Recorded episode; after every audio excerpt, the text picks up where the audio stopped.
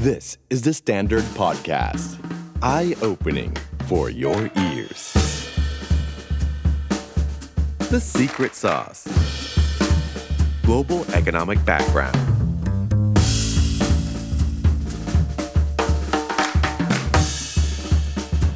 Podcast สำหรับใครที่ซื้อบัตร The Secret Sauce Summit 2023 ไม่ทันนะครับ นี่คือโอกาสสุดท้ายและข่าวดีที่สุด เพราะว่า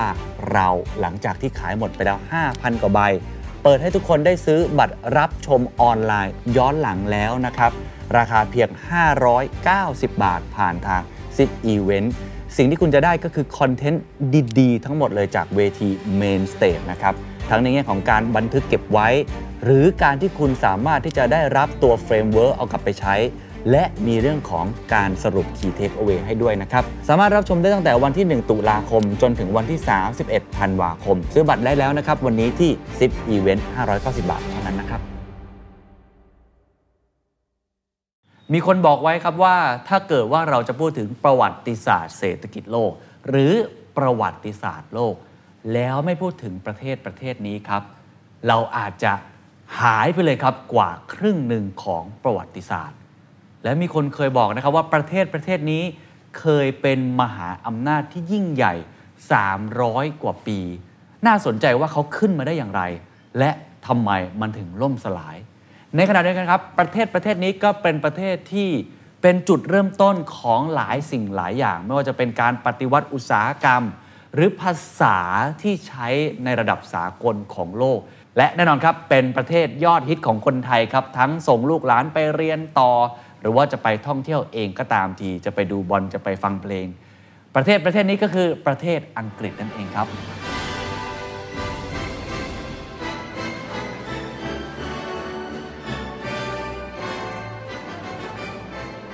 และข้างๆผมนี่ก็คือ gentleman นะฮะ จากอังกฤษครับฮิวิตสิทธิเบกินครับ สวัสดีครับ สวัสดีครับเคน ฮิวิต โอ้โห จบจากอังกฤษด้วยเนาะ ถูกต้อง แต่ว่าตอนที่เรียนที่อังกฤษเคนเชื่อไหมครับว่า เราปฏิดประต่อประวัติศาสตร์อังกฤษไม่ได้ อืม เราก็จะเรียนรู้เป็นก้อนๆเนาะพอเราคุยกันบอกว่าต้องถึงประเทศนี้แล้วเคนประเทศนี้แรงกดดันเยอะสุด เพราะคนรู้เยอะที่สุดเลย เพราะว่าเราเรียนกันตั้งแต่เด็ก ถูกต้อง อย่างที่บอกว่าพอพูดถึงประวัติศาสตร์โลก ส่วนใหญ่ก็จะมีประเทศเนี้ย อืม เป็นส่วนหนึ่งส่วนสำคัญเลย อืม ด้วยซ้ำเนี่ยก็ครึ่งหนึ่งเลย เพราะฉะนั้นตอนที่เฮียบอกว่ามาทำเรื่องประวัติศาสตร์อังกฤษกันผมก็โอ้ท้าทายพอสมควรเนาะ ใช่ เพราะหลายคนจะบอกว่า ก็รู้แล้วไง ใครๆก็รู้ว่าพระเจ้าเฮนรี่ที่แปดพระนางอลิซาเบธที่หนึ่งราชวงศ์สจ๊วตทุกคนรู้หมดแล้ว แต่จริงๆต้องบอกแบบนี้นะครับว่า มันมีความเชื่อมโยงที่ยังมีมิติที่เราสามารถพูดคุยกันได้ในฐานะที่อังกฤษนี้เนี่ย มีความเชื่อมโยงกับโลกใบนี้ หลายหลายครั้งต้องยอมรับเวลาที่เรียนประวัติศาสตร์อังกฤษครับเราอาจจะเรียนเฉพาะตัวประวัติศาสตร์ของอังกฤษเอง อาจจะไม่ได้มาทับซ้อนกับเรื่องของตัวโลกมากนักสักเท่าไหร่นะครับ วันนี้ครับสิ่งที่จะคุยก็คือว่าประวัติศาสตร์อังกฤษที่เราเรียนมา ส่วนใหญ่เราเลือกเรียนอะไรครับ เช่น เรื่องในรั้วในวัง อ่า นะ ใช่ครับ พระเจ้าเฮนรี่ที่แปดแต่งงานมาทั้งหมดหกครั้งนะแต่ว่าเราอาจจะไม่รู้ว่านัยยะสำคัญในเชิงการเมือง และการวางรากฐานพื้นฐานทางเศรษฐกิจมันเป็นยังไง เวลาที่เราพูดว่าอังกฤษเป็นเจ้าโลก เอ๊ะแต่ครั้งหนึ่งเราก็เคยได้ยินว่าสเปนกับโปรตุเกสสำรวจโลก แต่เสร็จแล้วพื้นที่ที่มีความสำคัญต่อโลกนี้มากที่สุดอย่างสหรัฐอเมริกา กลายเป็นเมืองขึ้นของอังกฤษ มันก็เลยมีคำถามอีกหลายคำถามครับ ที่เดี๋ยวเราอาจจะได้คุยกันว่า ถ้าเราต่อจิ๊กซอว์อังกฤษเป็นศูนย์กลาง เทียบกันกับประวัติศาสตร์ของประเทศอื่นๆในยุโรป รวมถึงการที่อังกฤษเองแผ่ขยายอำนาจจนกระทั่งที่สุดแล้วนะครับ ตอนพีคของเขาในปี 1919 สิ้นสุดสงครามโลกครั้งที่ 1 พวกเขาเป็นประเทศที่มีอาณานิคม รวมแล้วทั้งหมดเนี่ยหนึ่งใน 4 ของโลก นะครับแล้วเมื่อสักครู่ชอบที่เคนจั่วไว้ การเป็นมหาอำนาจของเขา 300 กว่าปี หลายท่านจะถามว่าวัดจากอะไรวะ ก็คือเราวัดจากปีที่อังกฤษเป็นเจ้าโลก 1,588 ครับ จนกระทั่งสิ้นสุดสงครามโลกครั้งที่ 2 1,945 หลายท่านจะถามว่าแล้ว 1588 มันมาจากไหนอ่ะเดี๋ยววันนี้เราจะได้มาไล่เรียงกันให้ฟังนะครับ แต่ว่าทุกครั้งที่เราคุยกัน ก็จะมีการตั้งคำถามว่ากรอบเวลาที่เราคุยกันเราจะรวบรวมอะไรไว้บ้าง เออจะเริ่มต้นจากจุดไหนแล้วจะไปสิ้นสุดที่อย่างไร แล้วกรอบเวลานี้มันทำไมต้องเลือกช่วงนี้ด้วย สำคัญมากก็คือ ถ้าเคนลองดูนะครับ เราจะเริ่มจากช่วงของเรเนซองส์ครับ โอ้ย้อนกลับไปเลยนะ เออ ไกลเลย เคนลองดูนะครับ บางคนบอกว่าเรเนซองส์ไม่เกี่ยวกับอังกฤษมันเป็นไปไม่ได้หรอกครับ จริง ๆ มันเชื่อมโยงกัน แต่ช่วงที่เรเนซองส์เราจะศึกษานะครับ ความเป็นมาเป็นไปพัฒนาการวิวัฒนาการของอิตาลีเป็นหลัก นะครับ จากนั้นก็จะมายุคที่มีการสำรวจโลกโดยสเปนกับโปรตุเกส อ่า เราก็ต้องตั้งคำถาม แล้วช่วงนั้นอังกฤษไปไหน อังกฤษไม่ได้หายจากแผนที่โลกนะครับ เขาทำอะไรอยู่ จากนั้นครับก็จะมาจุดทวิสต์ที่อังกฤษเนี่ยเป็นเจ้าโลกในปี 1588 ครับ นะครับ จากนั้นครับจะพูดถึงการแผ่ขยายอำนาจของอังกฤษ รวมถึงพื้นฐานทางการเงิน การธนาคารตลาดทุน เพราะอังกฤษครับเป็นชาติที่น่าสนใจมาก จะทำสงครามทีไรต้องคิดก่อน เอาเงินมาจากไหน การระดมทุนด้วยกลไกอะไร โมเดลธุรกิจของรัฐของอังกฤษเอง เขาเป็นอย่างไรกันบ้าง แต่สำคัญไม่แพ้กันนะครับ เราไล่เรียงมาหนึ่งในโซ่ประวัติศาสตร์ที่ทำให้อังกฤษเป็นมหาอำนาจโลกคือ การปฏิวัติอุตสาหกรรม อ่า ศูนย์กลางอยู่ที่แมนเชสเตอร์ ก็เป็นอีกหนึ่งจุดเชื่อมต่อครับ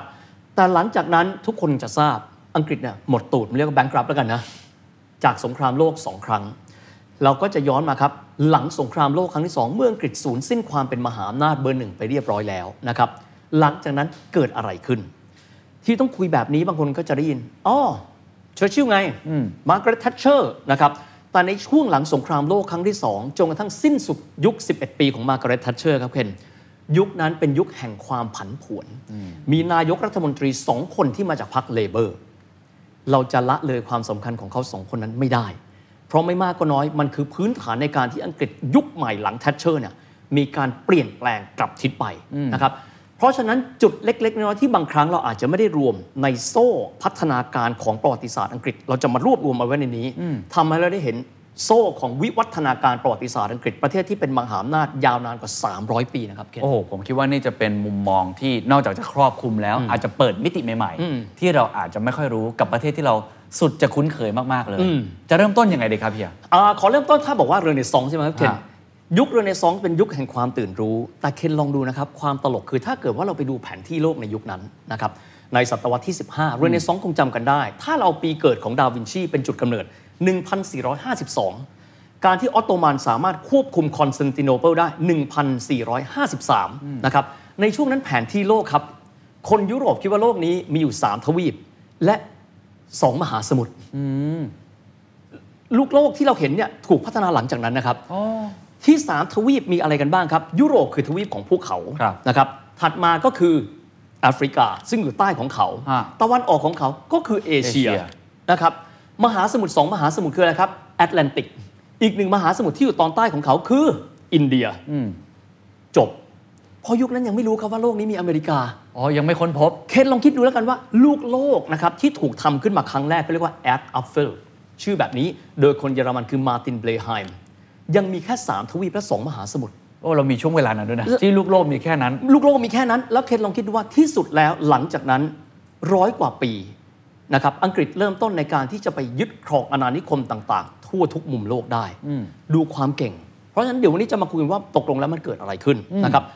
แต่ถ้าหากว่าเรามาเริ่มต้นตรงนี้นะครับหลายคนจะบอกว่าวันนี้คงเป็นภูมิศาสตร์ ขออนุญาตเริ่มต้นอย่างนี้นะครับการเป็นคนอังกฤษแท้ๆต้องต้องรู้เรื่องแบบนี้ geography ขอนึกย้อนไปนิดนึงครับ เมื่อประมาณสัก 5 ปีที่แล้วคือปี ครับ 2018 มีข่าวใหญ่มากกลางปีนะครับ คือข่าวของน้อง ๆ หมูป่า อ๋อ ถ้ำหลวง จำได้ไหม ครับ แล้วก็จะมีการหยิบยกชื่อชื่อหนึ่งขึ้นมาครับ ชื่อว่าเวิร์นส์อันสเวิร์ธมันน่างงที่ว่าช่วงนั้นเนี่ยบ้านเราพยายามที่จะตามผู้นี้พยายามที่จะเข้าไปที่ถ้ำหลวง ครับ เพื่อที่จะไปหาน้อง ๆ หมูป่าปรากฏว่าเข้าไปไม่ได้ เพราะอะไรรู้ไหมครับ ไม่มีแผนที่ในถ้ำ นี่ขนาดเป็นพื้นที่ของเรา นี่แผ่นดินเรานะฮะ แผ่นดินเรา แผ่นดินเราเราบอกว่าเราไม่มีแผนที่ จนคนในพื้นที่พูดว่าให้ไปตามหาลุงเวิร์นส์ลุงเวิร์นส์เป็นใคร วะ ลุงเวิร์นส์อันสเวิร์ธนะครับปรากฏว่าลุงเวิร์นส์เป็นคนอังกฤษที่มาอยู่ที่ประเทศไทย และลุงเวิร์นส์ทำแผนที่ถ้ำหลวงไว้เรียบร้อยแล้ว เอ้ยเรื่องนี้มันบอกอะไรกับเราครับเนี่ย นี่ไงเคน อ่า บ้านเราแท้ๆ เราไม่รู้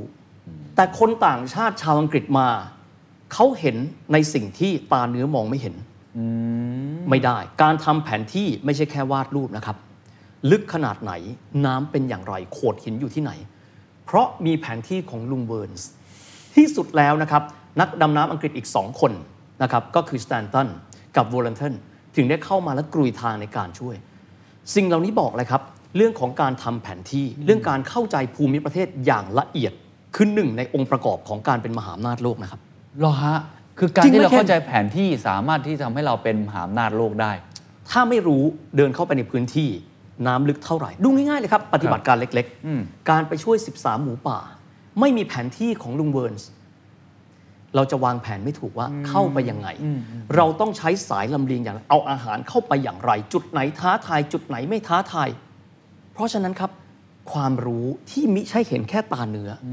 สำคัญยิ่ง โอ้แสดงว่าเคสของลุงเวิร์นนี่เป็นเหมือนสิ่งที่สะท้อนนะว่าคนอังกฤษ British mentality geography เป็นคนที่สนใจเรื่องของแผนที่หรือภูมิศาสตร์มาก คือใช้คำนี้ว่าจริง ๆ แล้วเนี่ยน่าจะเป็นกันทั่วยุโรปเลย อ๋อ นะครับเพราะฉะนั้นเนี่ยวันนี้เราจะมาเริ่มต้นนะครับ อาจจะเปลี่ยนแนวไปสักนิดหนึ่ง เราจะคุยถึงเรื่องของวิวัฒนาการการทำแผนที่ของโลก เพราะเราจะเข้าใจจักรวรรดิอังกฤษ British Empire ไม่ได้ ถ้าเราไม่รู้ว่าจุดกำเนิดของการที่พวกเขาไปปักหมุดตามที่ต่างๆ อเมริกาเหนือ 13 colony ปลายสุดของแอฟริกาที่แหลมกูดโฮปคือแอฟริกาใต้ อินเดียบริเวณมาดรัสกาลกาตาเขาคิดได้ไงว่าเขาต้องไปตรงไหน ๆ เออ นะฮะแค่ลองคิดดูมันไม่ง่ายเลยนะครับ แต่ว่า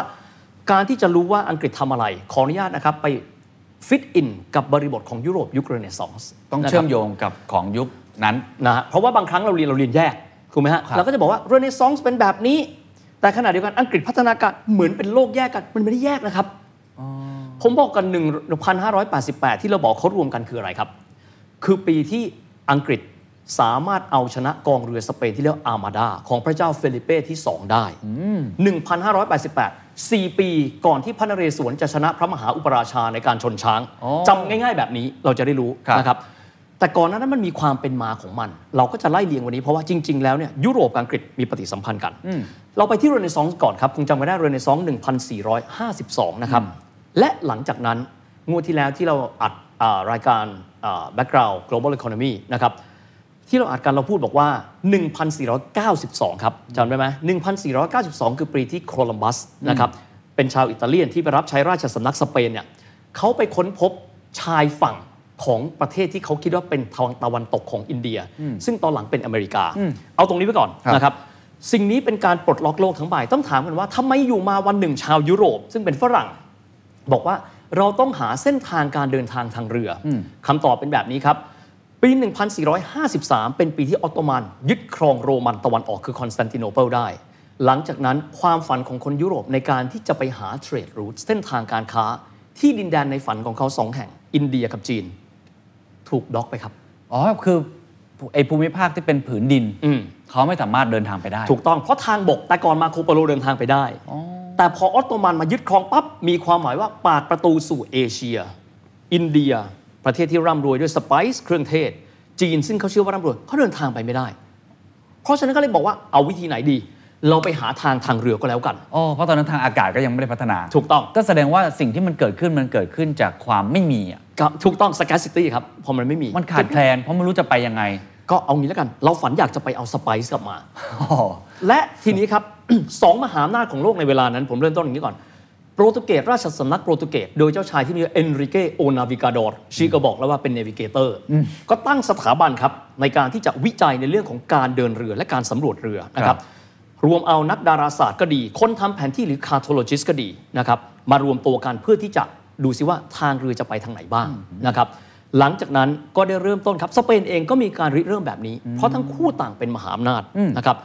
จากนั้นทางด้านของโปรตุเกสทำแผนที่ได้ระดับหนึ่ง สิ่งที่พวกเขาทำครับเขาก็มีการส่งนักเดินเรือที่มีชื่อว่าบาร์โตลูมิโอดิอัสนะครับคนนี้เดินทางลงไปนะครับ เพื่อที่จะไปหาทางไปมหาสมุทรอินเดียให้ได้ ลงไปปั๊บ โอ้ เจอปลายแหลมปูดโฮป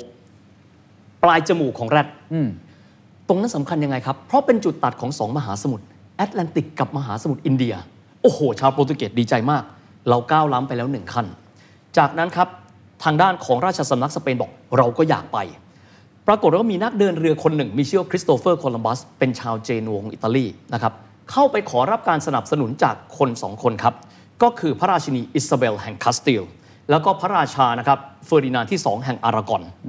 สองคนนี้สามีภรรยา ผมบอกกันนะครับว่าลูกสาวคนที่ 7 ของเขาสำคัญมาก และมีความเกี่ยวข้องกับอังกฤษเดี๋ยวเล่าต่อไป ครับ นะครับเข้าไปคริสโตเฟอร์โคลัมบัสบอกว่าท่านจะไปอินเดียก็ได้ แต่เราจะไม่ทับทางโปรตุเกสเอาเราไปยังไงอ่ะเราจะไปทางทางตะวันตก เพราะโลกมันกลม อ๋อ ไปอีกฝั่งหนึง เราจะไปอินเดียโดยที่เราจะไปทางด้านของทิศตะวันตกของอินเดีย อ่า ตอนแรกขายไอเดียนี้ให้กับโปรตุเกสราชวงศ์อาวิส โปรตุเกสบอกบ้าเหรอ โลกนี้กว้างใหญ่ คุณจะเดินทางไปถึงเมื่อไหร่ไม่ซื้ออปรากฏไปราชสำนักสเปน สเปนบอกว่าซื้ออที่สุดเดินทางด้วยเรือสามลำใช้เวลา 60 วัน เรือมีชื่อว่านินยาปินตาและซานตามาเรีย 60 วันปั๊บเฮ้ยเราเจอนกแล้ว เจอนกแล้วแปลว่าอะไรครับ อยู่ใกล้ชาย ฝั่ง ขึ้นบกที่บาฮามาสซึ่งอยู่ใกล้ๆกับฟลอริดาคริสโตเฟอร์โคลัมบัสคิดว่า นี่คืออินเดียตะวันต ก เขาคิดแบบนั้น เออ เพราะว่าโลกมันกลมไง ค ค รั รั บบ ก็คิดว่ามาถึงอีกฝั่งหนึ่งของอินเดียแล้ว ก็คิดแบบนั้น ปรากฏว่าชาวยุโรปเองไม่ค่อยเชื่อสักเท่าไหร่ บอกว่าโลกไม่ได้เล็กขนาดนั้น ปรากฏว่าหลังจากนั้นไม่กี่ปีครับ เพื่อนร่วมชาติของเขามีชื่อว่าอเมริโกเวสปุชชีบอกว่า เฮ้ย สิ่งที่โคลัมบัสเพื่อนร่วมชาติของไอเนี่ยเดินทางไปเนี่ย มันไม่ใช่อินเดียนะ แต่มันเป็นทวีปใหม่นะครับ นักทำแผนที่ยกนั้นมีชื่อว่ามาตินวาลเซมุลเลอร์เฮ้ย สมมติฐานนี้ถูกต้อง ก็เลยทำแผนที่โลกที่มีทวีปอเมริกาเกิดขึ้นเป็นครั้งแรก ว้าว เห็นไหมครับ แต่ก่อนแต่ก่อนเราไม่รู้พอมาเกิดเหตุการณ์แบบนี้สองเหตุการณ์เป็นที่เรียบร้อยปั๊บตอนนี้โลกทั้งใบเริ่มตื่นตัวแล้วนะครับ ทางด้านของสองชาตินี้แข่งขันกัน ครับ จนกระทั่งในที่สุดครับ พระสันตะปาปานะครับเอ่อท่านก็มีความรู้สึกวิตกกังวล พระสันตะปาปาปียุสที่สาม ทายคู่นี้มันแย่งอาณานิคมกันนะเดี๋ยวรบกันแน่นอน อย่ารบเลย เอาอย่างนี้ทั้งสองฝ่ายมาเซ็นสัญญากัน เป็นสนธิสัญญาแบ่งโลกออกเป็นสองขั้วครับ อ๋อเหรอครับ สนธิสัญญานั้นมีชื่อว่าตอร์เดซิยัสนะครับ 1,494 2 ปีหลังการเดินทางไปที่บาฮามาสของโคลัมบัส สนธิสัญญานี้บอกว่าพื้นที่กลางโลกคือยุโรปและเอเชีย เป็นของโปรตุเกสพื้นที่ไกลๆนะครับ ตะวันตกไกลอเมริกานะครับ ถัดไปเรื่อยๆจนกระทั่งม้วนออกไปอีกด้านหนึ่งเป็นของสเปน เดี๋ยวฮะเขาแบ่งกันง่ายๆอย่างนี้เลย แบ่ง เหรอ กันง่ายๆเลยครับ แผนที่พอเริ่มสำเร็จปั๊บแบ่งชั่วกันแบบนั้น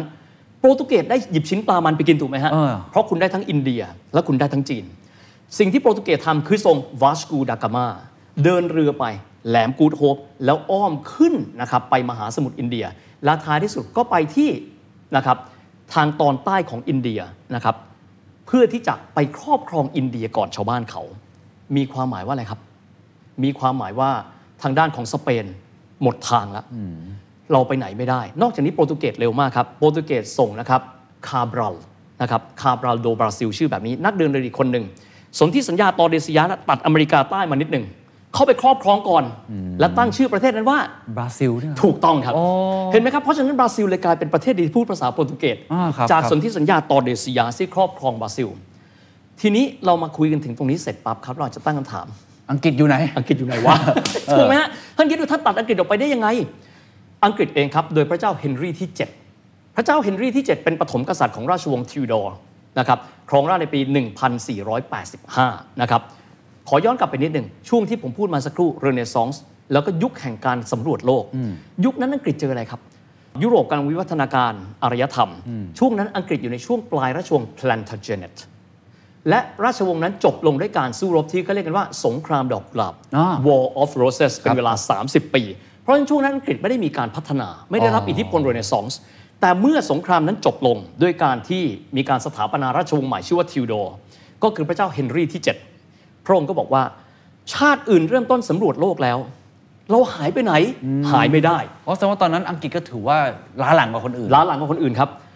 อังกฤษเองก็เลยหันมามองแบบนี้ พระเจ้าเฮนรีที่ 7 ก็เลยบอกว่า เราจะจ้างนักเดินเรือชาวอิตาเลียนอีกแล้วครับสองคนชื่อเซบาสเตียโนตัวพี่ อ่ากั กับตัวน้องชื่อโจวานนี่นามสกุลคาร์บอตโตนะครับแต่เวลาที่เราไปเรียนตำราอังกฤษจะอ่านว่าจอห์นคาร์บอตโตแอนเซบาสเตียนชื่อถูกแปลงให้เป็นอังกฤษ อ๋อ แต่จริงๆ คือเซบาสเตียโนนะครับ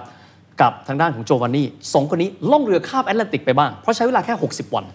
นะครับ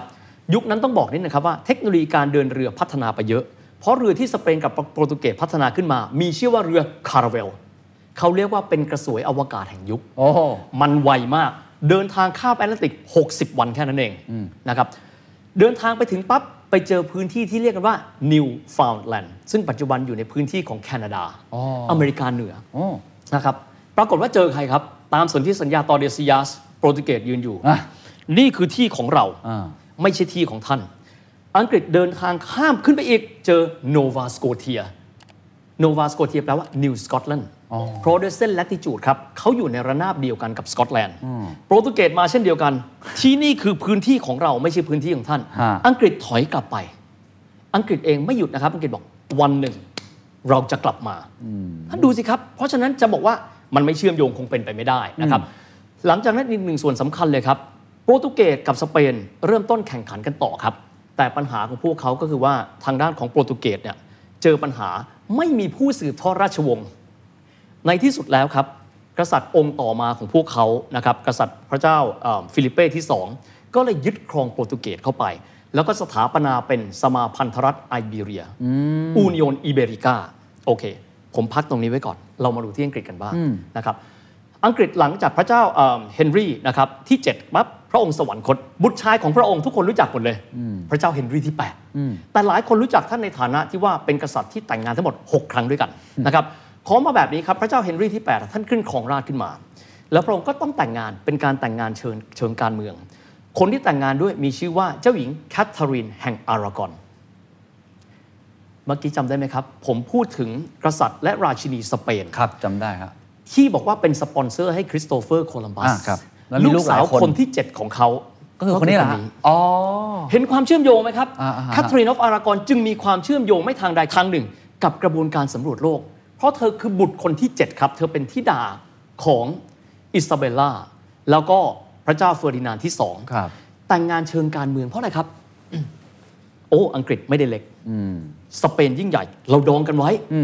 ปรากฏแต่งงานมาได้พักหนึ่งครับ ปรากฏในปี 1533 ครับหย่าครับ อ้าว เพราะว่าทางด้านพระเจ้าเฮนรีที่ 8 เองเนี่ย ต้องการที่จะแต่งงานใหม่กับแอนโบลีนผลที่สุดด้วยการที่ว่าการแต่งงานของทั้งคู่เนี่ยเป็นการแต่งงานเชิงการเมือง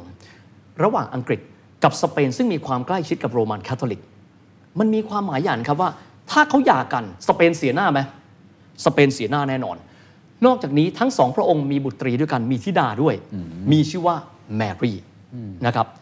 ที่สุดแล้วในเวลานั้นเนี่ยด้วยการที่การแต่งงานในครั้งนั้น สักขีพยานมีชื่อว่าพระสันตะปาปายูลิอุสที่สองพระสันตะปาปาพระองค์นี้อธิบายง่ายๆครับ ถ้าใครรู้จักแมคเคเวลลี่และหนังสือชื่อ The Prince คนที่เป็น The Prince ของแมคเคเวลลี่คือพระสันตะปาปาพระองค์นี้ยูลิอุสที่สองเพราะฉะนั้นการหย่าคือถือเป็นเรื่องระดับโลกนะครับ นะครับ เรื่องใหญ่ ที่ที่สุดแล้วบุตรสาวก็ถูกปลดออกจากฐานันดรนะครับ และที่สุดวิธีการในการที่พระเจ้าเฮนรีที่ 8 จะบอกว่า เรามีอำนาจเหนือโรม คืออะไรครับ เราไม่เอาศาสนาจักรแล้ว เราจะไม่ใช่โรมันแคทอลิก โอ้ เราตั้ง Church of England โอ้แยกออกมาเลย ถูกต้อง Church of England จึงไม่ใช่มิติทางศาสนาอย่างเดียวนะครับ แต่เป็น political statement อ๋อเหรอครับโอ้ เป็น political statement ว่าเราจะไม่อยู่ภายใต้อานัตโรมอีกต่อไปท่านดูดิครับ ซึ่ง มัน ซึ่งในตอนนั้นทำได้ ซึ่งในตอนนั้นทำไม่ได้ก็พูดง่ายๆนะฮะ ไม่เอาแล้วอะเราจะประกาศเอกราชจากโรม โอ้ สเปนแน่นอนครับ สเปนเป็นคาทอลิก สเปนเนี่ยใกล้ชิดกับพระสันตะปาปายูริยสที่ 2 แล้วก็วาติกันพอสมควร เพราะฉะนั้นสเปนก็รู้สึกว่าอังกฤษทำแบบนี้ใช่ไหมหนึ่งในเชิงการเมืองเป็นปฏิปักษ์กับเราสองอังกฤษเป็นรัฐปีศาจ อ่าอ่าเข้าใจ เพราะปฏิเสธโรมันคาทอลิก อ่ะในยุคนั้นนะ นะครับหลังจากนั้นครับ พระเจ้าเฮนรีที่ 8 ก็สวรรคต บุตรชายของพระองค์คือพระเจ้าเอ็ดเวิร์ดที่ 6 ขึ้นมาครองราชย์6ปีเท่านั้นเอง เพราะว่าเป็นเป็นยุวกษัตริย์ จากนั้นครับ พระนางแมรี่ ซึ่งเป็นธิดาองค์โตกลับมาครองราชย์นะครับอ่าพระนางแมรี่คนนี้แต่งงานกับฟิลิปเป้ที่ 2 กษัตริย์แห่งสเปนเหมือนกัน เป็นเจ้าหญิงอังกฤษเป็นลูกครึ่งนะฮะ แต่งงานกับสเปน แปลว่าอะไรครับ เราจะรื้อรื้อฟื้นแคทอลิกขึ้นมาในประเทศของเรา พระนางก็เลยจับคนที่เป็นเช r ร์ชออฟอิงแลนด์ที่เป็นโปรเตสแตนต์เนี่ยเผาก็เลยได้ชื่อว่า Bloody Mary อ๋อ นะครับ Bloody Mary ลัดดี้แม Cocktail นี่ รี่ เหรอฮะ คือคนนี้แหละครับ ก็คือว่า พระนางแมรี่ผู้กระหายเลือด และเวลานั้นสเปนถือว่าเรามีอำนาจเหนืออังกฤษ อ๋อ เพราะเมียเราคือราชินีอังกฤษ และตัวเรามีสถานภาพเป็นกษัตริย์ปกครองร่วม เรียกว่ายูเรอูโชริสแปลว่ากษัตริย์คู่สมรสผู้ปกครองร่วม ช่วงนั้นไม่มีปัญหาถูกไหมครับ อ่า ปรากฏว่าพระนางแมรี่ทรงราชอยู่ 5 ปี เป็นมะเร็งรังไข่ โอ้ พระนางก็สิ้นพระชนม์ไป ปรากฏว่าพระองค์ต่อมาคือพระพักคินีคือน้องสาว คือเจ้าหญิงอลิซาเบธขึ้นมาครองราชย์ในปี 1558 ขึ้นมาปั๊บพระองค์รื้อฟื้นเชิร์ชออฟอิงแลนด์กลับมา โอ้แสดงว่าเป็นฝั่งนั้นมากกว่า เป็นฝั่งกลับมาเป็นเชิร์ชออฟอิงแลนด์แล้ว ฮะ สเปนมองไงครับ เฮ้ย ตอนนี้อังกฤษไม่ได้อยู่กับเรา อังกฤษเป็นรัฐปีศาจพระเจ้าเฟลิเป้ที่ 2 เป็นสเปน ท่านตรัสคำนี้ครับเรน a อลิซาเบตาเอสดิอาบลาราชินีอลิซาเบธเป็นปีศาจ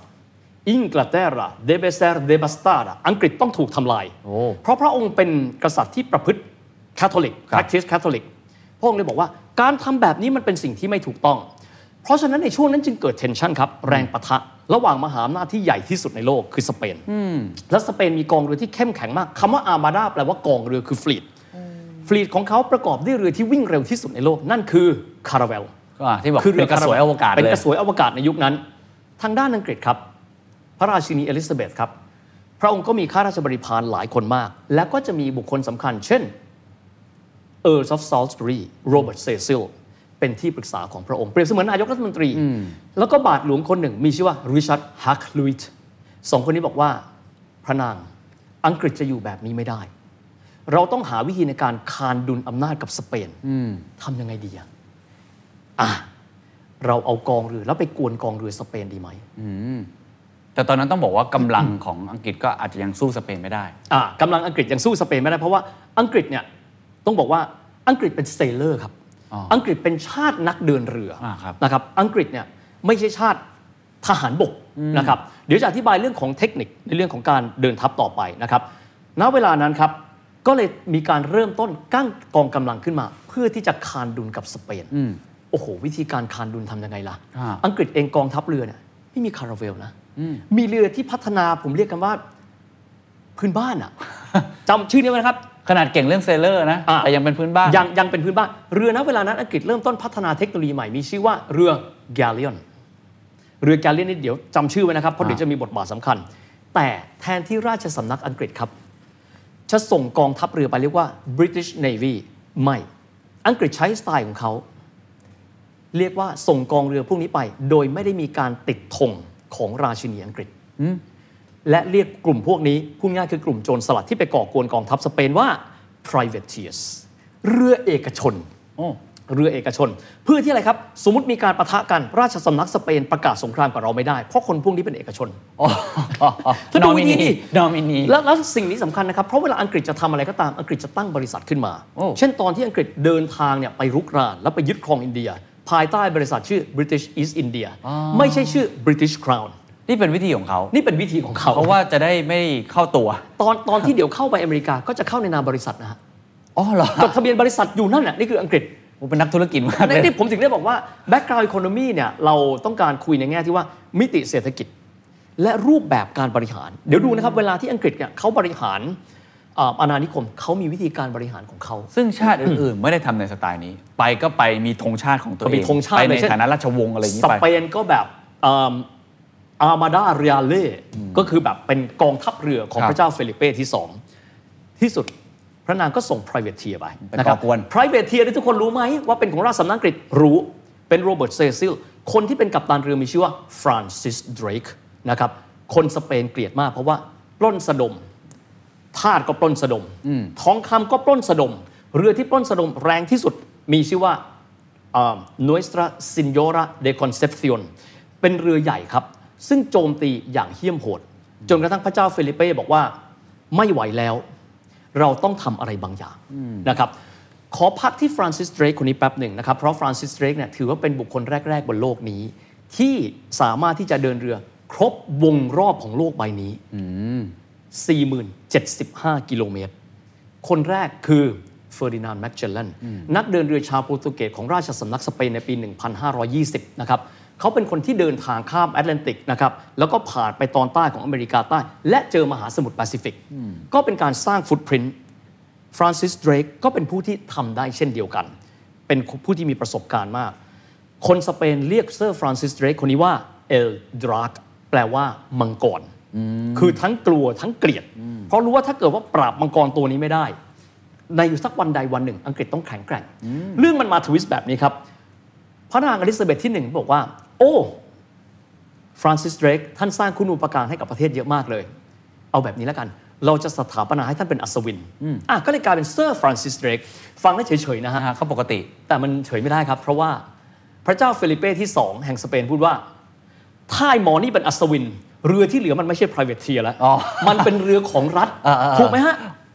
พะองค์ เลี่ยง นี่ บาลีไม่ได้แล้ว ไม่ได้แล้วคือคือจบเลย เพราะฉะนั้นพระองค์ก็เลยแบบเอาอย่างนี้แล้วกัน เราประกาศสงครามกับอังกฤษไปเลย เขาอยากประกาศอยู่แล้ว เพราะเราเนี่ยเหนือกว่าอยู่แล้ว อ่าน นะครับเราเรามีทั้ มี งเรือ ไพ่เหนือกว่าอยู่แล้ว เรามีคาราเวล พวกมันมีเรือกระหลวอะไรไม่รู้ชื่อว่ากาเลียน มันสู้เราไม่ได้ ก่อนหน้านั้นเนี่ยเราเคยสู้รบทางทะเลกับออตโตมัน เราก็เคยชนะมาแล้ว พวกเราเหนือกว่า ข้าหลวงชาวสเปนบอกว่าพระองค์ท่าน พวกเขาไม่ได้ง่ายแบบนั้น ดูวิธีการเดินเรือของฟรานซิสเรกมันไม่ธรรมดา พระองค์พูดคำนี้ครับ อันนี้วลีบรรลือโลก impossibles no es dios บอกว่าถ้าเกิดว่าเป็นไปไม่ได้ก็ไม่ใช่พระเจ้าแล้ว พระองค์คือเป็นสาวกของพระผู้เป็นเจ้าอย่างเปี่ยมล้น พระองค์เชื่อว่าการทำลายรัฐปีศาจอย่างอังกฤษที่เป็น Church of England สามารถทำได้แน่ ผลที่สุดครับ ปรากฏว่ามาปะทะกัน อามาดาคือกองเรือของสเปนเดินหน้าขึ้นไปนะครับ ในที่สุด 1,588 เป็นปีที่ปะทะกันโดยตรงที่ทะเลอังกฤษ ผลที่สุดคือ เรือซึ่งครั้งหนึ่งเคยเป็นเสือติดปีกกลายเป็นเสือกระดาษครับ เนอะ น่าสนใจมากในเชิงของวิทยาการใช้คำนี้ครับบอกว่าสเปนใช้วิธีแบบนี้ สเปนคือใช้เรือคาราเวลของตัวเอง และบรรจุทหารราบจำนวนมากอยู่บนเรือ เมื่อเรือประชิดกันปั๊บทหารราบจำนวนมากเข้าไปสู่เรือของคู่ต่อสู้ แล้วก็ไปลบใส่ แล้วไปรบแล้วก็ชนะ อังกฤษไม่ใช่ครับ อังกฤษกำลังพลน้อยกว่า อังกฤษเป็นเซลเลอร์ อังกฤษมีเรือแกล l อน แต่ถูกพัฒนาไปขั้นเรียกว่า God Speed Galleon มีความหมายว่าเป็นเรือที่เร็วกว่าปกติ เบากว่า บางกว่า และไม่ขนทหารราบขึ้นไป เพราะฉะนั้นพอสเปนโจมตีจากระยะไกลเรืออังกฤษเร็วกว่าครับ อ๋อ และเรืออังกฤษล่อให้เรืออาร์มาดาเหล่านี้ไปติดกับ คนที่คุมกองเรือนไปชื่อว่าอัลฟองโซเดอกุสมันเชื่อมั่นว่าไปได้ ปรากฏว่าถูกอังกฤษยิงระเบิดใส่ลูกแล้วลูกเล่าเพราะว่าช้ากว่าไงครับ ขนทหารราบเยอะ กินน้ำค่อนข้างเยอะ ที่สุด 1,588 ยังไม่ถึงเกาะอังกฤษเลยครับ แพ้ อ๋อ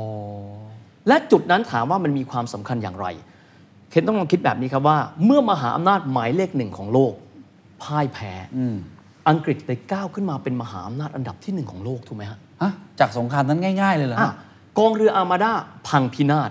ในเมื่อมหาอำนาจอันดับที่หนึ่งเหมือนกับคนที่เป็นแชมป์ อ๋อ เจอผู้ท้าชิงเข้ามา ผู้ท้าชิงชนะน็อก เอออ่า ใครจะเป็นแชมป์ต่อล่ะค ก็ รับ ถือว่าคนนั้นก็เป็นแชมป์ต่อไปเลย คนนั้นก็เป็นแชมป์ ได้ ต่ เข็ อ มขัดไปก่อนเลย เรียบร้อย แล้วตอนนั้นต้องไม่ลืมนะครับว่า โปรตุเกสอยู่กับสเปน อังกฤษและอีเมอร์ขึ้นมากลายเป็นเจ้าโลกในเวลานั้นเลย ก็เลยกลายเป็นจุดพลิกผันครับ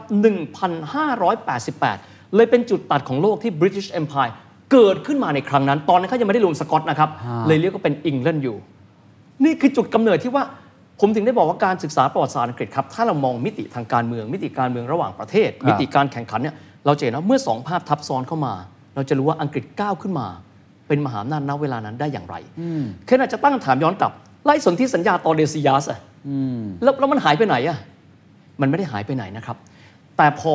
คู่สัญญาทั้งคู่พ่ายแพ้สงคราม สภาพบังคับของสนธิสัญญานั้นจบลงโดยปริยาย อ๋อ ก็กลายเป็นอังกฤษก็คือจากจากสองเมื่อกี้ที่เป็นมหาอำนาจอยู่สเปนกับโปรตุเกสชนะไปหนึ่งขึ้นมาเลย ขึ้นไปเรื่อยเป็นขึ้นไปเรียบร้อยเพราะว่าตอนนี้ทุกหน้าน้ำฟรีสำหรับการที่อังกฤษจะเดินหน้าเข้าไปยึดครอง อ๋อ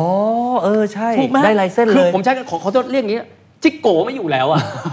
ปากซอยจะไปเดินถนนก็เดินได้ถูกไหมฮะ ฮะ ใหญ่ที่สุดคนใหญ่ที่สุดไปแล้ว เราเดินเรือได้ อ่ะแล้วแต่ว่าโปรตุเกสอาจจะเหมือนกับพลิกกลับมาแล้วกลับไปลบ หรือว่าสเปนกลับไปรวบรวมสรรพกำลังมาลบสู้กันต่อไม่ได้ ต้องใช้คำนี้ครับว่าด้วยศักยภาพของเรือ Godspeed Galleon ในเวลานั้น ไม่ธรรมดาอีกต่อไปแล้วครับ แสดงว่าเอ่อการขึ้นมาเป็นมหาอำนาจของ อืม อังกฤษในตอนนั้นมาจากเรื่องกำลังทางการทหารรวมทั้งความชาญฉลาด ความ ในแง่ของ ถูก กา ต้ ร อง รบ โดยเฉพาะเรื่องทางทะเล ถูกต้องครับ อ๋อ ในเวลานั้นเพราะฉะนั้นวิทยาการที่เหนือกว่าอังกฤษเลยรู้ครับ ถ้าเราดูหนังอังกฤษเราจะได้ยินแบบนี้ประจำเลย you shall see the military might of Britain at sea หนังหลายเรื่องจะพูดเพราะว่าอังกฤษเองถ้าพูดถึงทหารบก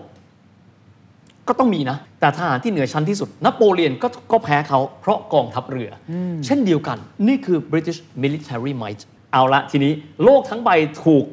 สำรวจจนครบละอังกฤษกลายเป็นประเทศที่มีศักยภาพละอังกฤษทำยังไงล่ะ อืมจิกโกไม่อยู่แล้ว อ่าจิโกะไม่อยู่แล้ว พระราชินีเอลิซาเบธที่ 1 ครับ พระองค์ก็สวรรคต 1,600 กับ 3 ครับ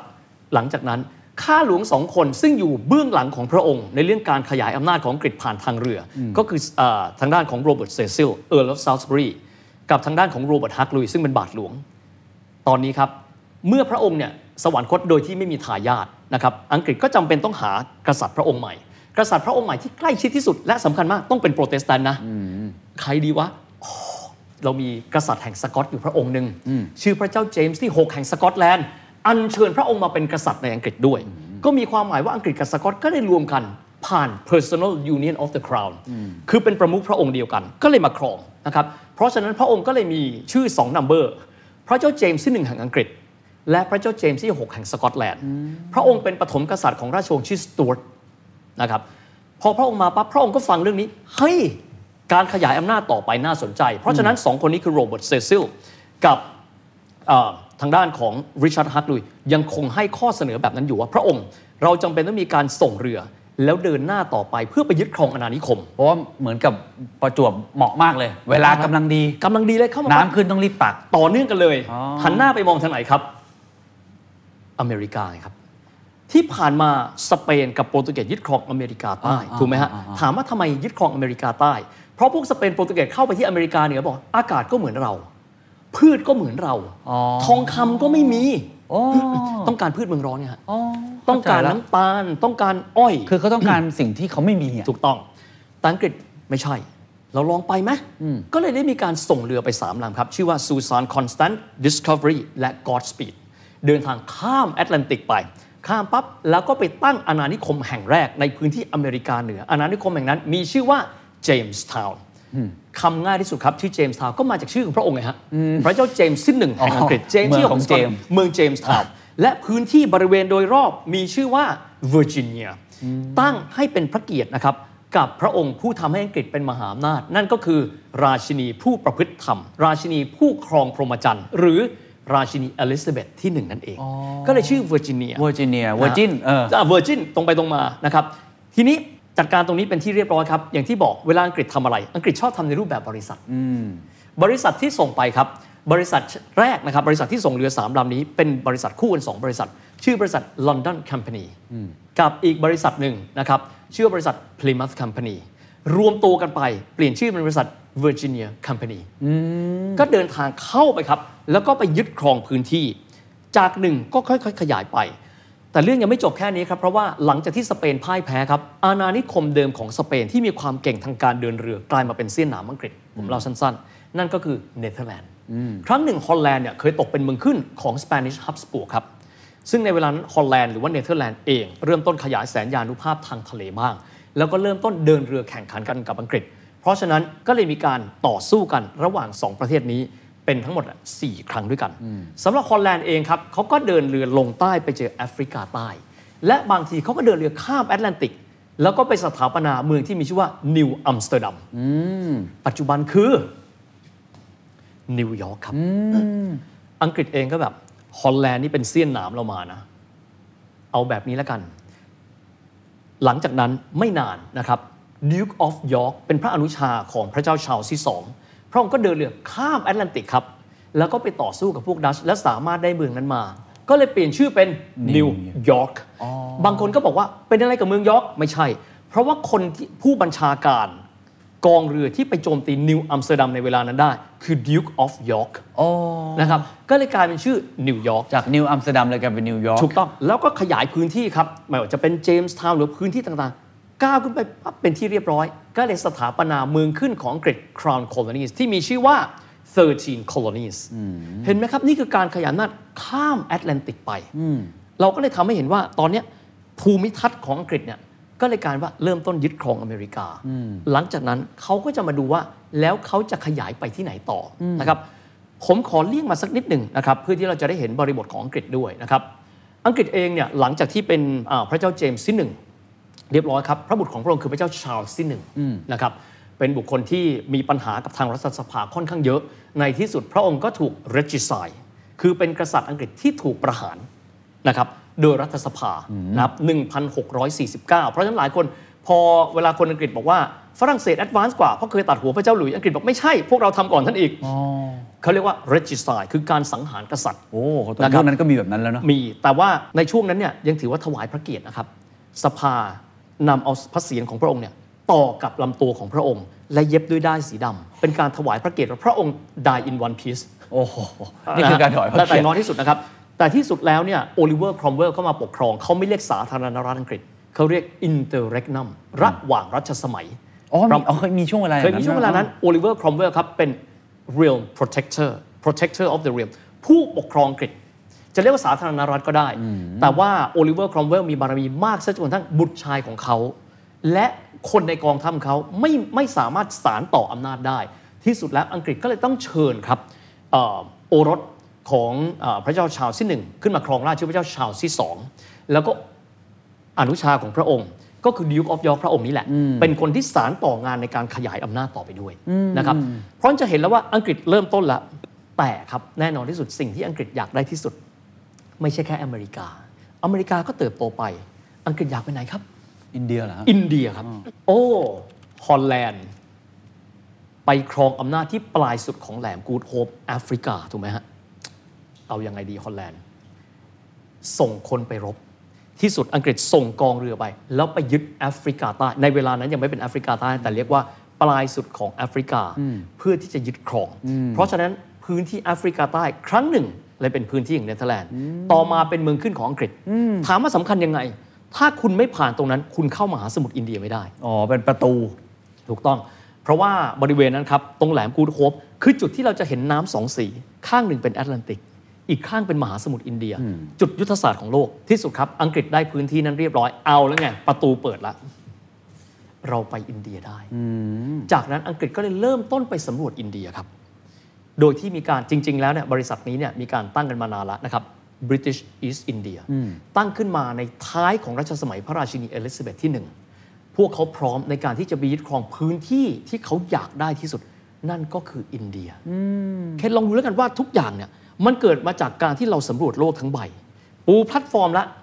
อังกฤษใช้ความสามารถในการเดินเรือ ในการพัฒนาแผนที่ในการกำหนดจุดยุทธศาสตร์ ว่าเขาจะเดินทางไปที่ไหนกันบ้าง โอ้ครับ ฟังมาทั้งหมดเนี่ยสิ่งที่เป็นความแตกต่างที่สุด ระหว่างไม่ว่าจะเป็นเนเธอร์แลนด์โปรตุเกสสเปนสามชาตินี้ที่ครองอำนาจในระยะเวลาสั้นๆ กับอังกฤษคืออะไรมากที่สุดครับ เพราะว่าอังกฤษก็เป็นผู้ที่ตามมาก่อน แน่นอนชนะได้ใน อืม สงครามครั้งนั้นถูกไหมฮะแต่ว่าถ้าเกิดว่าเขาไม่เก่งจริงอ่ะเขาก็อาจจะไม่สามารถยืนระยะได้นานขนาดนั้น อะไรทำให้อังกฤษแตกต่างจากสามชาตินั้นครับ ยกข้อแรกนะครับเรื่องการพัฒนาเทคโนโลยีครับอย่างเรือ Godspeed เอ่อที่ว่าถึงนะครับก็คือเรื่องของตัวเรือแกลเลียนน่ะเป็นการบอกแล้วว่าเขาเล่นถูกเกม ใช้แบบนี้แล้วกันอาจจะไม่ใช่ทีมที่เก่งที่สุด อ่า แต่รู้ว่าในการที่จะต่อสู้กับกองกำลังที่มีจุดอ่อนบางประการ รู้แค่จุดเดียวพวกเขาสามารถชนะได้นะครับ อีกอย่างต้องยอมรับนะครับว่าอังกฤษจะทำอะไรก็ตาม เราอาจจะไม่ได้พูด เราพูดเหมือนเงินเนรมิตได้นะครับ อ่า แต่จริงๆไม่ใช่ ครับ อังกฤษที่ผ่านมา British East India ที่เกิดขึ้นในปี 1,600 พอดีเลย ที่หลายคนพูดว่าเป็นบริษัทที่ใหญ่ที่สุดในประวัติศาสตร์โลก เพราะมีกองกำ ลัง บริษัทนี้เขาเรียกว่าผมเรียกคำแบบง่ายๆ แล้วกันว่า เป็นบริษัทที่ได้รับพระราชานุญาต Royal Chartered จริง ๆ ก็คือรัฐวิสาหกิจ อ่าใช่ใช่ใช่ เมื่อรัฐมีเงินน้อย รัฐทำไงครับ ระดมทุนเห็นไหมพวกอังกฤษกับดัตช์ซึ่งเราเคยเล่าในตอนแรกๆ ดัช หมื ก็ อกั เป็น ครับ จุดเริ่มต้นของพวกตลาดหุ้นธ ถูก นา ต้ คา อ รง ใช่ไหม บริษัท VOC จำได้ไหม อ่าจำได้ครับที่เราเคครัยบจำ พู ได้ ด ครับ บริษัท VOC ลักษณะเดียวกัน บริษัท VOC คือเราจะเดินเรือแล้วนะ รัฐมีเงินไม่พอ เราทำ PPP ไหมอ่านี่ก็ PPP เหมือนกัน British East India ก็ทำ PPP ในปี 1600 เอาละเดี๋ยวเราจะเดินเรือ ใครที่เชื่อว่าการเดินเรือครั้งนี้สำเร็จ แล้วเราจะไปเอาของมาขายในบ้านเรา และเราจะรวยท่านลงขันมา เราให้ผลตอบแทนท่านเช่น 20% 8%แล้วแต่ความยากง่าย โอ้ เห็นไหมเพราะฉะนั้นเนี่ย เพราะฉะนั้นกองทัพเนี่ยไม่ใช่แค่เดินด้วยท้องแต่เดินด้วยเงินฮะ ถูกต้องเกิดมานี่นะฮะเฮียไม่เคยรู้ว่าการเดินทัพเนี่ยต้องมีมิติการคำนวณเงินตลอดเวลา เออไม่เคยรู้เลย ไม่เคยคิดนะครับ แล้วก็สิ่งที่สำคัญอีกส่วนหนึ่งครับ ในช่วงนะครับสมัยราชวงศ์สจวตมีอยู่ช่วงหนึ่งครับ ที่อังกฤษเนี่ยถูกปกครองด้วยราชินีอังกฤษ กับพระสวามีที่เป็นดัตช์คือพระเจ้าวิลเลียมออฟออเรนจ์นะครับในช่วงนั้นครับ อังกฤษเองต้องต่อสู้กับฝรั่งเศสต้องใช้กองเรืออพระองค์บอกว่าเราไม่มีเงินสร้างกองเรือ ก็เลยตั้งองค์กรขึ้นมาหนึ่งองค์กร ซึ่งยังอยู่ในปัจจุบัน เพื่อระดมทุน องค์กรนั้นมีชื่อว่า Bank of England ฮะ ก็คือธนาคาร ถูกต้อง แห่ ครับ งชาติเนี่ยเหรอฮะ ถูกต้องครับ เริ่มต้นเกิดขึ้นมาเพื่อต้องการระดมทุนครับ เพื่อต้องการระดมทุน เพราะฉะนั้นเขาก็จะเป็นคู่แข่งกับ British East India บริษัท South Sea ซึ่งเดี๋ยวเราจะเล่าให้ฟังต่อไป เพราะฉะนั้นมิติทางการเงินครับ ต้องยอมรับว่าสมัยพระเจ้าเฟลิเป้อาจจะถามว่า แล้วพระเจ้าเฟลิเป้เอาเงินมาจากไหน เออเขาก็มีเงินเหมือนกัน อ่ะวิธีของสเปนครับ คือการไปเอาทองคำมาจากอเมริกาใต้ ครับครับ แล้วก็เอาทองคำพวกเนี้ยกับน้ำตาล เทเข้ามาขายในยุโรป เพราะฉะนั้นพระองค์ก็ทรงมีเงินครับ พระองค์ก็ทรงมีความมั่งคั่ง แต่อังกฤษใช้วิธีแบบนี้ เราจะเห็นชื่อบริษัทแบบนี้ รวมถึงเมื่อสักครู่จำได้ไหมครับว่า Duke of York ผู้สามารถบัญชาการกองเรือจนกระทั้งครอบครองนิวอัมสเตอร์ดัมบางคนเรียกนิวฮอลแลนด์นะฮะ อ่า จนกระทั้งกลายมาเป็นนิวยอร์กได้ มีหนึ่งบริษัทที่ถูกตั้งขึ้นมาในยุคของพระองค์ด้วยนะครับ บริษัทนั้นมีชื่อว่า Royal African Company เห็นไหมครับทำชื่อก็บอกแล้ว Royal African ทำอะไรครับ ขาทาสระหว่างแอตแลนติก โอ้โห ชื่อว่า Royal African Company เพราะฉะนั้นทาสในยุคแรกนะครับก็คือตรงกับสมัยราชวงศ์สจ๊วตของอังกฤษถ้าสจะมีการสลักเอาไว้ที่อกว่า D O Y Duke of York อ๋อเหรอฮะ อ๋อ เออทุกอย่างจะเห็นว่าราชสำนักมันมีส่วนเกี่ยวข้อง ครับ นะครับ ถึงแม้ว่าอังกฤษเองต้องยอมรับแบบนี้ครับว่า พระราชอำนาจไม่ได้เยอะ ตั้งแต่วิวัฒนาการทางการเมืองของเขา แต่สิ่งที่เขาคิดคือการรวมตัวกัน และการเงินสำคัญยิ่ง การตั้งเป็นบริษัทเพื่อที่จะ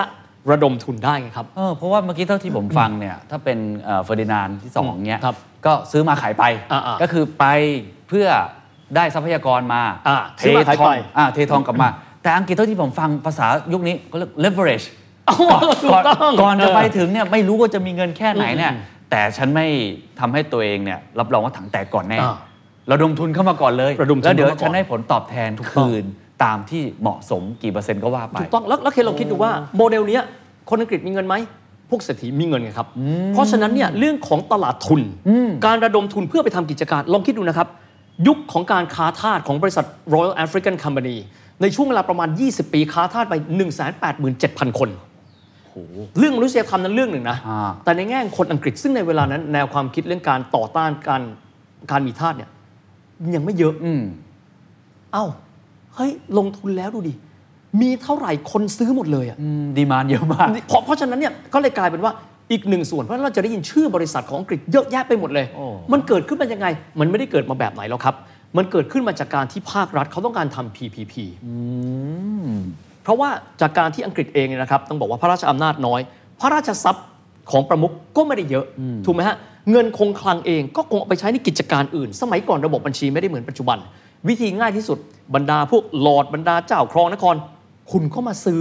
หุ้นของเราสิ จากนั้นก็เลยกลายเป็นมีเงิน และเบ็ดแบบนี้ครับเสี่ยงเอา ถ้าคุณเดินเรือแล้วคุณได้สิ่งที่คุณต้องการ คุณรบชนะ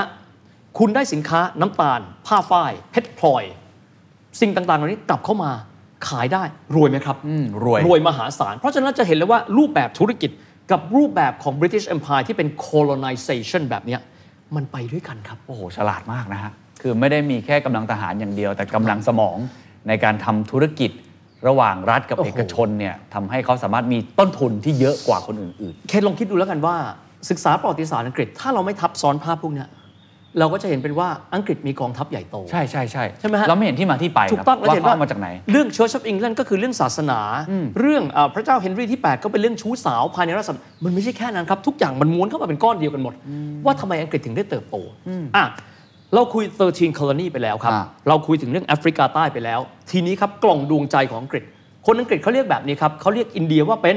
crown jewel เป็นเพชรยอดมงกุฎเรียกแบบนี้ เราจะต้องไปอินเดีย แต่การไปอินเดียปั๊บเนี่ยต้องยอมรับว่าอิทธิพลของโปรตุเกสกับเฟรนช์ยังมีอยู่นะครับ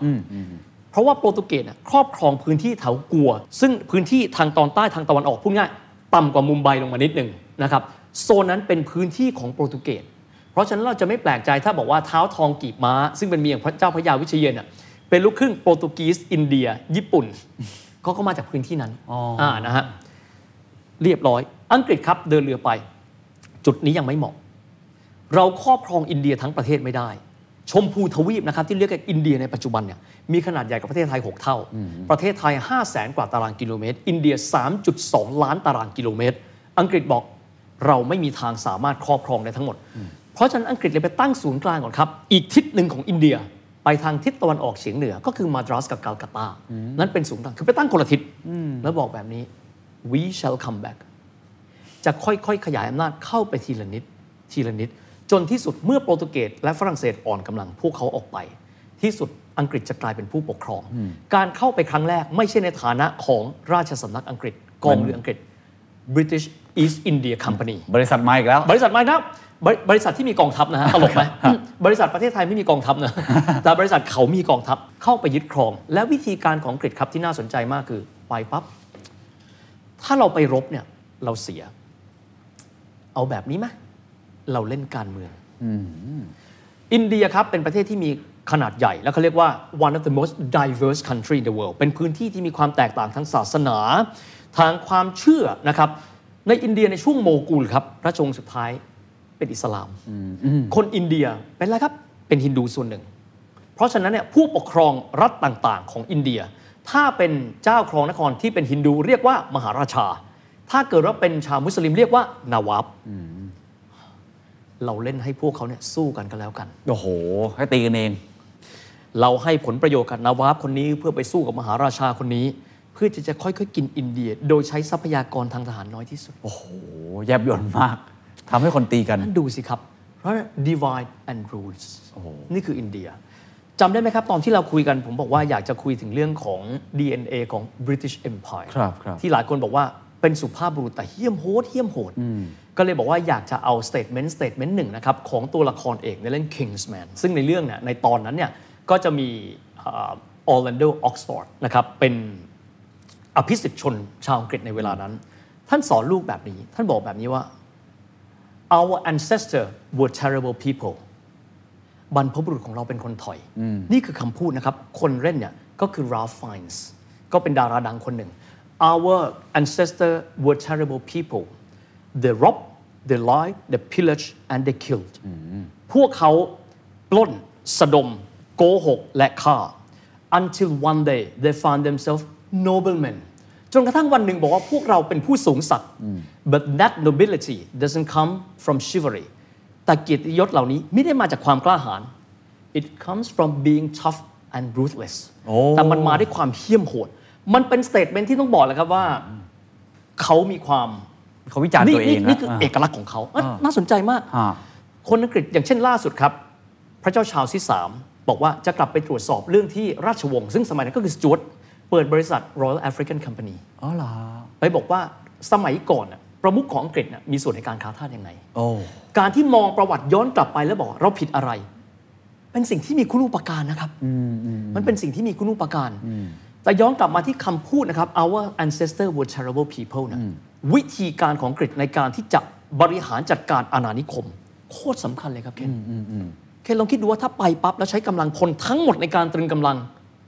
ตายกับตายครับ ก็ทื่อๆอ่ะ มัน ใช่ ก็ ไหม มันก็ไม่ได้อะเพราะฉะนั้นเนี่ยอังกฤษใช้วิธีแบบนี้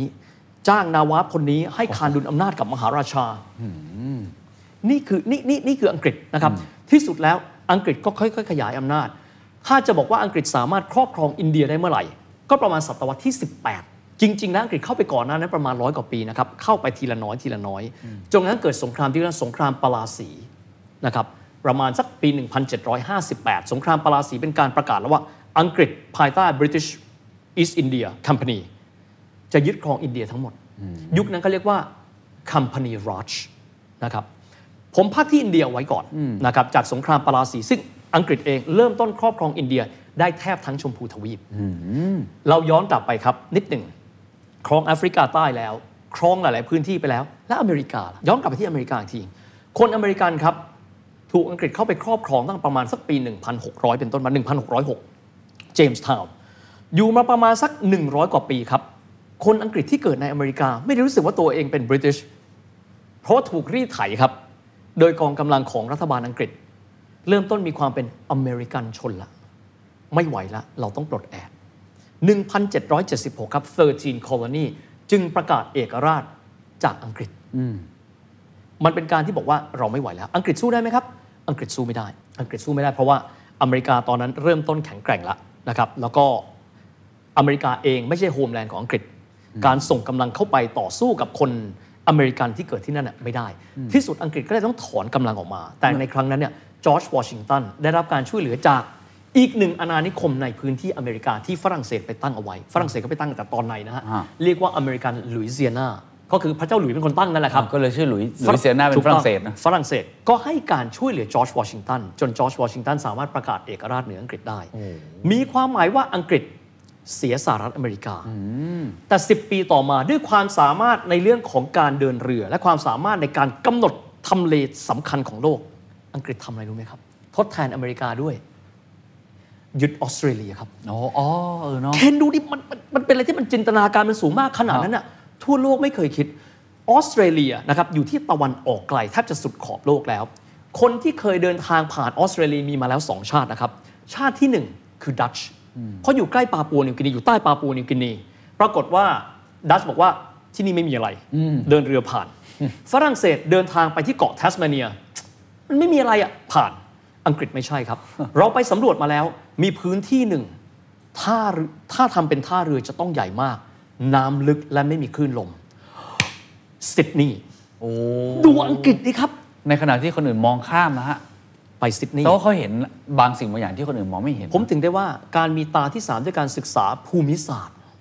ความเข้าใจทำเลทอง ผมผมดูขอย้อนกลับไปที่ลุงเวิร์นอันสวนนะ In case you watch me I'm admiring you so much นะถ้าลุงเวิร์นดูนะ อ่า ท่านลองคิดดูแล้วกันว่า เขาสามารถเห็นสปอตเหล่านี้ได้ทำยังไงอะ่ะเขารู้จินตนาการนะฮะถ้าหากว่าใครจำได้ตอนที่ผมเล่าเรื่องสงครามฟินในครั้งนั้นนะครับ ซึ่งเดี๋ยวเราจะเล่าต่อไป ข้าหลวงชาวจีนถามคนอังกฤษในช่วงเวลานั้นบอกว่า ท่านชนะสงครามเหนือเราทำไมท่านเลือกเกาะเล็ก ๆ ที่มันไม่มีคุณค่าอังคือบอกท่านมองไม่เห็นจริงเหรอ่ะเห็นอะไร เกาะเล็ก ๆ แห่งนี้น้ำลึกและไม่มีคลื่นลม แปลว่าเรือสินค้าใหญ่เข้าได้ไงครับ โหนี่มองลึกกว่าคนอื่นมากนะฮะ และถ้าเกิดว่าเคนลองดูใครก็ตามถ้าไปสิงคโปร์ไปฮ่องกงไปซิดนีย์ถ้าท่านยืนอยู่ท่านจะรู้สึกว่าเลเยอร์เหมือนกันเป๊ะเลยนะฮะอังกฤษต้องการท่าเรือใหญ่ ท่าเรือใหญ่คือสามารถขนวัสดุก่อสร้างจากอังกฤษ ตั้งบ้านแปลงเมืองได้ทั้งหมดเลย โอ้โห ท่านดูสิครับ แต่ละที่และนอกเหนือจากนี้อังกฤษหลังเสียอเมริกาแล้วไปยึดครองออสเตรเลีย เพราะฉะนั้นเนี่ยอเมริกาประกาศเอกราชก่อนกรุงเทพเกิดขึ้น 6 ปี เพราะฉะนั้นออสเตรเลีย 10 ปีให้หลังคือออสเตรเลียอ่อนกว่ากรุงเทพมหานคร 4 ปีด้วยกัน อันนี้ผมเทียบให้ดู ครับ เรา ครับ จะได้รู้ว่ามันคือคือการต่อแมปและอังกฤษมองว่าพื้นที่ออสเตรเลียสุดขอบโลกตรงนี้ วันหนึ่ง มันจะกลายเป็นทำเลสำคัญทางยุทธศาสตร์ เพราะเรามีขอบโลกเป็นของเราปิดวงเล็บสุดท้ายที่เรา วิธีคิด นี่คือท่านดู ครับ และที่สุดผมขอเล่าข้ามไปนิดนึงนะครับ ตอนที่แม็กอาเธอร์ ครอบครองออสเตรเลีย และพ่ายแพ้ต่อจักรวรรดิญี่ปุ่น แม็กอาเธอร์ต้องหนีไปที่ออสเตรเลีย ที่เมลเบิร์นอังกฤษวางแผนที่โลก เพราะฉะนั้นเทรดรูทสำคัญทั่วโลกครับเคนคนที่เป็นอาร์เคเต็กสำคัญ จะบอกคงเป็นใครอื่นไม่ได้นอกจาก British Empire โอ้โหแผนที่โลกการค้าขายต่าง โอ้โห คือเป็นอังกฤษที่เขามีตาที่สามนะ ผมเรียกว่ามีตาที่ ที่มอง สาม เห็นมากกว่าคนอื่น คือเคนแล้วก็ลองคิดดูกันว่า ถ้าเราวิเคราะห์ไป แต่ละองค์ประกอบที่เคนถามมามันสำคัญทั้งสิ้น เราลองอัดแอปใช้กับตัวเองครับ ฮะฮะ ว่าเรามีสิ่งใดเราเรียนอะไรจากเขานะครับ หลังจากอินเดียครับ สถานีต่อไปตาชิง เรามีพื้นที่ที่ยิ่งใหญ่อย่างอินเดียแล้วอะ ต้องจีนแล้ว จีนยิ่งใหญ่มากนะครับ เพราะฉะนั้นครับ พระเจ้าจอร์จที่ 3 จริง ๆ แล้วก็คงไม่ใช่แค่พระองค์นะ แต่ก็คือรัฐสภาอังกฤษน่ะคิดมาแล้ว เราจะต้องส่งข้าหลวงเราไป ไปสำรวจซิว่าต้าชิงเกิดอะไรขึ้น พระองค์ก็เลยส่งคณะนะครับ พระเจ้าจอร์จที่ 3 แห่งราชวงศ์ฮันโนเวอร์ อันนี้ถัดมาอีก 2 ราชวงศ์นะครับ พระเจ้าจอร์จที่ 3 ก็เลยส่งครับข้าหลวงที่นะครับมีชื่อว่าจอร์จแมคคาร์ทนีย์เดินทางไปที่กวางตุ้ง และขอเข้าเฝ้าพระจักรพรรดิเฉียนหลง ตอนนั้นปีท้ายๆแล้วของพระจักรพรรดิเฉียนหลง ที่สุดทางด้านของแมคคาร์ทนีย์บอกว่าถ้าเราจะขึ้นไปเนี่ย เราต้องไปถึงไหน ปักกิ่งได้ไหม ไม่ได้ ที่เดียวที่พระองค์จะให้คนเถื่อนอย่างเจ้าเข้าเฝ้า คือพระราชวังเฉิงเต๋ออเป็นพระราชวังฤดูร้อนอยู่นอกกำแพงเมืองจีนอีกนะฮะเพราะพระองค์จะไปล่าสัตว์แมคคาร์ทนีย์ขึ้นเหนือไปครับ ไปเข้าเฝ้าพระองค์ เรียบร้อยปั๊บแต่ไม่ได้ไปเปล่าครับเคนตอนไปเอาคณะไป ไปทำอะไรรู้ไหมครับ ไปทำแผนที่เหรอฮะ ถูกต้องครับ และแผนที่ของอังกฤษไม่ใช่แผนที่ทางบกอย่างเดียวนะครับทำแผนที่ทางทะเลควบคู่ไปด้วย ทุกโขดหิน ทุกกระแสน้ำทุกร่องน้ำอยู่ในเมืองอังกฤษหมดปั๊บขึ้นไปและกลับลงมา อังกฤษจึงมีแผนที่จีน ดีกว่าจีนพัฒนามา 5,000 ปี โอ้ นี่เหมือนถ้ำหลวง เลย มันมันต้องบอกว่ามันน่าศึกษามากนะค แล้ รั ว บ แสดงว่าไอศาสตร์ในการทำแผนที่ศาสตร์เรื่องของภูมิศาสตร์อะไรพวกนี้เขาก็พัฒนามาก ๆ ด้วยเช่นกัน จริง ๆ เชื่อว่านะครับ เอาตั้งแต่โรงเรียนแผนที่ที่เมืองเชเกรสของโปรตุเกสนะครับของอาเจ้าชายเอนริเก้เนี่ยมันอยู่ใน DNA ฝรั่งครับเพียงแต่ว่าอังกฤษเนี่ยขยายอำนาจได้ได้เหนือที่สุดจากจากเหตุทางการเมืองดังที่เราเล่ามาแล้ว การที่เขาต่อเชื่อมาเนี่ยมันมีพัฒนาการแล้วเขารู้แล้วว่า ถ้าเขาไปที่ไหน ถ้าเรือไม่ลึก ถ้าถ้าเกิดว่าทะเลไม่ลึกใช้เรือเล็ก ถ้าทะเลใหญ่ ใช้อีกแบบหนึ่งนี่คือนี่คือความเก่งของเขา เพราะฉะนั้นเขาก็สามารถเดินทางเขาก็รู้ว่าพื้นที่ต้าชิงตามชายฝั่งเป็นยังไง และเดี๋ยวจะมาเล่าต่อครับว่านอกจากฮ่องกง หลังจากที่อังกฤษชนะสงครามฟินนะครับเหนือต้าชิงในปี 1842 ในช่วงเวลานั้นมีการเซ็นสัญญากันนะครับ ที่อ่าที่เรียกว่าสนธิสัญญานานกิ่ง หนึ่งในเงื่อนไขก็คืออังกฤษบังคับให้ต้าชิงนั้น ต้องเปิดเมืองท่าห้าแห่ง เมืองท่าห้าแห่งทุกคนก็รู้ หนิงโป กวางโจวเทียนจินนะครับฮ่องกงอีกหนึ่งแห่งครับ จีนไม่เข้าใจจะเปิดทำไมเซี่ยงไฮ้ครับเซี่ยงไฮ้เป็นเมืองที่จีนไม่ได้พัฒนาเป็นเวลาเป็นพันปี อังกฤษเล็งแล้วบอก นี่คือ prime spot โอ้โห จะมีพื้นที่ไหนติดมหาสมุทรแปซิฟิก และต่อด้วยแม่น้ำแยงซีเกียงเข้าไปกลางประเทศทำเลทอง อังกฤษ แต่ เป็น จีนไม่ไม่ได้สังเกตมุมนี้มาก่อนเลยนะฮะ มีแต่ชุมชนเรือครับ สิ่งปลูกสร้างถ้าใครไปเซี่ยงไฮ้ตอนนี้ สิ่งปลูกสร้างจำนวนมากเกิดมาจากอิทธิพลของอังกฤษเกือบทั้งนั้น ลองดูสิครับอ่ะพักจากเรื่องการสำรวจโลกและการขยายถ้าเราดูนะครับ แผนที่โลกประเทศที่ใหญ่ที่สุดอันดับที่สองของโลก แคนาดาตกอยู่ในมืออังกฤษ ออสเตรเลีย อินเดียนะครับเอชแอฟริกาบางส่วนนะครับ เดี๋ยวจะมาเล่าแอฟริกาต่อ ทั้งหมดอยู่ในมืออังกฤษเยอะมาก ไม่ธรรมดา เห็นไหมครับ เพราะฉะนั้นการที่เขามีตาที่3ามก็เพนมันบอกแล้วว่าทำให้เขาสามารถเดินเข้าไปถูกจุดถูกสปอตด้วยนะครับ ก่อนที่จะไปที่เอ่อการปฏิวัติอุตสาหกรรม ต้องขออนุญาตมาที่แอฟริกาครับ ทวีปแอฟริกา ปัจจุบันมีประมาณ 59 ประเทศด้วยกันนะครับทวีปแอฟริกาหลายคนบอกว่า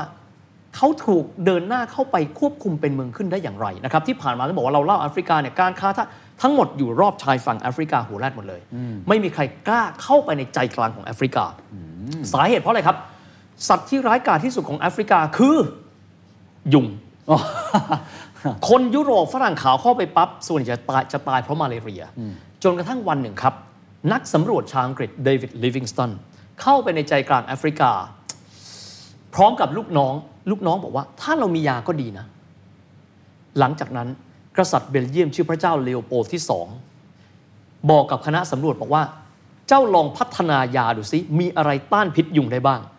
ยานั้นมีชื่อว่าควินินอเมริกันเรียกควไนน์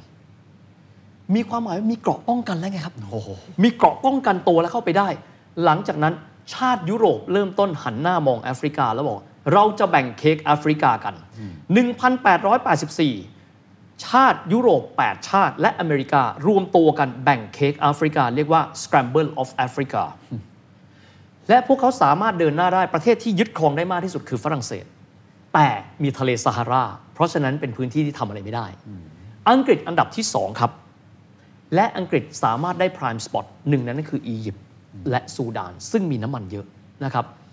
ถามว่าตรงนี้มันมีความสำคัญยังไงนะครับ การแบ่งตรงนั้นนะ scramble of Africa เนี่ยต้องบอกว่าใช้เวลาเพียงแค่ 30 ปี แบ่งทั้งหมดได้มีทั้งหมด 8 ชาติด้วยกัน ขอมาโฟกัสที่อังกฤษก่อน ครับ ช่วงนั้นสามารถขยายอำนาจได้เร็วเพราะอะไรครับ ในช่วงนั้นโลกใบนี้เกิดการปฏิวัติอุตสาหกรรมไปแล้ว และการปฏิวัติอุตสาหกรรมที่ว่าถึงทำให้เกิด 3 สิ่งที่มีความสำคัญนอกจากควินนินนะหนึ่งมีรถไฟแล้ว เวลาพวกเขาเดินกำลังพลเขาลำเลียงพลเป็นหลักพันหลักหมื่นได้ด้วยรถไฟ เร็วขึ้นไหม อืมเร็วขึ้น เร็วขึ้น 2. มีเรือกลไฟ เครื่องจักรไอ้น้ำเป็นที่เรียบร้อยแล้ว การเดิมทุกหน้าน้ำง่ายขึ้น 3. ครับ อังกฤษผลิตแม็กซิมกัน ปืนกลได้แล้วครับ เพราะฉะนั้นสามารถเดินหน้ายึดครองแอฟริกาได้อังกฤษได้น่าจะได้ไปประมาณสัก 30%ของทั้งทวีปแอฟริกา เพราะฉะนั้นอังกฤษมีอาณานิคมในทุกๆทวีป อืมอย่างเมื่อกี้ที่เล่าถึงการปฏิวัติอุตสาหกรรม เออทำไมถึงเกิดขึ้นที่อังกฤษครับ ก็เคนถามที่ดีมากครับ เราจะได้ยินคำว่า Italian Renaissance อ่า ประเทศอื่นมันมีป่ะ มีนะครับ ฝรั่งเศสก็มีเอ่อ French Renaissance ถ้าเราดูถ้าตอนนี้ใครก็ตามนะครับ ถ้าไปที่ปารีสจะพบว่าทำไมตึกที่ปารีสมันหน้าตาไม่เหมือนคนอื่น นั่นแหละครับ French Renaissance เป็น architecture เขา เยอรมันก็มี Renaissance ของเขา อังกฤษมีไหมครับ มีครับ อังกฤษโดยเฉพาะอย่างยิ่งเลยนะครับ สกอตแลนด์เป็นประเทศ ถ้าสกอตแลนด์ยังแยกอยู่นะฮะ เป็นพื้นที่ที่มีมหาวิทยาลัยนะครับ มากกว่าอังกฤษด้วยซ้ำมี 5 แห่ง ในยุคเรเนซองส์อังกฤษมี 2 แห่งคือออกซฟอร์ดกับเคมบริดจ์ สกอตแลนด์มีสแตร c คล d กลาสโกเอดินบะร์เซนต์แอนดรู อังกฤษตื่นรู้ทางปัญญา และเริ่มต้นทำการทดลองสิ่งต่างๆ เยอะมากจนกระทั่งที่สุดครับ พวกเขาบางทีคนถามว่าปฏิวัติอุตสาหกรรมเริ่มเมื่อไหร่นะครับปฏิวัติปฏิวัติอุตสาหกรรมเป็นสิ่งที่ฟังแล้วแปลกมากนะฮะเริ่มต้น 1730บางคนบอกวินมั่วเปล่าวะเฮียไม่ได้มั่ว แต่กว่าที่คนจะเห็นและสัมผัสได้ ถึงวิทยาการที่อังกฤษเองก็ดีชาติต่างๆเนี่ยเพียรพยายามศึกษาวิทยาศาสตร์ ดาราศาสตร์เนี่ยอีกร้อยปีนะครับ 1830 เราได้เห็นนวัตกรรมที่เป็นเครื่องจักรเครื่องกลโผล่เข้ามา พูดง่ายมีการสั่งสมองค์ความรู้ต่างๆ มา สิ่งแรกคือคอตตอนจินเครื่องปั่นได้ เขาทำกับอุตสาหกรรมเท็กซ์ไทล์ถามว่าทำไมครับ วัตถุดิบมีแล้วนี่ จากอินเดียก็มาได้ มีฝ้าย ถูกไหมเพราะฉะนั้นทุกอย่างเนี่ยมันทะลักเข้ามาเรียบร้อยแล้ว จะแปรรูปมันอย่างไร เริ่มต้นมีเครื่องจักรไอน้ำจากนั้นค้นพบการใช้โคลหรือว่าถ่านหิน สิ่งต่างๆ เริ่มต้นเริ่มต้นที่แมนเชสเตอร์ครับ จากแมนเชสเตอร์มีคนเป็นหลักหมื่น กลายเป็นมีหลักแสนภายในเวลาแค่ไม่กี่ปี กลายเป็นศูนย์กลางขึ้นมา เพราะฉะนั้นวิทยาการต่างๆ ที่อังกฤษมี การค้นพบทางวิทยาศาสตร์รวมถึงการแพทย์ ช่วงนั้นสั่งสมองค์ความรู้แล้วมันมันมาระเบิดกันในครั้งเดียวในยุคประมาณปี 1830 ทรัพยากรเริ่มต้นมีไม่จำกัดนะครับ เพราะต้องไม่ลืมว่าอยากจะได้อะไรล่ะทานหินน้ำตาล ยางปาล์มทุกอย่างมีหมด อ๋อถ้าเกิดว่าเขาไม่มีทรัพยากรมากมายเหล่านี้ ก็อาจจะทำให้การปฏิวัติอุตสาหกรรม หรือการคิดค้นวิทยาการไม่เกิดขึ้นก็ได้ ที่ใช้คำนี้เป็นเหตุเป็นผลซึ่งกันและกัน ฮะ ด้านหนึ่ง คิดคนวิทยาการ คิดคนวิทยาศาสตร์ แต่อีกด้านหนึ่ง เอ้า ไม่ใช่เพียวไซน์นะเรามีเป็น applied science ศาสตร์ประยุกต์ เพราะฉะนั้นที่สุดทุกอย่างรวมตัวกัน จนกระทั่งกลายเป็นว่า British Empire กลายเป็นจักรวรรดิที่มีความมั่งคั่ง ไม่ว่าจะในเชิงของพื้นที่ ไม่ว่าจะเป็นในเชิงของวิทยาการ ในเชิงของการเงิน ซึ่งอย่างที่เราเห็นนะ บริษัทต่างๆ ก็ทำการค้ากันมากมายมหาศาล เพราะฉะนั้นก็เลยกลายเป็นจักรวรรดิที่ยืนหนึ่งบนโลกใบนี้ ในยุคเวลาแบบนั้น ครับเฮียย้อนกลับไปนิดหนึ่งครับ ตอนที่เขาเริ่มออกล่าอาณานิคม พยายามจะครอบครองหลาย ๆ ภูมิภาคหลาย ๆ ประเทศ ในแผนที่โลกที่เขามีความเชี่ยวชาญมาก ๆ เอาจริง ๆ ในความเป็นมหาอำนาจของเขาเนี่ยเขาครอบครองไปทำไมครับในตอนนั้น ความคิดของเขาเนี่ยที่อยากจะขยายแผนอาณานิคมไปเรื่อยๆนอกจากเรื่องทรัพยากรแล้วเนี่ยหรือผมไม่แน่ใจว่ามีเรื่องของความอยากเป็นมหาอำนาจมากน้อยแค่ไหนด้วยนะครับ เอ่อขอบคุณที่เคนถาม เคนรู้จักบิดาแห่งเศรษฐศาสตร์ไหมครับ เป็นชาวสกอตติชเขาชื่อว่าอดัมสมิธ อ่ารู้จักครับ อดัมสมิธชื่อที่โด่งดังที่สุดของเขาคืออะไรครับ หนังสือ Wealth of the Nation, ครับ What is wealth of the nation ความมั่งคั่งของชาติมาจากอะไร อ่า ถูกไหมฮะ นิยามของคนชื่ออดัมสมิธคืออย่างหนึ่ง ถ้าในยุคปัจจุบันเราจะบอกว่าความกินดีอยู่ดีของคนทุกคนอย่างเท่าเทียม อ่าอ่าใช่ใช่ใช่แล้วมันเปลี่ยนละ อ่ะแล้วเคยลองนึกดูสมัยพระราชินีอลิซาเบธที่ 1 Wealth of the Nation คืออะไร ถ้าเป็นคนยุคเก่า first win more land ต้องได้ดินแดนมากที่สุด อ๋อ ถูกไหมครับ ถ้าเป็นถ้าไปถามคนสเปนไปถามพระเจ้าฟิลิปเป้ที่สองทองคำเลยครับ ถ้าไปถามพ่อค้าสไปซ์ไงครับ แต่ละคนไม่เหมือนกัน อ่า ถูกไหมมันขึ้นอยู่ว่า wealth of the nations คุณจะนิยามมันอย่างไร ยุคก่อนหน้านั้นคือ ผู้ที่เป็นมหาอำนาจคือผู้ที่ win more land เพราะฉะนั้นเราจะเห็นเรื่องแบบนี้ก่อนสงครามโลกครั้งที่สองแต่ละชาติครับ ญี่ปุ่นจำได้ไหมที่เราคุย จำได้คเมื่รัอบ ที่แล้ว win more land เป็น pride of the nation แต่อาดัมสมิธบอกไม่ใช่ wealth of the nation ต้องถูกนิยามใหม่ เช่นเรื่องของการกระจายรายได้เสถียรภาพ เป็นมิติใหม่ แกถึงได้เป็นบิดาแห่งเศรษฐศาสตร์ไงครับ แต่ต้องต้องไม่ลืมว่าใช้คำนี้ historical reenactment ย้อนกลับไปสู่เวลานั้น ชาติที่มีกำลังเยอะที่สุด มีความหมายว่าเรามีประการรอบตัวเราใหญ่ที่สุด เราไปที่ไหนคนก็จะเห็นว่าเรายิ่งใหญ่ที่สุด ถ้าเราเล็กเราก็จะเหมือนโปรตุเกส อืม ถ้าเราเล็กแล้วก็อาจจะเหมือนดัตช์ที่ตกอยู่ภายใต้อาณานิคมของสเปนิชฮับสบูร์ก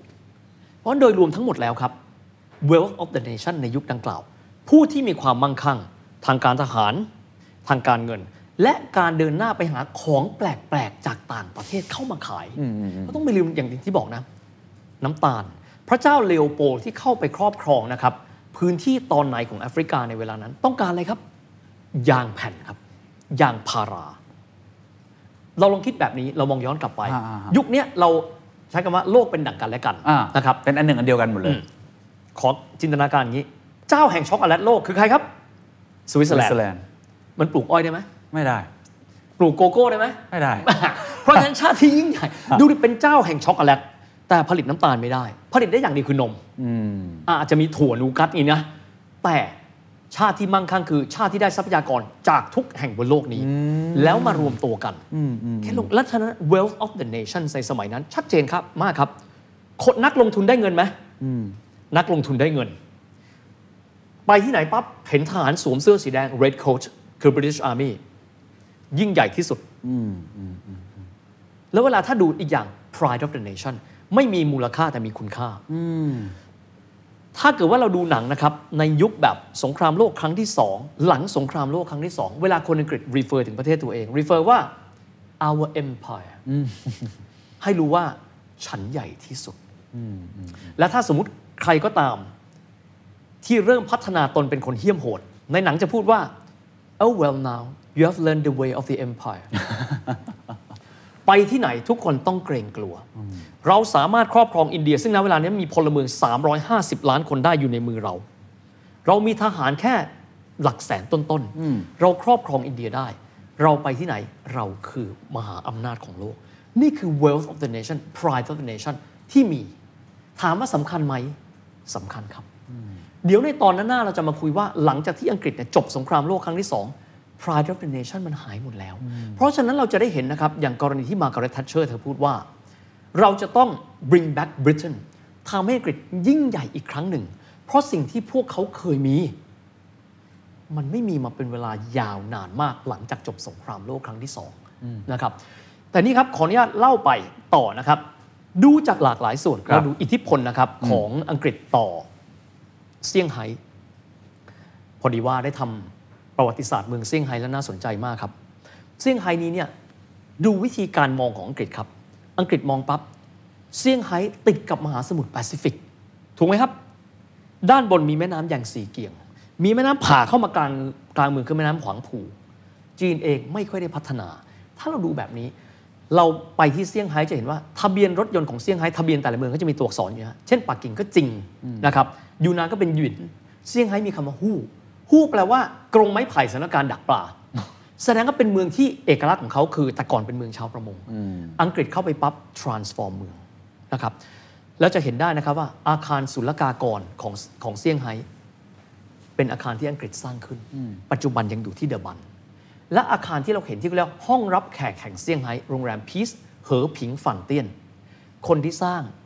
ครั้งหนึ่งเคยร่วมการค้ากับบริษัท British East India เอาฝิ่นเข้ามาขาย เขาชื่อว่าเดวิดสซูน เป็นคนยิวที่เกิดที่แบกแดด แล้วมาเติบโตที่อินเดีย จากนั้นขายฝิ่นแข่งขันกับบริษัทชื่อจาดินแมทเทสัน ถนนหนานจิงลู่ซึ่งเป็นถนนสายหรูหราที่สุดแล้วของเซี่ยงไฮ้ผู้สร้างชื่อแอรอนฮารุนคนนี้เป็นชาวยิวนะครับเหมือนกันเลยมาจากแบกแดด ทุกอย่างถูกเนรมิตขึ้นมา เพราะอังกฤษเปิดประตูสำหรับเดวิดซัสซูนที่กล่าวเมื่อสักครู่ อย่าลืมนะครับว่าอังกฤษเกิดได้เพราะระบบธนาคารถูกไหม ครับ เขาคือหนึ่งในผู้ร่วมก่อตั้ง HSBC โอ้ อังกฤษจะไปทำการค้าที่ฮ่องกงและเซี่ยงไฮ้ ถ้าเราไม่มีระบบการเงินหล่อเลี้ยง เราอยู่ไม่ได้ ต้องสร้างธนาคารขึ้นมา เพราะระบบการเงินโลก คนวางแผนอาร์เคเต็กต้องยอมรับว่าอังกฤษ ถ้าจะถามว่าทำไมอังกฤษเองเนี่ยจริง ๆ แล้ว คงความเป็นหนึ่งในในโลกนี้เนี่ยได้ 300 กว่าปีน้อยกว่าโรมันไหมน้อยกว่า ออตโตมันครองพื้นที่ถ้าเกิดเต็มราชวงศ์600 กว่าปี เอาเฉพาะช่วงที่ยึดครองยุโรป 400 กว่าปี แต่อิทธิพลในเชิงวัฒนธรรม ภาษาระบบการเงิน ด้วยความที่เขาเนี่ยมีเมืองขึ้นอยู่ในทั่วทุกมุมโลกแทบทุกทวีป จนที่สุดแล้ว British Pound Sterling เลยกลายเป็นสกุลเงินที่ทรงอำนาจที่สุดในโลก เพราะฉะนั้นก่อนที่เราจะเข้าใจว่าดอลลาร์แข็งแกร่งในวันนี้ ต้องบอกว่าก่อนหน้านั้นคือ British Pounds ภาษา เพราะทุกคนจำเป็นต้องพูดภาษาอังกฤษเหมือนกันหมด เพราะว่ามันมีหลายดินแดนมากเลยเนาะ และภาษาต้องยอมรับนะครับว่า การที่มหาอำนาจโลกพูดภาษานั้นทำให้ภาษานี้เป็นภาษากลางที่ภาษาละตินเรียกลิงกว่าฟรังกาคือภาษาที่ทุกคนสื่อสารกันหมด common language มันเลยกลายเป็นอำนาจที่อยู่ behind British Empire มาโดยตลอด โอ้ นี่คือความแตกต่างกับมหาอำนาจอื่น ๆ ในอดีตเนาะ คือมันยังส่งอิทธิพลจนถึงวันนี้ โอ้โหถูกต้อง เพราะมันมีเรื่องของเชิงวัฒนธรรม อืม หรือเชิงการเงินตรงนี้ด้วย ถูกต้อง อย่างเรื่องของการเงินนะครับ ซึ่งในตอนหน้าๆเราจะเล่าถึง British Second Empire มี second empire มี second empire ฮะ แต่ second empire คืออะไรเดี๋ยวตามไว้ก่อนนะครับ ฮะ เรามาดูตรงนี้ครับ อังกฤษครอบครองทั้งอินเดียนะครับ มีอิทธิพลในจีนนะครับ มีอิทธิพลมากมาย มี southeast asia มันจะเป็นมาแหลมมาลายู แหลมมาลายูนี่ก็เหมือนกัน เพราะเป็นเส้นทางการเดินเรือสำคัญ โอ้ใช้ใช้เฟรมเวิร์กเดิมเลยนะ โอ้ใช้นี่ใช้แบบนี้หมดนะครับ แล้วก็ย้อนไป ดังนั้นเนี่ยหลังจากนั้นอังกฤษยิ่งใหญ่ขึ้นมา แต่ถามว่าอังกฤษเริ่มต้นดีคลายหรือแผ่วลงเมื่อไหร่ต้องบอกว่าสงครามโลกสองครั้ง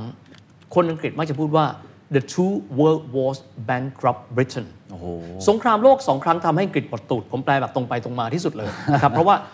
สงครามสองครั้ง สงครามโลกครั้งที่หนึ่งครับ ก็เกิดจากการที่ไคเซอร์วิลเฮมที่ 2 ต้องการขยายอำนาจของพระองค์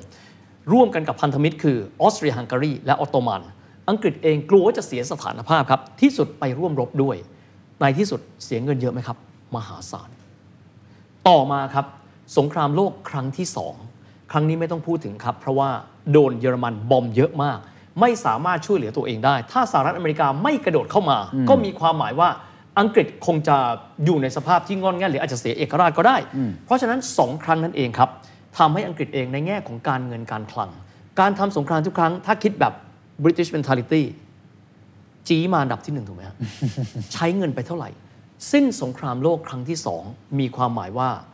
อังกฤษไม่ใช่มหาอำนาจเบอร์หนึ่งของโลกอีกต่อไปแล้ว ทันทีที่หมดตูด หมดตูดด้วยหนึ่งเดือนหลังจากอเมริกาและสัมพันธมิตรยกพลขึ้นบกที่นอร์มังดีนะครับสัมพันธมิตรขึ้นบกที่นอร์มังดีวันที่ 6 เดือน 6 ปี 1944 ถัดมาคือเดือนกรกฎาคม มีสนธิสัญญาเบรตันวูดอเมริการู้แล้วว่าจบสงครามครั้งนี้ อังกฤษมหาอำนาจโลกต้องมากู้เงินเราแน่นอน ประกาศเบรตันวูดค่าเงินของท่านมาตรึงกับเงินของเรา อังกฤษรู้แล้วครับว่าตัวเองหมด ไม่เหลือแล้ว ที่เขาเปรียบเทียบครับว่าอังกฤษเป็นเหมือนเศรษฐีเก่า มีแบรนดิ้งที่ดี แต่ที่สุดแล้วเศรษฐีเก่าคนนี้ไม่มีเงิน เศรษฐีเก่าต้องขายสมบัติเก่าออกไปเรื่อยๆ นี่คือในมิติการเงิน ครับ มิติสัญญานุภาพไม่ต้องพูดถึง และมิติที่สำคัญมาก ๆ คือ เคยมีอาณานิคมทั่วโลก อาณานิคมถ้าจะมีได้หนึ่งท่านต้องมีเงิน ใช่ สองท่านต้องมีสัญญานุภาพในการวางกำลังคนของท่านเพื่อ ควบคุมอะ ควบคุมบุคคลที่เป็นคนพื้นถิ่นนะครับ เพราะฉะนั้นเดี๋ยวตอนหน้าเราจะมาคุยกันครับว่า เมื่อจบสงครามเป็นที่เรียบร้อยไปแล้วเนี่ยการแตกสลายของ British Empire ที่มีอยู่ และนำไปสู่สิ่งใหม่ที่เขาเรียกว่า Commonwealth ทำให้อังกฤษเนี่ยยุบลงไปขนาดไหนนะครับ และก็หลังจากนั้นอังกฤษเองซึ่งต้องหานะครับว่าจุดเด่นของเขาคืออะไร ครั้งหน้าเราจะมาคุยเพราะคว่ารับ อังกฤษเองต้องยอมรับว่าหลายๆอย่างหายไปนะครับ สิ่งที่พวกเขาต้องคิดคืออะไรคือพื้นฐานที่จะทำให้พวกเขาพอเป็นสปริงบอร์ดต่อไปได้ โอ้ น่าสนใจมากเลยครับ เพราะฉะนั้นก่อนที่เราจะไปตอนหน้าหน้าต่อไป ผมจะสรุปตรงนี้ให้เฮียตอบคำถามสุดท้ายแล้วกันนะครับ ผมว่าเส้นทางการขึ้นมาการเติบโตของอังกฤษเนี่ยมีเอกลักษณ์มาก แล้วก็การเป็นมหาอำนาจของเขาเนี่ยมันเต็มไปด้วยกลยุทธ์ที่แยบยลวิธีการที่หลากหลายมาก แต่ว่าทันทีที่ทุกอย่างมันพังทลายลง แล้วก็ทำให้เขาเนี่ยหมดตูดอย่างที่เราคุยกันเนี่ย ผมอยากรู้ว่าการยอมรับสภาพของตัวเองจากคนที่ครั้งหนึ่งเคยเป็นอำนาจที่ยิ่งใหญ่มาก ๆ ครอบครองหนึ่งในสี่ของโลกได้เนี่ย การเปลี่ยนตรงนั้นน่ะมันเปลี่ยนสภาพยังไง ภายในประเทศเขาคุยกันยังไง หรือภายในราชวงศ์เองเนี่ยมันมีการยอมรับสภาพนั้นยังไงครับ British Empire needs to come back พูดแบบเชอร์ชิลขอบคุณสำหรับคำถามเคนมาก เพราะมันเป็นคำถามที่ดีมากครับ จากครั้งหนึ่งทุกคนรีเฟอร์ตัวเองว่า Here is the empire คือให้รู้ว่าฉันใหญ่มาก อาทิตย์ไม่เคยตกดินนะครับ อ่าอ่าใช่ ถูกไหมฮะ ใช่ใช่ พระอาทิตย์ไม่เคยตกดิน เพราะว่าจะไปที่ไหน เรามีอาณานิคมทุกไทม์โซนถูกไหมฮะประเด็นเป็นแบบนี้ครับ เรื่องที่น่าสนใจมาก ๆ คือหลายคนเวลาที่ศึกษาประวัติศาสตร์อังกฤษหลังสงครามโลกครั้งที่สองจะจำคนหลักๆสองคนครับวินสตันเชอร์ชิล ครับ มาร์กาเร็ตแทชเชอร์ ครับ แต่ว่าช่วงนั้นมีนายกแค่สองคนไหมครับ ไม่ใช่ครับ และก็ในช่วงนั้นหลังสงครามโลกครั้งที่สองอังกฤษเหมือนอยู่บนทางแยกครับ อังกฤษต้องตัดสินใจว่าอังกฤษจะเป็นแบบเดิมที่อ่อนแอลง คือเป็น weak empire หรืออังกฤษจะเดินทิศทางใหม่ ขอพรีวิวตรงนี้นิดหนึ่ง ครับ จบสงครามโลกครั้งที่ 2 ในสมรภูมิของยุโรป VE Day Victory on Europe เราจะเห็นภาพเชอร์ชิลยืนอยู่ที่เฉลียงชนะแล้ว แต่หลังจากนั้นเขาแพ้การเลือกตั้งครับ อ่าใช่ครับ และสิ่งนั้นคนที่มา มีชื่อว่า English Lenin เคลเมนแอตลีผู้นำพรรคเลเบอร์ ถามว่าสำคัญยังไง ตลกไหมครับ วีรบุรุษสงครามเพิ่งเอาชัยชนะมาให้กับบริติช e อ p i r e อย่างน้อยสุดบริติช e อ p i r e ไม่เสียหน้า แต่เขากลับเลือกผู้นำซึ่งมีหน้าตาเหมือนเลนิน และมีแนวความคิดค่อนไปทางซ้ายค่อนข้างจัด คนอังกฤษคิดอะไรครับ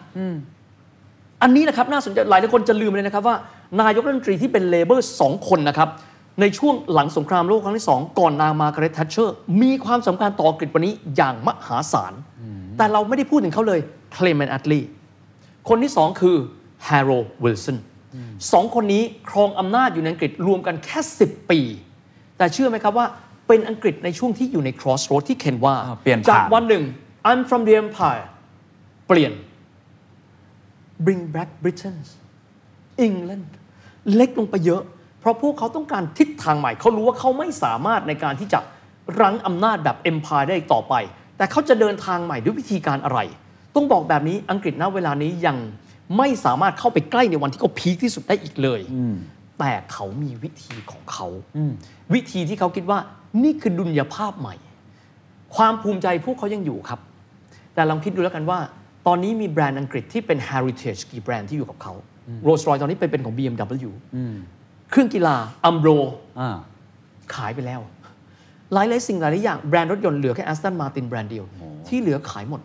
แบรนดิ้งสมบัติเก่าขายหมด ดุลยภาพใหม่ของอังกฤษ เดี๋ยวตอนหน้าจะมาเล่ากัน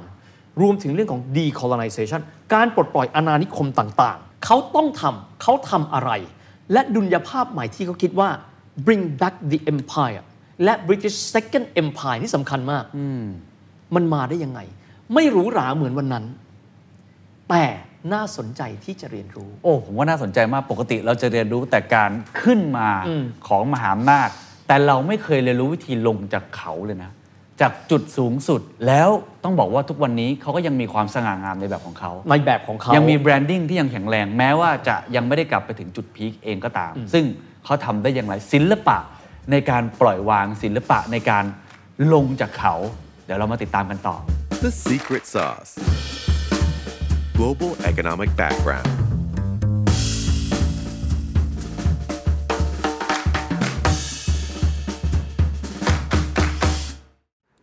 357 ปีครับ คือช่วงระยะเวลาที่อังกฤษเป็นมหาอำนาจของโลกครับ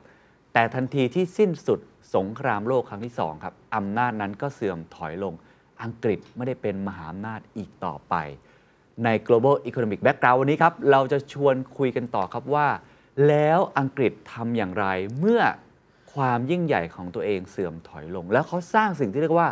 second empire ได้อย่างไร แน่นอนครับ คนที่จะมาเล่าให้เราฟังก็คือเฮียวิทย์สิทธิเวคิน สวัสดีครับ ฮัลโหลแค่ไหนคือเราเสนอ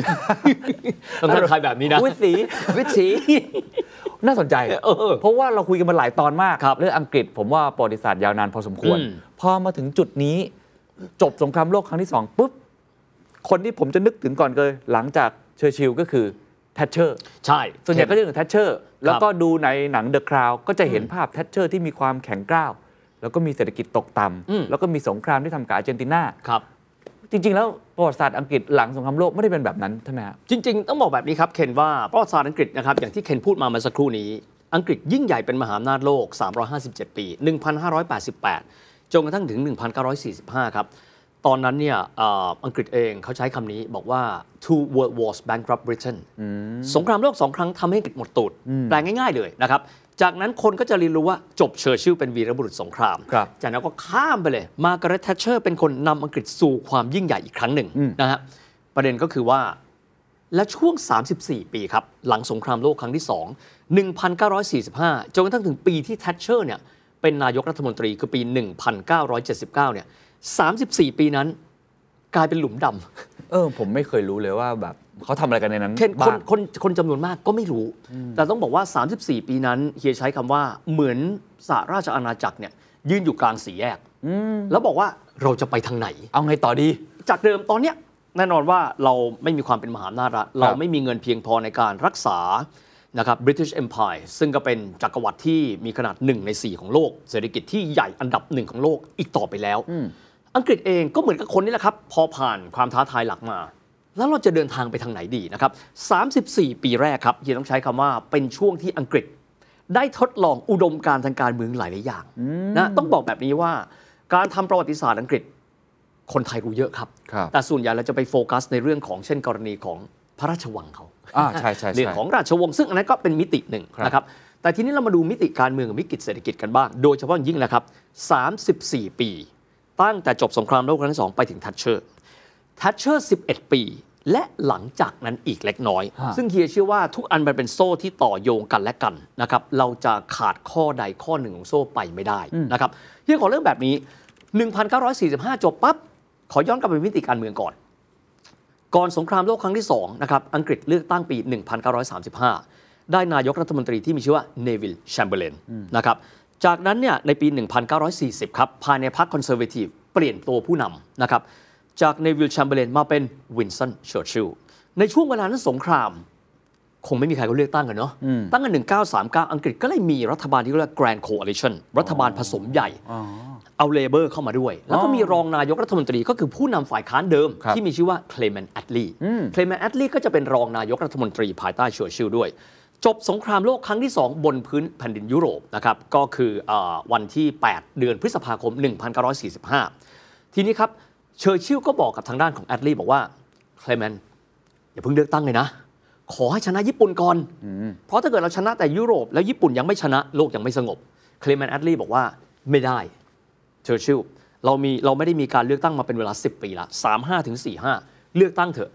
สองคนบรรลุข้อตกลงกันนะครับ แล้วก็เข้าไปพบกับพระเจ้าจอร์จที่ 6 นะครับ พระมหากษัตริย์ในเวลานั้น พระเจ้าจอร์จที่ 6 ก็ทำตามนะครับเอ่อความประสงค์ฝ่ายการเมืองก็คือจำเป็นต้องมีการยุบสภา จากนั้นก็มีการเลือกตั้งใหม่นะครับ ครับ ในวันที่ 5 กรกฎาคม ถ้าลองดูภาพทั่วๆไปเลยคนส่วนใหญ่ก็จะบอกว่าเชอร์ชิลลเป็นวีรบุรุษสงคราม ใช่ โอ้ชัวคอนเซอร์เวทีฟนอนมา สู้กับฮิตเลอร์ชนะ ก็ ใช่ไหม ถูกเขาเป็นวีรบุรุษสงคราม ครับ ปรากฏมันไม่ใช่แบบนั้นสิเคน เออผมน่าสนใจมากเลยนะว่า คนที่ได้รับการยกย่องสูงมาก ถูกในโลกนะ ไม่ใช่แค่ในอังกฤษนะ ใช่ แต่ทำไมเลือกตั้งแพ้ แพ้เลือกตั้ง เออ น่างงมาก แล้วไปดูผลการเลือกตั้งจะน่าช็อกมากครับ เพราะเลเบอร์ ซึ่งแต่เดิมมีประมาณ 190 กว่าเสียง จากสภา 640อ่ะ640 เสียง ปรากฏว่าเขาได้เพิ่มขึ้นมาเกือบ 200 คะแนน โอ้ คำว่า landslide ถูกใช้ในครั้งนี้จริง ๆ คิดดูแล้วกันครับเคนไม่ถึง เออ 200 ขึ้นมาเป็น 393 คะแนน เอ้ยไม่น่าเชื่อว่าความนิยมจะเพิ่มขึ้นขนาดนั้นได้ งงมากว่ามันเกิดอะไรขึ้น ในขณะที่วีรบุรุษสงคราม ฮะ จากประมาณ 360 กว่าคะแนน ดรอปลงไปเหลือไม่ถึง 200 คะแนน วินสันเชอร์ชิลลเองงงมันเกิดอะไรขึ้นนะครับ จุดนี้เฮียเลยอยากจะบอกว่ามันเป็นจุดที่มีความสำคัญ และถ้าใครไม่เคยใส่ใจ 34 ปีนี้ อยากขอให้บอกว่า 34 ปีนี้โคตรสำคัญเลย ครับ นะครับ เราลองมาดูกันบ้างว่าสิ่งที่เกิดขึ้นนะครับ คนอังกฤษเรียกจุดนั้นว่า national consensus ชั้นทามติของชาติ ถามว่าทำไม คนอังกฤษเขามองแบบนี้ว่าสงครามจบลงไปแล้ว ครับ แน่นอนเรายังคงบูชาวินสตันเชอร์ชิลนะครับ ท่านก็อยู่บนหิ้งท่านไป แต่อังกฤษหลังสงครามโลกครั้งที่ 2 โครงสร้างเศรษฐกิจและการเมืองย่อมต้องไม่เหมือนเดิม เพราะ British Empire จักรวรรดิบริติชไม่อยู่เหมือนเดิมอีกแล้ว แน่นอนที่สุด เพราะฉะนั้นเราต้องการอังกฤษใหม่ และอังกฤษที่เราต้องการควรจะต้องวางอยู่บนพื้นฐานของเศรษฐกิจแนวใหม่ โอ้โห อ่าฮะนะฮะทีนี้ไปดูก่อนว่าคำว่าเศรษฐกิจแนวใหม่เฮียขอมองย้อนกลับไปนิดหนึ่งนะครับ งวดที่แล้วเนี่ยเราคุยถึงอดัมสมิธ ครับ นะครับเป็นคนวางพื้นฐาน wealth of the nation นะครับแน่นอนว่าเมื่อเวลาเปลี่ยนแปลงไปครับ ตั้งแต่ตอนที่ฟองสบู่วอลสตรีทแตก 1929 ในช่วงเวลานักเศรษฐศาสตร์หลายคนก็พยายามมองว่า โลกใบนี้ควรจะมีรูปแบบทางเศรษฐกิจอะไร ครับ ก็มีนักเศรษฐศาสตร์สาขาอ่าต้องเรียกว่านักเศรษฐศาสตร์สายเคมบริดจ์มีชื่อหน้าว่าจอห์นชื่อกลางว่าเมนาร์ดชื่อหลังว่า Keynes ถูกต้อง จอห์นเมนาร์ดเคนส์นะครับ เริ่มต้นคิดละ เราต้องมีทิศทางทางเศรษฐกิจใหม่ ครับ เศรษฐกิจที่ดีมีความหมายว่า full employment รัฐต้องเข้าไปดูแลหลายส่วน กระตุ้นโดยภาครัฐแต่ก่อนรัฐจะบทบาทค่อนข้างน้อย ครับ คิดดูแล้วกันสมัยนั้นอังกฤษ Bank of England ธนาคารกลางอังกฤษยังเป็นของเอกชนอยู่เลยนะ โอ้โหเหรอฮะ เกือบทุกอย่างเป็นของเอกชนทั้งหมดเลยนะครับ จอห์นเมน r d เคนส์บอกว่า เราต้องคิดถึงสวัสดิการ มิติต่างๆมากขึ้น คนอังกฤษก็มีสิ่งนี้อยู่ในใจครับ ปัญหาคือ implement ไม่ได้เพราะมันติดสงคราม อ๋อ นะฮะพอหลังจากที่เคลเมนแอดลีเอาชนะอ่าการเลือกตั้งในครั้งนั้นได้ ครับ แนวความคิดแบบ Keynesian economy ก็เข้ามาที่อังกฤษ ซึ่งในประเทศไทยก็มีอิทธิพลสูงมากเช่นเดียวกันนะ สุ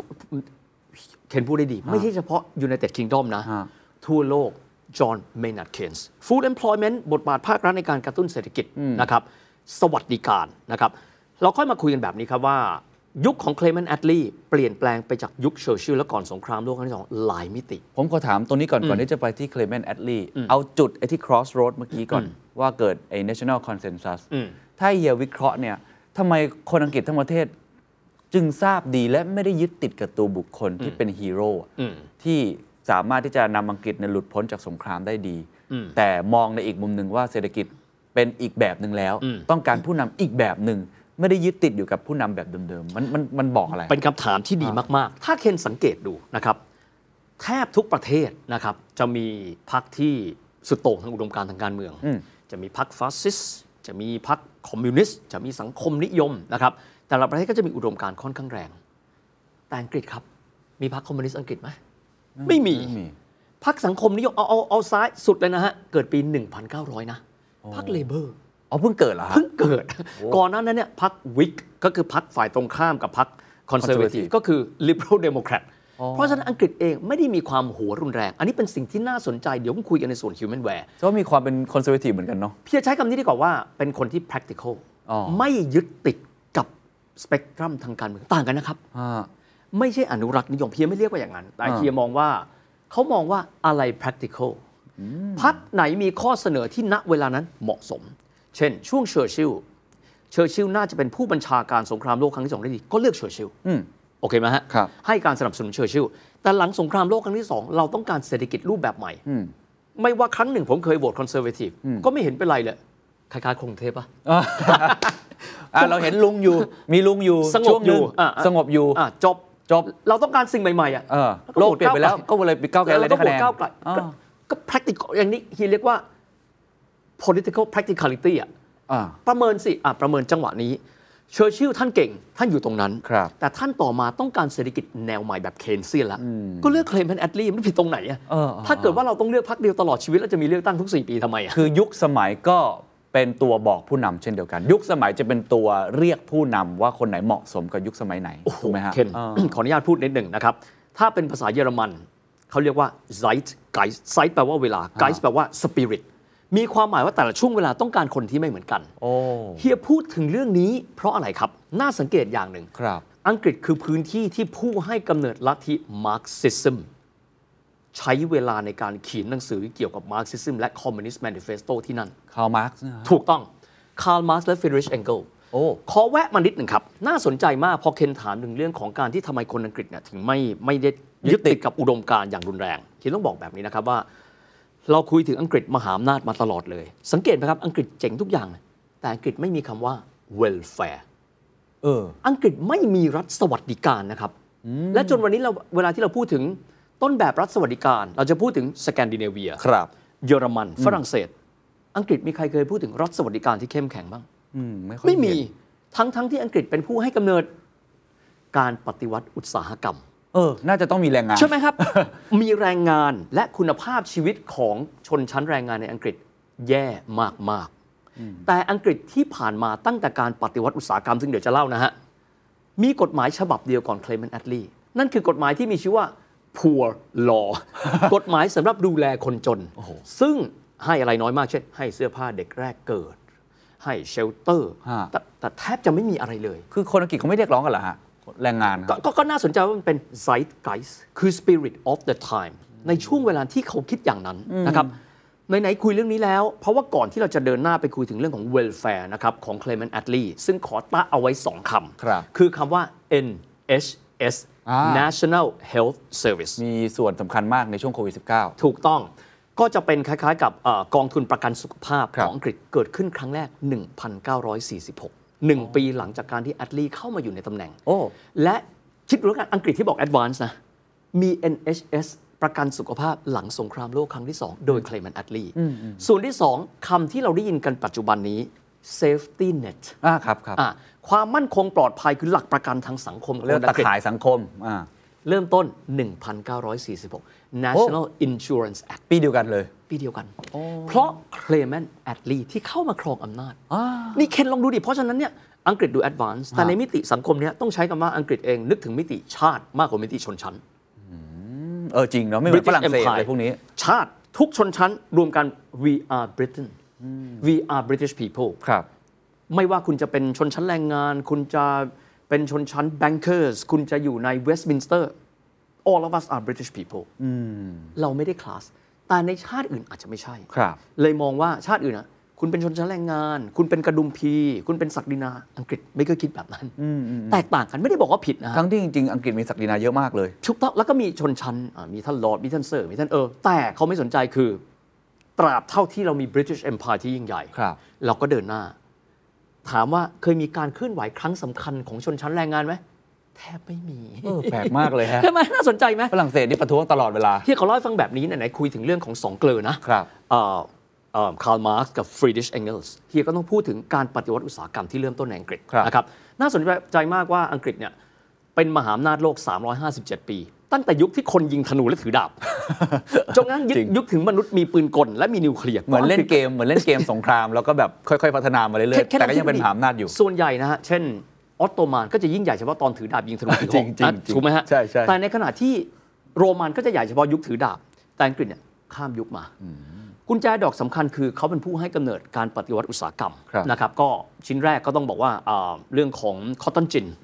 ก็คือการทอฝ้าย ครับ นะครับ จากนั้นก็จะมีก็เรียก spinning jenner เอาตรงนี้แล้วกัน อังกฤษอยากทอผ้าให้ได้เยอะ จะได้มีเครื่องนุ่งห่ม ที่สุดแล้วเนี่ยทางด้านของเจมส์วัตเป็นนักเอ่อประดิษฐ์เนี่ยชาวสกอตแลนด์ เขาก็ผลิตขึ้นมาใช้เครื่องจักรไอ้น้ำมาผสมกับเครื่องปั่นได้ ก็เลยกลายมาเป็นจุดเริ่มต้นที่หลายคนพูดว่าอ่านี่คือจุดเริ่มต้นการปฏิวัติอุตสาหกรรม 17 นะครับ 69 ก่อนการปฏิวัติฝรั่งเศส 20 ปี ถ้าเทียบเป็นยุคของไทยก็คือพระเจ้ากรุงธนบุรี ยุคนั้นเราจะได้พอรู้ ครับ การปฏิวัติอุตสาหกรรมครับมีอิที่พลต่อ 2 อุตสาหกรรมหลัก อุตสาหกรรมทีหนึ่1 ก็คือเครื่องนุ่งห่มแต่อันนั้นมันไม่ได้ส่งผลเยอะนะ อีกหนึ่งอุตสาหกรรมคืออะไรรู้ไหมครับเคนอุตสาหกรรมเหล็ก เพราะมันทำให้จินตนาการที่คนอังกฤษเคยมีนะครับเช่นแต่ก่อนบอกว่าเราอยากมีรถรถไฟ ไปคาสโลหะแต่ละชิ้นน่ะตายพอดีนะครับเดี๋ยวนี้สามารถที่ใช้ความร้อนสูง เครื่องจักรกลในการดัดโลหะได้ เพราะฉะนั้นอาวุธซึ่งแต่ก่อนเป็น handmade items เข้าใจละ เห็นไหมดาบสมัยก่อน ปืนสมัยก่อน handmade item นะค ครั รับ ตอนนี้ผลิตได้ใน massive scale อุตสาหกรรมละ โอ้โซนเหล็กนี่มันกลายเป็นจุดตั้งต้นวัตถุดิบของทุก ๆ อย่าง ถูกต้อง ที่เปลี่ยนเหมือนกับ โดยเฉพาะ เหมือนกับ ในยุค พลาสติกในยุคหลังเห ถู มื ก นน ต้องเคนก็คือถ้าเทียบเนี่ยก็คือยุคอุตสาหกรรมมาปั๊บ และจากนั้นเนี่ยสิ่งที่เกิดขึ้นครับ ก็คือการเกิดขึ้นของเครื่องจักรไอ้น้ำความสำคัญของถ่านหิน แล้วก็การเริ่มต้นรถไฟ รถไฟสายแรกของโลก ผู้ให้กำเนิดพี่ว่าจอร์จสเปนสตีเฟนสันเริ่มต้น 1825 นะครับ ไม่ได้ขนคนนะครับ ขนถ่านหินก่อน นะครับขนถ่านหินก็คือจากดาร์ลิงตันสตอนตันไปที่ดาร์ลิงตัน จากนั้นเส้นที่เกิดมาเพื่อขนคนคือแมนเชสเตอร์กับลิเวอร์พูล 1,835 ปีหลังจากนั้น มาถึ นะครั ง บ เส้นจากแมนเชสเตอร์ไปลิเวอร์พูลเลย นั่นนั่นคือเส้นแรก อ๋อ ขนคนนะฮะขนคน แต่ว่าถ้าแบบเป็นทางการเนี่ยขนถ่านหิน อันนี้คือสตอนตันกับดาร์ลิงตันนะครับ แต่มันไม่ได้หยุดแค่นั้น มันก็กระจายไปทั่วโลก ครับ แต่นี่คือสาเหตุครับที่ว่าทำไมอังกฤษโต แต่ประเด็นเป็นแบบนี้ ความเจริญมากับต้นทุน ครับ ก็คือคุณภาพประชากรที่เลวร้าย คนที่อยู่ในพื้นที่ห่างไกล เช่น Greater Manchester Manchester คือจุดเริ่มต้นถูกไหมฮะ เดินทางเข้ามาแมนเชสเตอร์ แต่เดิมแมนเชสเตอร์มีพลเมือง 35,000 คน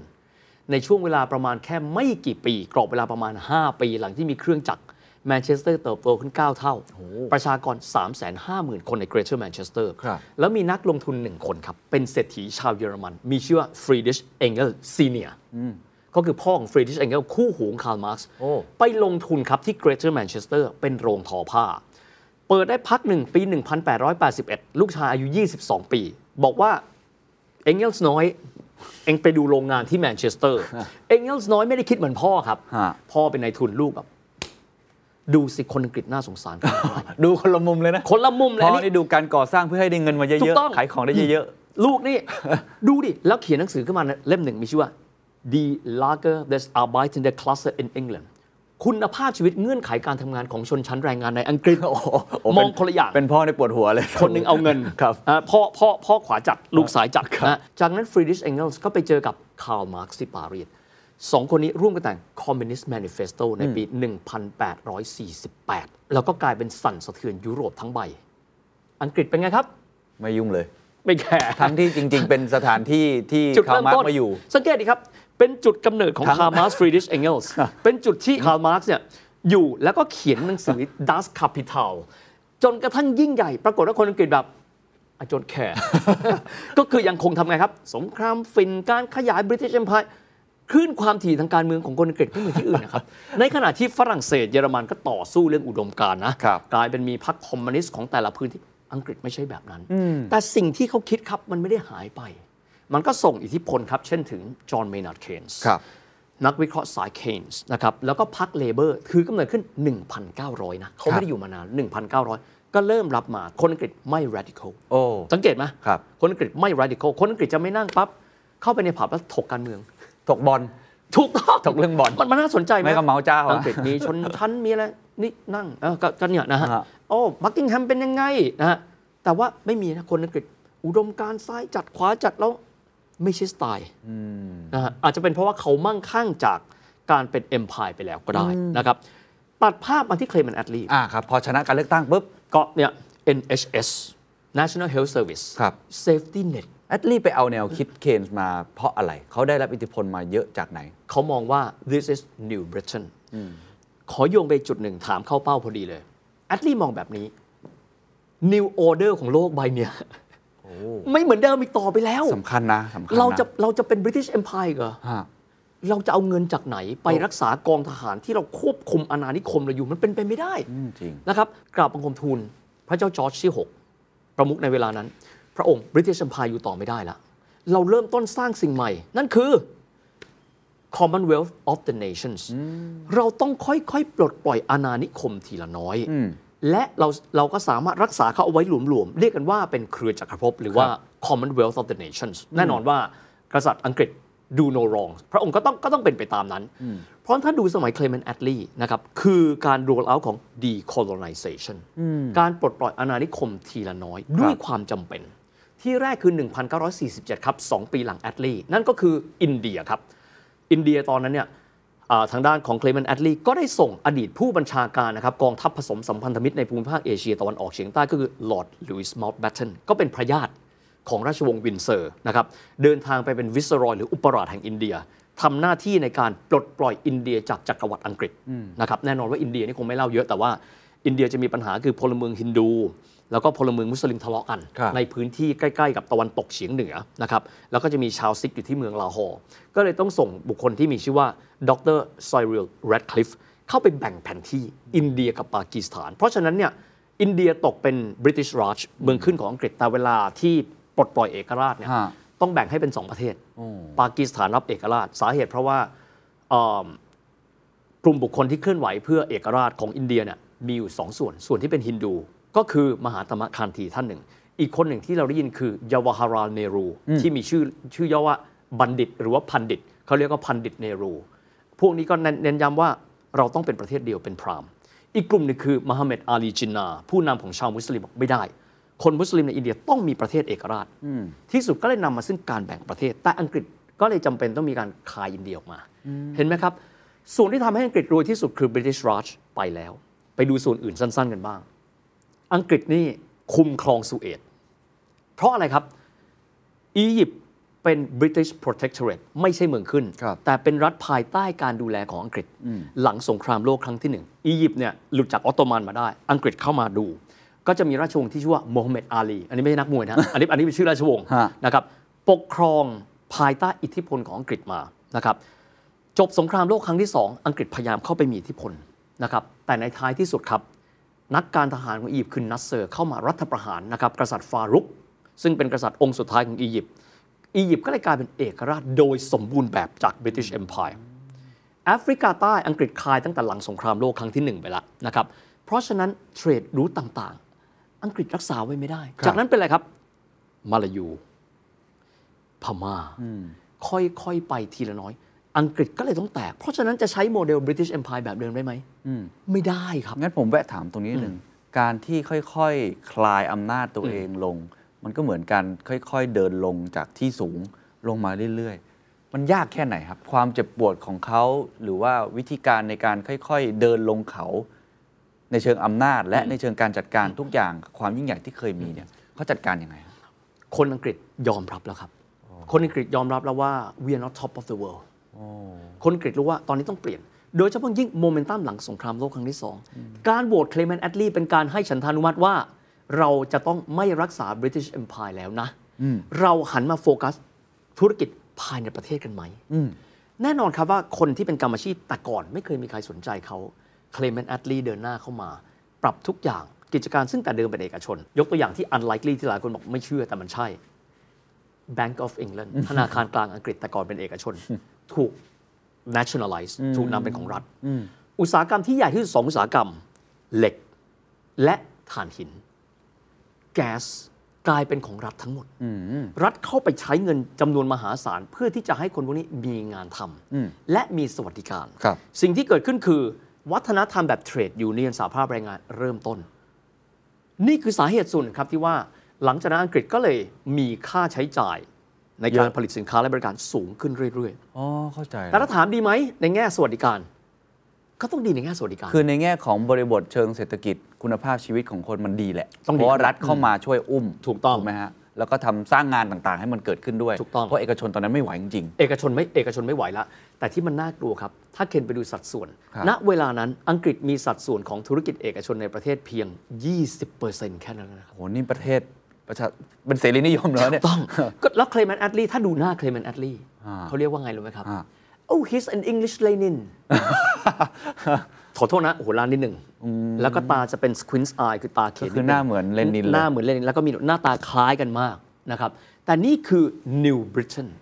ถามว่าผิดไหมไม่มีใครรู้คนอังกฤษเขาโหวตมาอย่างนั้น แล้วคนอังกฤษก็รับได้ คน ย อั อง ม กฤษ รับ ก็ก็โอเคใช้คำว่า เพราะคนอังกฤษไม่ได้ politicize ไม่ได้เถียงการเมืองก็อยู่มาแบบนั้น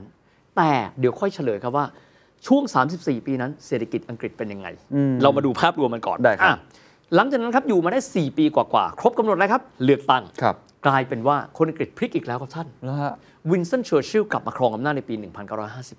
อ๋อ 1951 นะครับ แล้วก็ในปี 1952 นี้ไม่พูดไม่ได้เลยนะครับ คือปีแห่งการสวรรคตของพระเจ้าจอร์จที่ 6 ที่คนไทยชอบเรียกโอ้ พระเจ้าจอร์จพระเจ้าจอร์จมีทั้งหมด 6 พระองค์นะ ครับ แล้วพระองค์ที่ 6 ก็คือพระชนกหรือว่าเป็นพระบิดาของพระราชินีเอลิซาเบธที่ 2 เจ้าหญิงเอลิซาเบธก็เลยครองราชย์กลายเป็นอ่าประมุขของสหราชอาณาจักร พระองค์ก็จะมีนายกรัฐมนตรีทั้งหมด 15 คน คนแรกก็คือวินสตันเชอร์ชิลล์ อ่าอันนี้ในเดอะคราวถ้าดูก็จะเห็นเลย นะฮะซึ่งสิ่งที่น่าสนใจมากครับ หลังจากนั้นคอนเซอร์เวทีฟอยู่ในอำนาจมา 13 ปี อ้าวแสดงว่าคนอังกฤษความคิดเปลี่ยนเหรอฮะ สวิงตลอดเวลานะผมขออนุญาตไล่ 4 คนในช่วงเวลานั้น ครับ นะครับ ก็ได้แก่วินสตันเชอร์ชิลลต่อมาก็คือแอนโทนีอีเดนเฮรัลแม c มิลเลนแล้วก็อเล็กดักลาสโฮมสิ่งที่น่าสนใจถ้าใครไปศึกษาประวัติศาสตร์อังกฤษ หรือแม้กระทั่งประวัติศาสตร์เศรษฐกิจอังกฤษ จะพบว่าช่วงเคลเมนแอดลีจะเป็น domestic economy ครับ เคลเมนแอดลีทำอะไรบ้าง อ่า แต่ถ้าเกิดว่าเคนลองไปดูนะครับในยุค 13 ปี ซึ่งเลเบอร์เขาเรียกแบบกวนประสาทนิดนึง13 forgotten years อ่ะ 13 lost years 13 ปีที่หายไป ที่ถูกลืม 13 ปีนั้นถามว่าทำอะไรบ้าง ไปดูที่ไหนก็ตามแต่คือบทบาทของอังกฤษ ในเวทีการเมืองโลก กลับไปเหมือนเดิม สวัสดิการอะไรอย่างเหมือนเดิมนะฮะ คือก็ยังคงไว้ไม่ เป็นกิจ ไม่ การ ไม่ได้ ขอ รื้องรัฐ ถอน ไม่ไม่คือคือเดินหน้าต่อไป ก็เป็นไอตัว ก็เป็น ไอ้ national nationalize นะ อ่า ก็พูดง่ายๆเรียกว่าเป็นรัฐวิสาหกิจ ผมเรียกงั้นละกันนะครับ แล้วก็ยังคงใช้รูปแบบ full employment รัฐบาลใช้เงินค่อนข้างเยอะ ก็ นะครับ คือเคนเซียนเลย เคนเซียนไปเลย ในขณะที่มาถึงยุคเชอร์ชิลลประวัติศาสตร์ช่วงนั้นจะเจออะไรครับ ก็จะเจอสิ่งที่เราเห็นเช่น ความพยายามของเชอร์ชิลลในการที่จะดึงเอาบริษัทพลังงานของตัวเอง ที่อยู่ในอิหร่าน Anglo Iranian Oil Company กลับคืนจำได้ไหมครับ ตอนแรกที่เราคุยเอ่อ background global economy ตอนแรก ครับ จะพูดถึงความพยายามของนายกรัฐมนตรีอิหร่านชื่อโมฮัมเหม็ดมอสซาเดกในการดึงบริษัทพลังงาน ซึ่งตัวเองต้องเสียเงินให้กับอังกฤษเยอะเกินไปเนี่ยกลับมาเชอร์ชิลลไม่พอใจเชอร์ชิลลติดต่อกับดไวท์ไอเซนฮาวเวอร์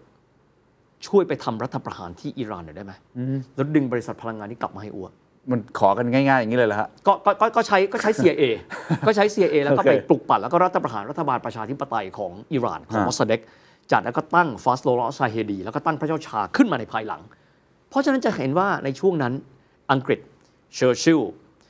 อีเดนแมคมิลลันจะพูดถึงเรื่องของการเมืองต่างประเทศเกือบทั้งนั้น เช่น วิกฤตการณ์คลองสุเอต อีเดนก็จำเป็นต้องส่งทหารไปนะครับ สิ่งใดๆก็ตามเรื่องของความขัดแย้งในตะวันออกกลางต่างๆ จะเป็นช่วงที่รัฐบาลคอนเซอร์เวทีฟใส่ใจมากๆเพราะเขาต้องการที่จะมีบทบาทในเวทีการเมืองโลก เขาอยากจะกลับมาอีกครั้งหนึ่งเหรอฮะหรือยังไง อย่างน้อยที่สุดเขาต้องรักษาอย่างงวดที่แล้วที่เราคุยกันไว้ครับ คนทั่วไปจะเรียกว่า United Kingdom ครับ แต่ถ้าเกิดว่าเป็นคนอังกฤษรุ่นเดิมจะเรียกว่า British Empire เขายังคงคิดว่านี่คือ Empire เป็นไปไม่ได้ครับ อังกฤษจะไม่มีบทบาททางการเมืองระหว่างประเทศเลย แต่ต้องยอมรับครับว่าในยุคเวลาแบบนั้น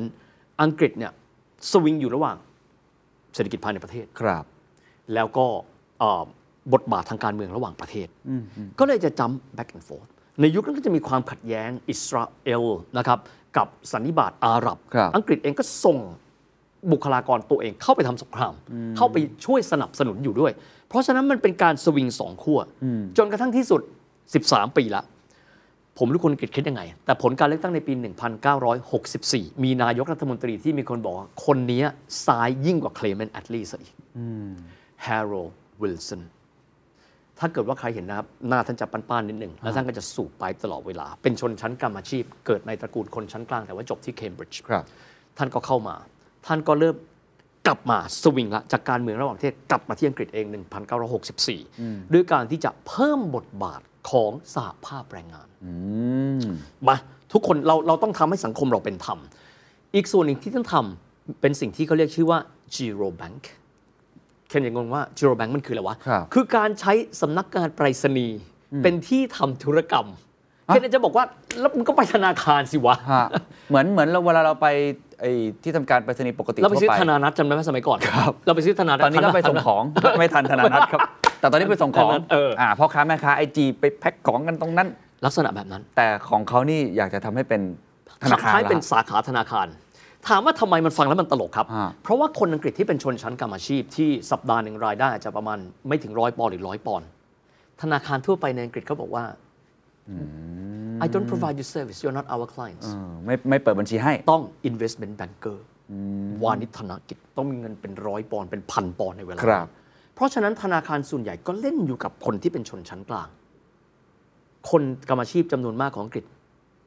ไม่มีสิทธิ์เข้าถึง บัญชีธนคร อืม ใช้เงินสดครับ โอ้ นะครับ เพราะฉะนั้นในช่วงนั้นแฮร์โรลด์วิลสันเลยบอกทำ Giro Bank ขึ้นมา Giro Bank ก็เลยกลายเป็นศูนย์กลางของการทำธุรกรรม รับฝากถอนทำธนานัดทำตัวแลกเงิน ก็ รียว่า คือเป็นธนาคารเพื่อคนจนอะจะว่า เฮีย งั้นก็ได้ เฮียยัง อ่ะ ทันนะ ไปซื้อรองเท้าฟุตบอลสมัยเรียนที่อังกฤษ Can I buy postal order ตอนแปลว่าอะไรออกก็เลยแปลว่าธนานัต อ๋อ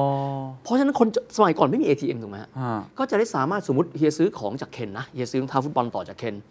เคนอยากจะอย่างนี้หนึ่งใส่เงินสดเข้าซองไม่มีใครก็ทำซื้อ postal order เคนก็เอาไอ้ postal order เนยนะไปขึ้นเงิน อ๋อเหรอฮะ เออก็ จะเป็นก็จะเป็น postal order แบบนั้น Giro Bank ก็เลยกลายเป็นทำให้คนอังกฤษชนชั้นพื้นฐานเนี่ยเข้าสู่บริการทางการเงินได้มากขึ้น อันนี้เป็นเป็นเป็นหนึ่งในนวัตกรรมของแฮร์โรวิลสัน ครับครับครับ แฮร์โรวิลสันก็อยู่มาในตำแหน่งเนี่ยหกปี ยังไม่บอกนะว่าเศรษฐกิจอังกฤษเป็นยังไงนะครับ ต่อมาครับ คนต่อมาก็จะเป็นพรรคคอนเซอร์เวทีฟอีกครั้งหนึ่งนะครับ อันนี้เป็นเอ็ดเวิร์ดฮีธนะครับ ชื่อว่าฮีธไม่ใช่ฮีทที่แปลว่าความร้อนนะครับ แต่นั่งแล้วนั่งอยู่ไม่สุขแน่ ๆ เพราะว่าในช่วงนั้นเกิดเหตุการณ์ออยล์ช็อค โอ้โห ใช่ไหมครับ 1973 ครับ ผู้ผลิตน้ำมันกลุ่มผู้ผลิตน้ำมันของโลกก็คืออโอเปกประกาศลดกำลังการผลิต จากเหตุของความขัดแย้งสงครามยมกิปปัว ซึ่งเกิดขึ้นในปาเลสไตน์อิสราเอล แล้วก็สันนิบาตอาหรับ ราคาน้ำมันเขาเรียกว่า skyrocketing high คือพุ่งอย่างจรวด จาก 2.54 ดอลลาร์ต่อแบเรลขยับขึ้นเป็น 12 ดอลลาร์ต่อแบเรลคือประมาณ 4 เท่ากว่าภายในเวลาแค่ 12 เดือนแค่นั้น ครับ ลองคิดดูแล้วกันครับว่าอังกฤษเองนำเข้าพลังงานจำนวนมากมายมหาศาล เกิดอะไรขึ้นแล้วครับ เงินเฟ้อมหาศาล เงินเฟ้อสูงสุดในสมัยของเอ็ดเวิร์ดฮีส25เปอร์เซ็นต์ โอ้โห ปีที่แล้วเราเจอ 6 เราแทบกระอักเลือด ใช่ นะครับ หลาย ๆ ครั้งเราเจอ 10 เราอึดอัดมากของเขา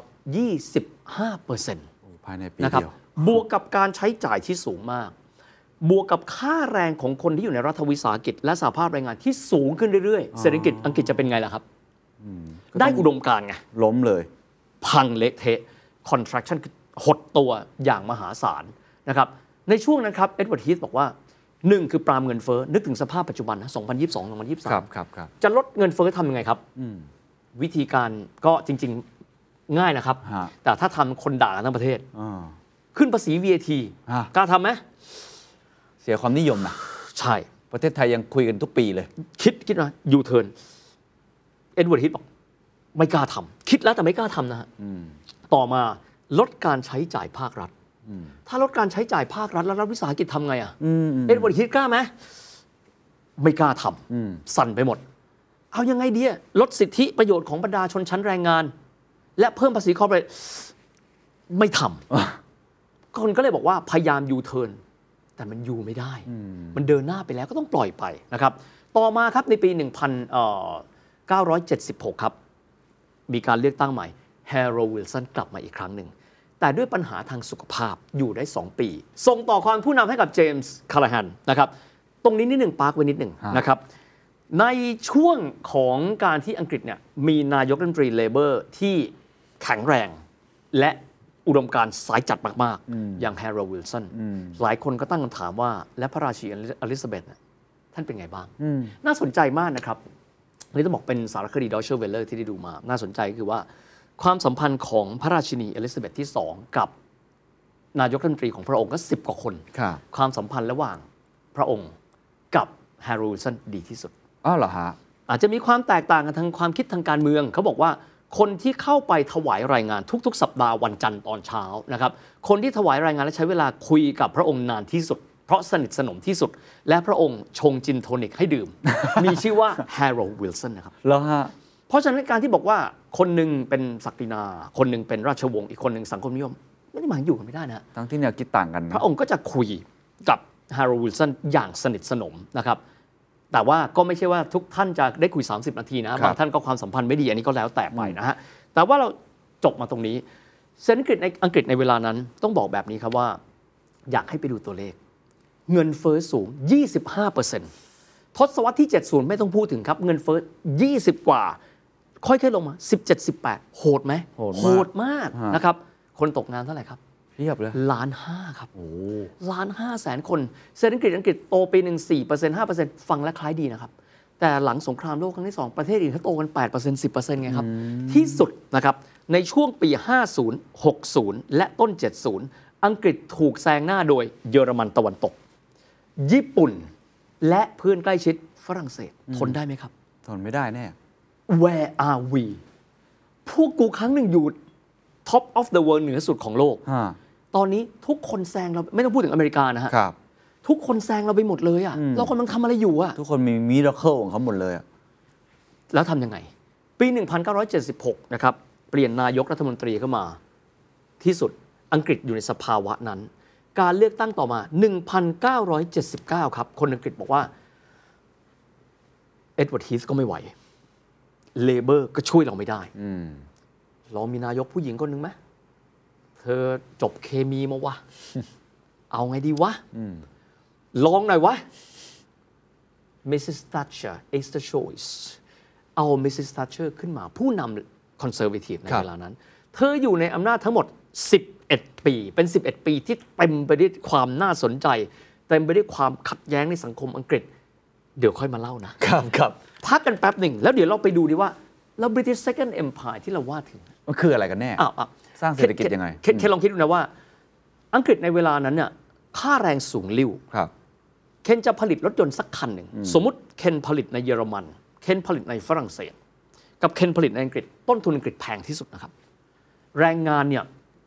ราคาแพงที่สุด อืม ชาวบ้านอาจจะบอกว่าโอ้ชีวิตเราดีขึ้น แต่ศักยภาพเวลาแข่งขันน่ะ อืม เทียบกับ Mercedes-Benz BMW Volkswagen สู้ไม่ได้ ครับ เทียบกับ Renault c ีตรองสู้ไม่ได้ อืม ธุรกิจอังกฤษไม่ต้องพูดถึง เพราะฉะนั้นไม่มีใครอยากมาลงทุนในอังกฤษแล้วครับ ต้นทุนมันสูง แรงมาก อุตสาหกรรมอะไรล่ะครับ ที่คิดว่าทำให้อังกฤษยืนอยู่ได้ดีที่สุด อุตสาหกรรมการผลิตไม่ต้องพูดถึง ครับ อุตสาหกรรมหนึ่งที่เราไม่เคยได้พูดถึงกันเลย อ่า อุตสาหกรรมการเงินในตัวมันเองนั่นแหละครับ นะครับต้องบอกแบบนี้ผมขอย้อนกลับไปนิดหนึ่งนะครับว่า หลังสงครามโลกครั้งที่สองเอาตั้งตั้งแต่สงครามโลกครั้งที่สองยังไม่จบนะครับการยกพลขึ้นบกที่นอร์มังดี ซึ่งถือว่าเป็นจุดเริ่มต้นของชัยชนะสัมพันธมิตร 6 มิถุนายน 1940อ่า44 นะครับ หลังจากนั้นไม่ถึง 1 เดือนนะครับสหรัฐอเมริกาเชิญประชุม ผู้ว่าการธนาคารกลางและรัฐมนตรีคลังของประเทศที่เป็นพันธมิตรกับสหรัฐที่เบรตันวูดนิวแฮมป์เชอร์ อ่าครับ แล้วบอกว่านับแต่นี้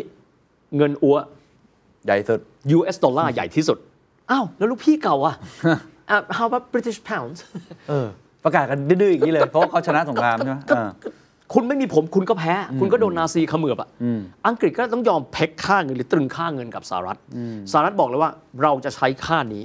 เอาไหมทุกคนต้องเอา ทุกคนต้องมาเพ็กกับกับ พะ ดอลลาร์ เพราะเพิ่งอยู่ เพราะ ครับ ว่าเงินดอลลาร์คืออะไรครับ บอกว่าผมมีทองคำมากที่สุดในโลก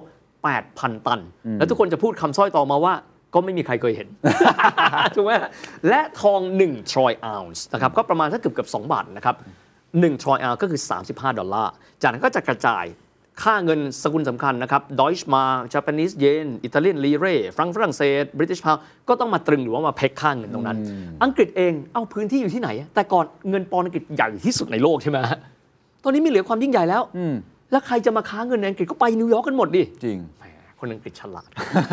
practical ไม่เป็นไร เราจะเอาลอนดอนของเรานี่แหละ เป็นศูนย์กลางทางการเงินที่ยุโรป และมีสิ่งที่เขาเรียกกันว่า Euro Dollar Financial Market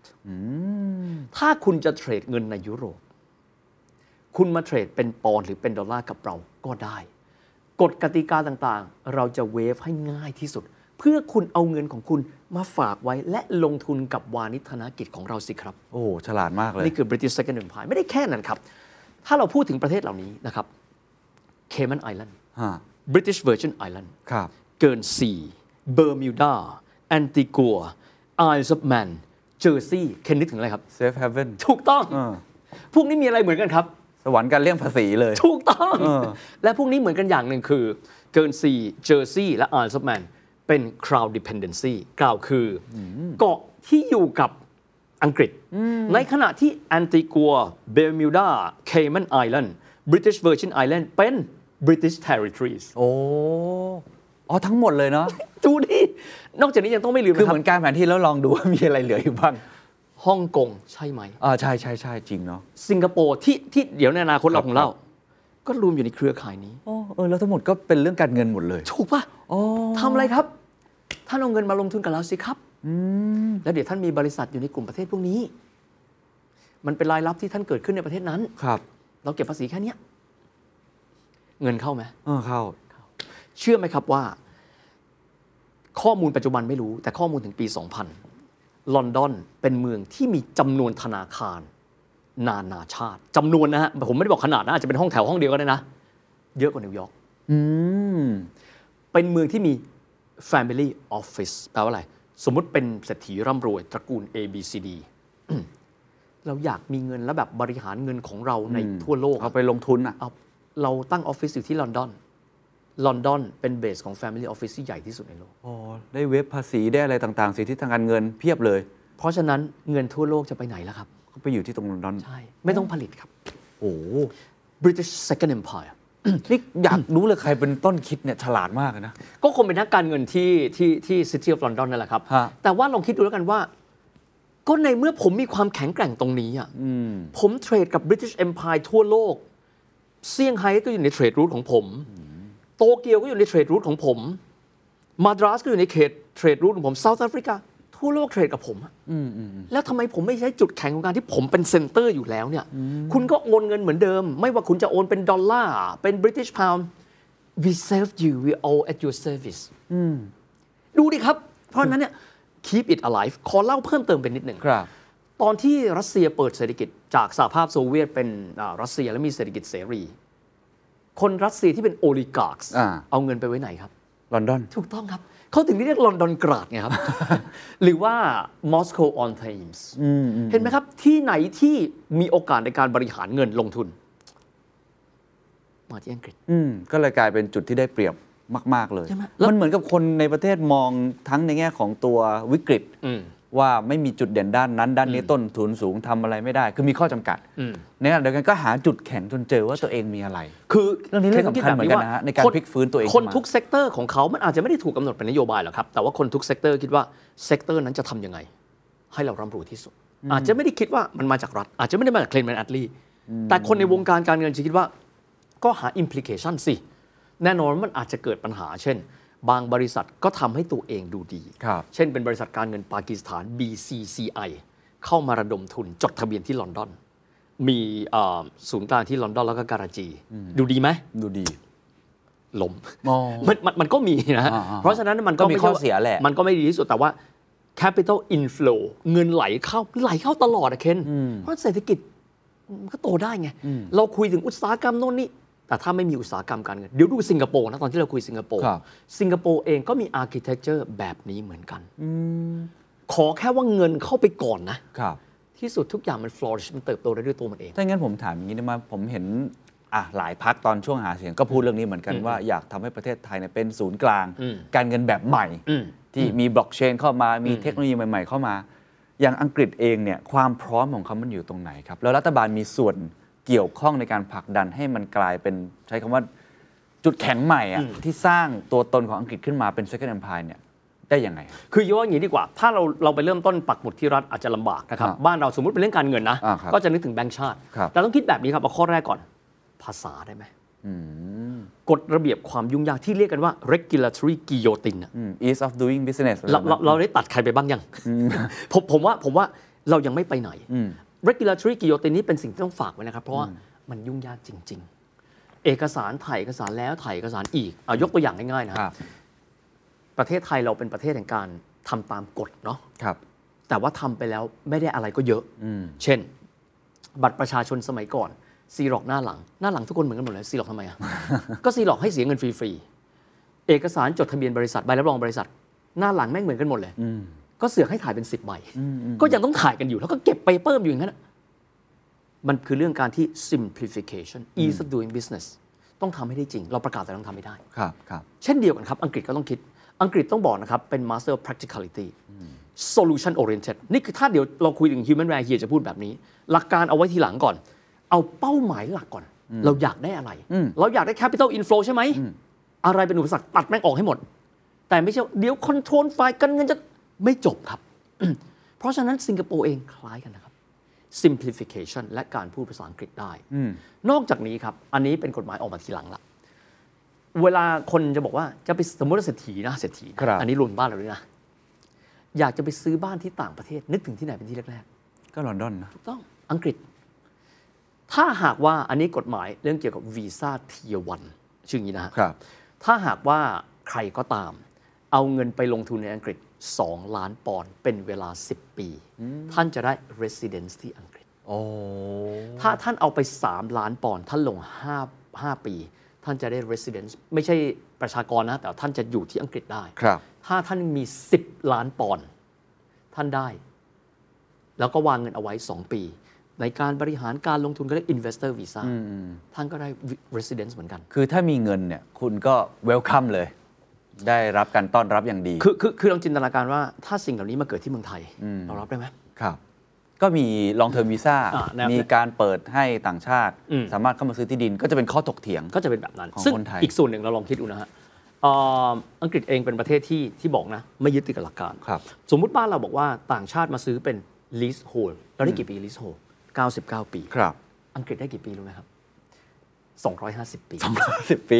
ได้ประมาณสี่ ยา ห้าว เจเนอเรชัน ยาวยาวกว่ากรุงรัตนโกสินทร์ปัจจุบัน ครับ เห็นไหมและถ้าเกิดว่าลูกหลานไม่ลืมที่จะไปต่ออายุ อ๋อ ก็ต่อได้ด้วย ก็ต่อได้อีก 990 ปี โอ้ ก็ถือว่าเหมือนกับตลอดชีวิตแล้ว ก็ ล่ะครั ก็ บ ก็มีความหมายสมมติจะเป็นเศรษฐีจีน ฮะ เศรษฐีที่ไหนก็ก็ไปซื้อพื้นที่ที่นั่นได้ เพราะฉะนั้นตอนนี้ถ้าเกิดไปลอนดอนเฮียพูดเสมอเลยว่า the most difficult thing to find in London is Londoners เพราะว่าเจอส่วนใหญ่เป็นคนต่างชาติหมดแล้ว ครับครับครับ เพราะว่าเขายอมแบบนั้นแต่นี่คือแนวความคิดแบบสไตล์เขา practical หลักการไว้ที่หลังตราบเท่าที่มี capital inflow เข้ามา และมีความมั่นคงปลอดภัยกับพลเมือง เท่านั้นก่อน ครับ นี่คื ครั อบ สิ่งที่สำคัญที่สุด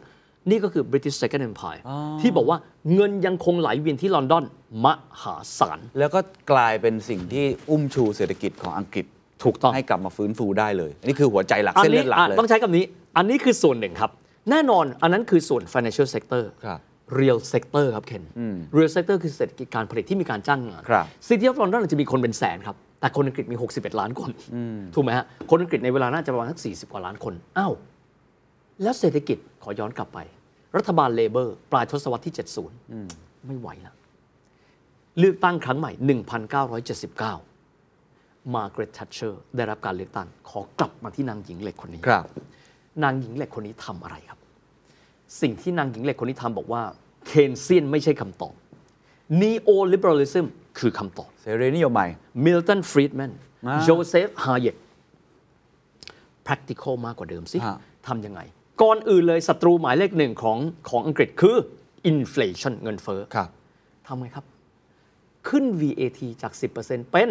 15% เดี๋ยวฮะคนก็ตกงาน รายได้ ตอน ก็ นั้น น้ ต อ อน ย นั้นคนตกงานประมาณ 1.7 ล้านคน คือเศรษฐกิจก็ย่ำแย่ แต่ขึ้นแวดเฉยเลย ต้องขึ้น มันเหมือนเราซื้อน้ำขวดหนึ่งจากเดิม 10 บาทขึ้นมาเลยนะ ดูความหนักแน่นก็ดิ คือคือคือไม่ได้บอกดี นะ แต่ว่ามองในเวลานั้นทัชเชอร์มองว่าทุกอย่างดีหมดเลย แต่เงินเฟ้อแบบนั้นน่ะข้าวของแพงอะแล้วคุณจะให้สหภาพแรงงานที่ไม่เพอร์ฟอร์ม ไม่สร้างกำไร แล้วก็มีเงินสวัสดิการเยอะ ๆ อย่างนั้นเหรอ ครับ แบบนี้มันทำให้คนขี้เกียจปะ อืม มีเงินแต่ผลิตภาพไม่ไป อืม รัฐวิสาหกิจขาดทุนตะวันลาดเลย เอาข้อแรกก่อน ขยับขึ้น VT 15% แล้วโดนต่อต้านเยอะไหมครับ แน่นอน เงินที่จะเริ่มต้นเลยประกาศแผน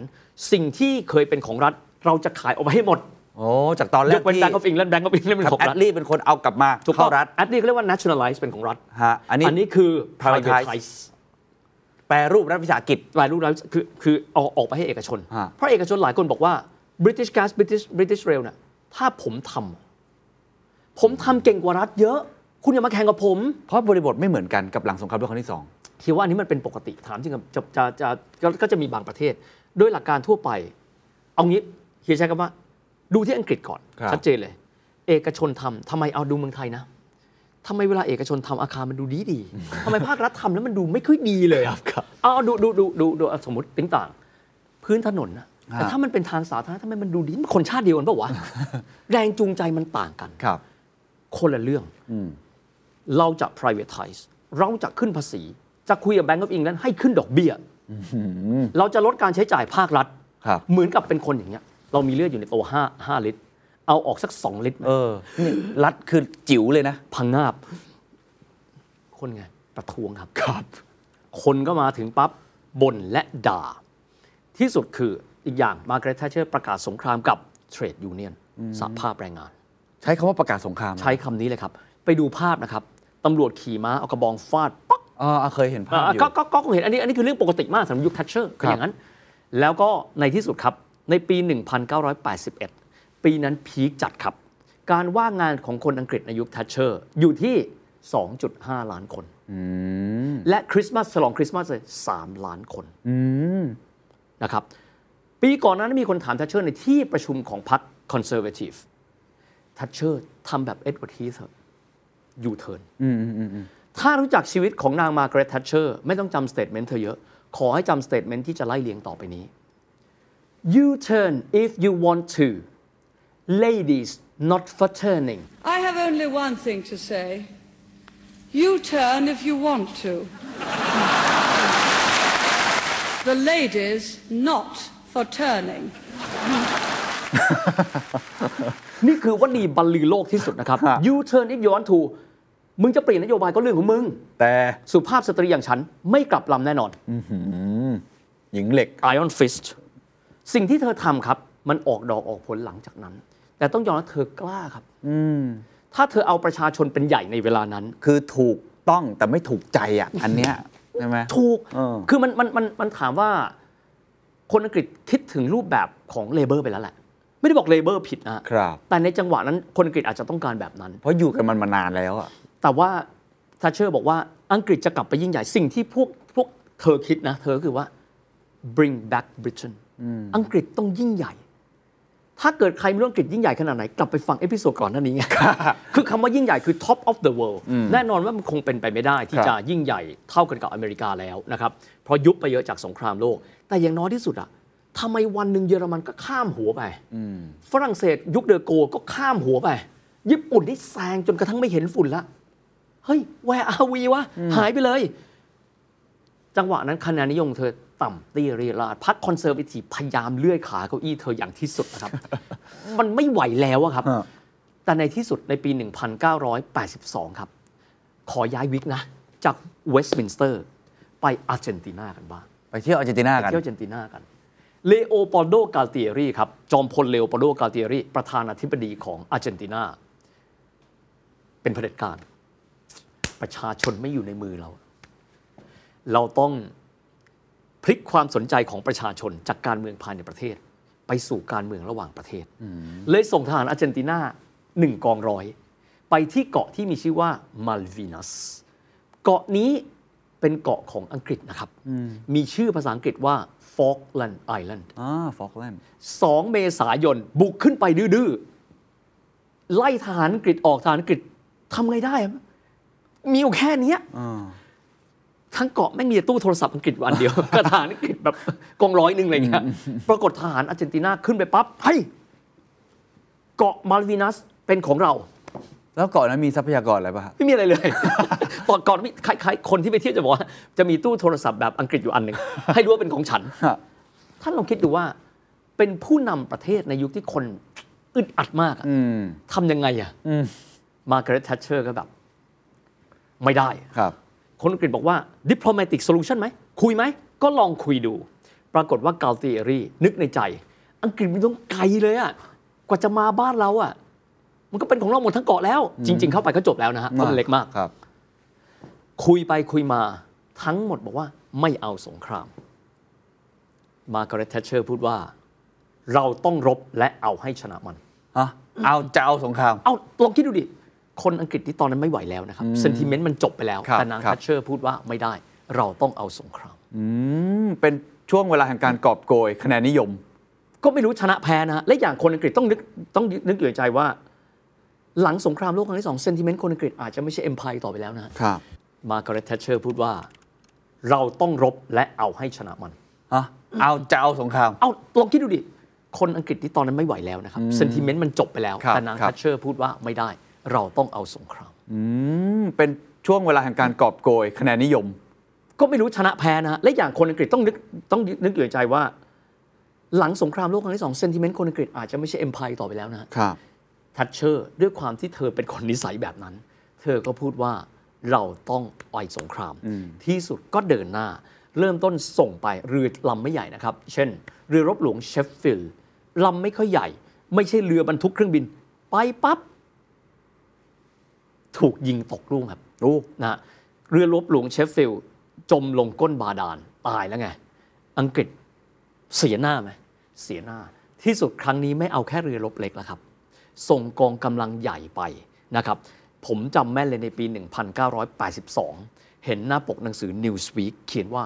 Empire Strike Back แบบ Star Wars เลย เอ นะค อ รับ เออเหมือนซาวอ งวดนี้ส่งไป ตอนนั้นเบื้องต้นต้องบอกแบบนี้ งง อาร์เจนตินาเจ๋งมาจากไหนอะนะครับ อาร์เจนตินาซื้ออาวุธจากฝรั่งเศส อาร์เจนตินาใช้เครื่องบินรบที่มีชื่อว่าซูเปอร์เอตองแดแปลว่าซูเปอร์สแตนดาร์ดยิ่งกว่าเราอีกนะ เราเดอะสแตนดาร์ดเขาซูเปอร์สแตนดาร์ดนะฮะแล้วก็เครื่องบินไอ้เนี่ยซูเปอร์เอตองแดเนี่ยมันมาพร้อมกับจรวดเอ็กโซเซอยากให้ไปดูภาพจรวดเอ็กโซเซนะครับมันยิงปั๊บฟรึ๊ดถล่มเละไวกว่าเร็วกว่า คือได้อาวุธดี ยุทธภัณฑ์ของของอังกฤษสู้ไม่ได้ โอ้ แต่เพราะอังกฤษส่งกองทัพเล็กไปก่อนไง อ่าฮะฮะ ที่สุดส่งไปกองทัพใหญ่ ใช้เวลาแป๊บเดียวขึ้นเกาะมาลวีนัสได้ ครอบครองทั้งทั้งเกาะจบได้ในเดือนกรกฎาคมในปีนั้น โอ้ แป๊บเดียวนกกระจอกไม่ทันกินน้ำอาร์เจนตินาบอกยอมแพ้ แล้วอาร์เจนตินาไปเปรี้ยวมาจากไหนฮะทำ คือ ไม อาร์เจน ถึง อาร์เจน มั่น ตินา ใจ อาร์เจนตินาคิดว่าเกาะเล็ก ๆ อังกฤษคงไม่สนใจ แล้วคงประเมินว่าสมมตินะฮะอ่ะ ฮะฮะ คุยกันตกลงกันได้ก็จบ อ๋อ ปรากฏว่าเรื่องมันไม่เป็นแบบนั้นสิครับ เพราะมันมีคนดื้อรั้นไงอย่างมาร์กาเร็ตทัชเชอร์คนอังกฤษไม่มากก็น้อย เราเคยเป็นมหาอำนาจโลกอะเราไม่เคยได้ยินความยิ่งใหญ่แบบนี้มาเป็นเวลายาวนานแล้วอะโคตรภูมิใจเลย ยิ่งใหญ่มาก และทำไมคนทั้งหมด ผู้ชายแท้ๆ กลัวสงคราม โอ้โห ผู้หญิงคนนึงอะ เออ ที่พูดจาแง่ๆๆแล้วก็พูดช้าช้าๆ we want war we need to strike back ชนะสงครามได้เป็นครั้งแรกหลังสงครามโลกครั้งที่สอง โอ้โหคนรักเลย ที่เหลือนี่คือปล่อยอาณานิคมถูกไหมฮะ ครับครับ คนตื่นเต้นมาก นี่เหมือนแทชเชอร์จี้ถูกจุดคนอังกฤษเหมือนกันนะ ทั้งที่ตอนนั้นก็ตกงาน ตกงานคือคือทุกคขอนงแพง ใช้คำว่ากรีดทัชจนวันนี้เวลาไปสัมภาษณ์คนที่ได้รับผลกระทบจากทัชเชอร์จากการปิดเหมือง จากการปิดเอ่อเหมืองถ่านหิน โรงเหล็ก ก็ยังเกลียดทัชเชอร์อยู่ทุกวันนี้นะฮะเกลียดมากว่าทำให้ครอบครัวเขาไม่เหมือนเดิมอีกต่อไป แต่พอดีว่ามันเป็นระบอบประชาธิปไตยเฉลี่ยทุกข์เฉลี่ยสุข คนจำนวนมากเห็น ภาพที่แบบทหารอังกฤษนะฮะขึ้นเรือ แล้วขึ้นไปนั่งบนเรือแล้วโบกมือ บอกว่าจะไปแล้วเนี่ย มันคนอังกฤษบอกไม่เห็นภาพนี้มากี่ปีแล้ววะ มันผมนึกออกมันเหมือนแบบได้ได้แชมป์บอลโลกอะ โอ้โห มันเหมือนเราได้แบบมิสยูนิเวิร์สอะ ถูก ก็คงภูมิใจอะใช่ไหม คือ มีความสุขมีความ แล้ สุ ว ข ขากลับมานี่คือแบบ ขอโทษนะครับ คือการรบเป็นการรบเพื่อเกาะมาลวีนัสซึ่งมันเล็กมาก แต่สำหรับเขาแล้วเนี่ย มันเป็นการบอกว่าประเทศเขาไม่กระจอกต่อไปแล้วนะ 34 ปีที่ผ่านมามันคืออะไรวะ แต่ตอนเนี้ยเธอนำอังกฤษกลับมาอีกครั้งหนึ่ง จากนั้นปั๊บเลือกตั้งปีไหนล่ะ 1983 ครับ โอ้ถัดมาพอดี ต้อง เลย ต้องบอกนิดนึงนะก่อนที่จะไปปี 83 ผมขอไดเวิร์ดเล่นไปเที่ยว ครับ ปักกิ่งนิดนึง ครับ ปี 83 เนี่ย มาเกร t ทัชเชอร์ตอนนั้นเธอเป็นเริ่มต้นเป็นฮีโร่แล้วนะ เธอต้องไปประชุมกับบุคคลสำคัญของโลก คนหนึ่งที่มีชื่อว่า เติ้งเสี่ยวผิง ที่ศาลาประชาชนที่ เอ่อบริเวณหน้าพระราชวังปักกิ่ง เพื่อที่ไปคุยถึงอนาคตของเกาะฮ่องกง เธอต้องมีนัดไปพบกับเจ้าจือหยางเพราะนายกรัฐมนตรีตอนนายกรัฐมนตรี ปรากฏคนที่มาด้วยมีชื่อว่าเติ้งเสี่ยวผิง และเธอเจรจาในการที่จะรั้งเกาะฮ่องกงเอาไว้ไม่สำเร็จ นอกเหนือไปจากที่ต่อสัญญา New Territory นะครับซึ่งเป็นส่วนที่ 99 ปีไม่สำเร็จ เธอยังต้องเสียเกาลูน เธอยังต้องเสียฮ่องกงซึ่งเป็น British Territory 100%ไปด้วยนะครับ ซึ่งถามว่าเป็นความพ่ายแพ้ไหม ใช่ แต่คนอังกฤษรู้ดีว่า เอาไม้ซี่ไปงัดไม้สุ่มอังกฤษไปลบกับเติ้งเสี่ยวผิง ไปลบกับจีนในเวลานั้นอังกฤษแพ้แน่ๆ แต่คนก็ไม่ได้ว่าอะไรที่สุด 1983 ครับ ได้อีกครั้ง ได้อีกครั้งหนึ่ง แม้ว่าในช่วงเวลานั้นไอ้นโยบายของทัชเชอร์ยังไม่ผลิดออกผลเลย ยังไม่ผลิดอก ใช้คำนี้ครับว่าถ้าผลิดอกออกผลก็เป็นเพราะว่าน้ำมันค่อยๆ ปรับตัวลง อ๋อ เป็นของโลกไม่ได้เกี่ยวกับตัวเอง 1979 จากนั้นก็ค่อยๆ ลดลง แต่ว่าการจ้างงานค่อยๆ กลับมา แต่ยังไม่ flourish คือยังไม่ตูมตาม หลักที่สุดเลยคือการชนะสงครามเหนืออาร์เจนตินา เหรอฮะ จี้ถูกจุดจริง British Empire แต่ต้องยอมรับว่าถ้าเธอเป็นคนหน่อมแนม ๆ อ๋อ นะครับ เธอไม่แสดงออกซึ่ง national identity ครับ เธอก็ไม่ได้เลยเลย มันเหมือนเห็นผู้นำแบบแข็งแกร่งใช่ไหม คนก็เลยรู้สึกว่าชอบ คือคือเราไม่เคยเป็นมหาอำนาจนะ เราคิด อ่ะ ไม่ออก แต่ว่าพวกเขาคือตลอดมาคือ Britain rule the waves ครับ ถ้าไปฟังเพลง Rule Britannia นะ ทุกที่คือเราคือที่หนึ่ง เราหายไป 34 ปีอะวันนี้เรากลับมาแล้ว แต่ขณะเดียวกันต้องยอมรับเศรษฐกิจค่อยค่อยดีขึ้น ครับ แต่คำว่าค่อยค่อยดีขึ้นคือเศรษฐกิจอังกฤษยังอยู่ท้ายนะครับ ของบรรดากลุ่มประเทศพัฒนาแล้วนะ เพราะฉะนั้นก็คือยังไม่ได้ดูดีมากนักสักเท่าไหร่ 1983 นะครับ ผู้นำพรรคเลเบอร์มีชื่อว่าไมเคิลฟุตพ่ายแพ้ต้องลาออก เศรษฐกิจอังกฤษตอนนั้นเขาเรียกว่าทัชเชอร์บูมแล้วนะ เห็นผลแล้วเพราะราคาน้ำมันไต่ขึ้นไประดับสูงสุดประมาณ 20 กว่า จากนั้นลงมาอยู่ที่ประมาณสัก 15 ละ เอกชนที่เริ่มลงทุนเริ่มต้นสร้างผลกำไรนะเพราะฉะนั้นทุกอย่างเริ่มต้นเห็นแล้วว่าเป็นเรื่องเป็นราวมากขึ้นละ อั มัน ตราการว่างงานก็ลดลง ลดลงละ จากนั้นค่อยๆ ลดลง จนกระทั้งในยุคทัชเชอร์ก็ลดลงมาเหลือต่ำกว่า 1 ล้านคน ค่อยๆลดเศรษฐกิจเติบโตขึ้นไม่ถึง 10 นะครับ เศรษฐกิจอังกฤษจะประมาณแบบ 4-5%ซึ่งถือว่าแย่ ถ้าเทียบกับเพียสคือประเทศที่ผ่านสงครามโลกมาด้วยกันนะครับ จนกระทั่งที่สุดในปี 1987 นะครับ ก็คืออีก 4 ปีก็ทุกเทอม ตอนนั้นคนที่เป็นผู้นำของพรรคคอนเซอร์เวทีฟเนี่ยมีชื่อว่านีลคินน็อกนีลคินน็อกก็ขึ้นมา อันนี้ก็ถือว่าณเวลานั้นก็ก็ก็หนุ่ม แต่ก็ที่สุดคนอังกฤษบอกว่า เฮ้ย มิสซิสตัชเชอร์เนี่ย พาพวกเรากลับมา แต่ถ้าถามว่า แล้วสวัสดิการนะมันไม่ได้เยอะเหมือนเดิมนะครับ คือเปลี่ยนละ อังกฤษก็ทดสอบแล้วว่า ระบบสวัสดิการอย่างเดียวเนี่ยมันไม่เวิร์กที่สุดอังกฤษต้องการระบบที่มี drive อะใช้ ครับ คำนี้ เพราะถ้าเกิดเป็นรัฐวิสาหกิจ เคนทำงานเช้าชามเย็นชาม เคนได้เงินเท่าเดิมไหมเท่าเดิม นอกเหนือไปจากนี้ เคนทำงานไปปั๊บ ถึงเวลาเงินเฟ้อได้ยินข่าวเงินเฟ้อรวมตัวสหภาพแรงงาน อืม ประท้วง แล้วแล้วอังกฤษมี productivity อะไรครับซึ่งซึ่งมันไม่ใช่ ครับ คนอังกฤษเริ่มต้นคุ้นกับโมเมนตัมใหม่ๆแล้ว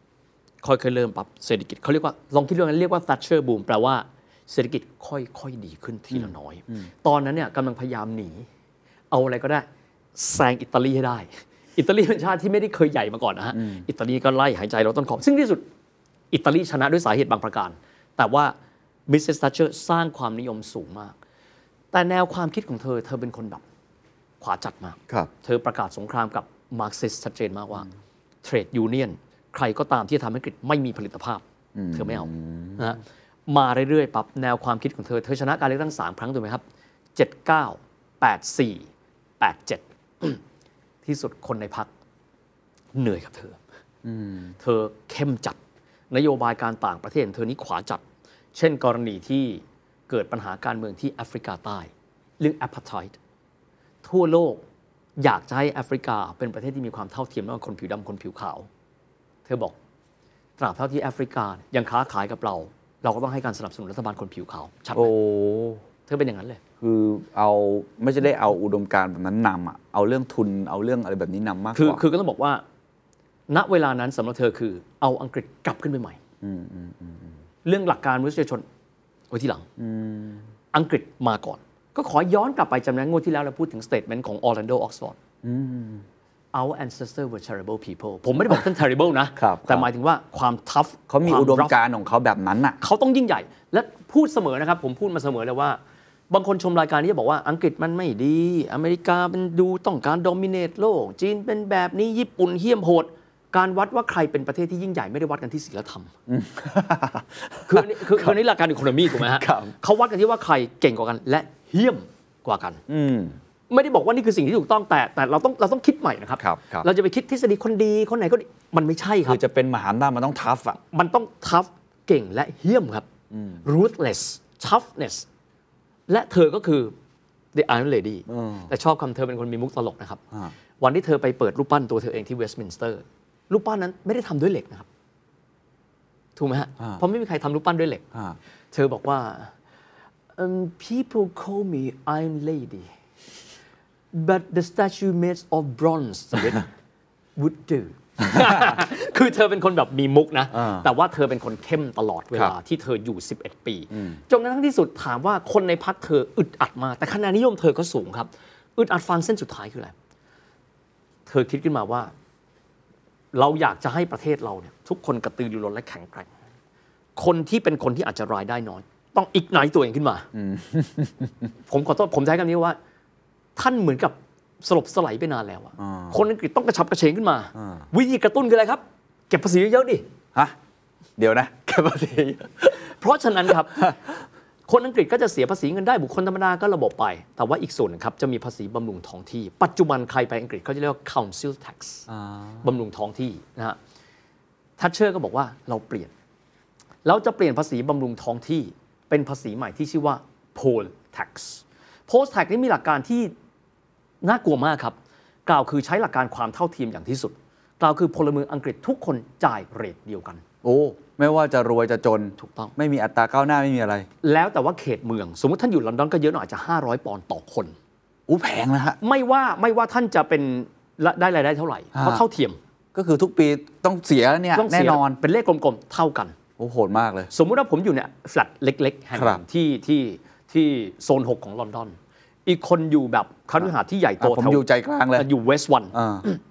ก็หนึ่งคนเท่ากัน โอ้สำหรับผมรวยนี่ 500 ปอนด์สบายมาก ก็ 500 ปอนด์เท่ากัน วายสองสา เท่าม เทียม ขวด ปะ ก็ได้ละเออ เท่าเทียมป่ะเท่าเทียมเท่าเทียมนี่คือเท่าเทียมทัชเชอร์ไง เอ้ยต้องต้องตีความความเท่าเทียมกันใหม่เหมือนกันนะ เด็กนั่นก็คือว่าก็บอก one man one vote ก็คือ one man one rate อันนี้คือทัชเชอร์นะครับ ครับ ทัชเชอร์เข็นกฎหมายนี้ออกมาปี 90 คนอังกฤษด่าทอเละเทะ ถึงแม้ว่า 10 กว่าปีที่ผ่านมา เธอจะเป็นคนที่ฮีโร่เธอเอาอังกฤษกลับขึ้นมา on top of the world ครั้งหนึ่ง ในเวลานั้นเราลองดูนะครับ ถ้าเกิดว่าเคนลองดูตั้งแต่ยุคเคลเมนต์แอดลีย์เคนแทบไม่เห็นเลยเคลเมนต์แอดลีย์ยืนกับทรูแมนไอเซนฮาวเวอร์ ไม่ได้ยืนอยู่อมังผู้นำโลกอะแต่ยุคนั้นจะเห็นบ่อยมากนะครับ โรนัลเรแกันยืนคู่มาปั๊บทัชเชอร์ให้รู้ว่าเขาคือผู้นำโลกแล้วนะเธอนำไป แต่พอเจอโพลแท็กซ์คนอังกฤษประท้วงเละเทะหมด บางคนเจอมาพื้นที่ห่างไกล 394 ปอนด์ มีลูก 2 คนมีเมียอีกหนึ่งคนรวมเป็นเท่าไหร่ล่ะครับ โอ้พันหกร้อยปอนด์ตายไหมพันหกร้อยปอนด์ไม่ใช่วันนี้นะครับ ฮะ หนึ่งพันเก้าร้อยเก้าสิบ ตายไหมครับ ช็อกครับ ช็อก ไม่ไหว มาก ประท้วงที่สุดจึงเกิดการรัฐประหาร ฮะอังกฤษมีรัฐประหารเหมือนกันละ ในพรรคการเมือง อ๋ อ นี่ ตก นี่ ใจ อันอันนี้น่าสนใจนะครับ อังกฤษจะไม่มีถ้าเราสังเกตไม่มีผู้ยิ่งใหญ่ในพรรคการเมืองนะครับ สมมติเราบอกว่าพรรค A หมายถึงคนคนนี้ และคนคนนี้และคนคนนี้ อังกฤษไม่มีนะครับ นางทัชเชอร์ก็จะมีคนเลื่อยขาเก้าอี้อยู่ตลอดเวลา ในช่วงเวลานั้นคือไมเคิลเฮเซลไทน์ ไม่ไหวละ ใช้จุดนี้มาจู่โจมว่าเดี๋ยวคะแนนของคอนเซอร์เวทีฟจะตกลงไปเรื่อยๆ ที่สุดครับ นางแทชเชอร์ทนแรงกดดันภายในพักไม่ไหว คิดดูอยู่มา 11 ปียังเป็นยังเป็นเจ้าของพักไม่ได้อะไม่ใช่วัฒนธรรมเอเชียต้องเรียนแบบนี้ อืมของเขามันเป็นสถาบันมาก ๆ เลย ของเขาเป็นสถาบัน ตัวพรรค คือ มันใหญ่กว่า คนนี้ก็มา challenge ได้ ครับ ดูดิคอนเซอร์เวทีฟยุคหลังเห็นไหมฮะ ตั้งแต่เดวิดคาเมรอนนางเมย์บริสจอนสันกี่คนล่ะครับ ไม่ไม่ไม่เหมือนบ้านเราและอาจจะไม่เหมือนบางทีคือ พักนี้หมายถึงคนคนนี้ ไม่มีใครแทนไม่มีใครแทนฉันได้ทัชเชอร์เองอาจจะคิดแบบนั้นแต่คนในพักไม่ได้คิดแบบนั้นไม่ไหวแล้วเอาเธอออกไป เธอทนแรงกดดันไม่ไหว ที่สุดหลังจาก 11 ปี เธอขอลาออก และเธอก็เลยกลายเป็นผู้นำที่อยู่นานถึง 11 ปี ต้องบอกว่าเธอฝากความยิ่งใหญ่ให้กับอังกฤษกลับมาอีกครั้งหนึ่ง แล้วแล้วตอนที่โดนเนี่ยฮะรัฐประหารในพักนี่ทำไงฮะ เลื่อยไปเรื่อยๆ ก็เลื่อนไป แบบ เรื่อหยน ๆครับ คือจังหวะนั้นอ่ะ public sentiment มันบอกแล้วว่าไม่เอาคนคนนี้แล้ว โพแท็กนี่คือที่สุดแล้วครับ แต่โพแท็กสามารถได้บังคับใช้ไหม ได้ อ้าว สุดท้ายมีเหรอ ได้ประมาณครึ่งปี พอดีเฮียไปอังกฤษช่วงนั้นพอดีก็จ่าย ตอนแรกก็งงว่าเราเป็นนักเรียนต่างชาติแล้วเรา เกี่ยวด้วยเหรอ จ่าเอาเกี่ยวด้วยเกี่ยว อ๋อ ใครก็ตามที่อยู่บนแผ่นดินอังกฤษก็ต้องจ่ายไอ้500ปอนด์เนี่ย จริงเหรอฮะ เหยียบลงไป ถ้าแต่ ปุ๊บ อย่างอย่าง สี เฮีย เล อยู่ภายใต้กฎหมายนั้นนะสามเดือนก็ต้องจ่ายประมาณแบบร้อยกว่าปอนด์ อ๋อ เพราะฉะนั้นก็มีความก็ทุกคนเท่าเทียมไง แล้วคล้ายๆจ่ายแวดอะไรอย่าง อ่า เงี้ย ก็ อ่า ก็ทุกคนก็เท่าเทียมก็เลย เธอก็เลยถูกอัปไปหิ council tax ก็กลับมาอีกครั้งหนึ่ง อันนี้ก็เก็บตามมาเช่น property ใหญ่ขนาดไหนอ่าถ้าคุณอยู่แฟลตห้องหนึ่งถ้าคุณอยู่เป็นบ้านเซมิดีแทชคุณก็จ่ายเท่านี้ คุณอยู่เป็นคฤหาสน์คุณก็อีกอัตราหนึ่งก็ก็ก็กลับมาเป็นระบบเดิม ครับ แต่คนขึ้นมาใหม่มีชื่อว่าจอห์นเมเจอร์เป็นแฟนฟุตบอลเชลซีผมจำได้ จอห์นเมเจอร์ขึ้นมาในปี 1991 ต้องบอกแบบนี้ผมขอมองย้อนกลับไปนิดนึง สมัยนางมาร์กาเร็ตแทชเชอร์เนี่ย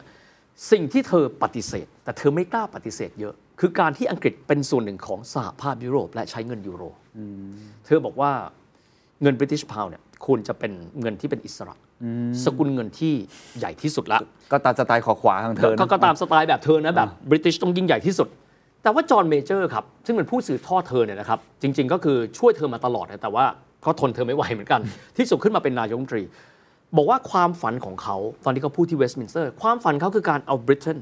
เข้าไปอยู่ในสหภาพยุโรปเข้าไปใช้เงินยูโรด้วยเหมือนกันนะครับแต่ด้วยการที่เศรษฐกิจอังกฤษในช่วงเวลานั้น ถึงแม้จะมีทัชเชอร์บูม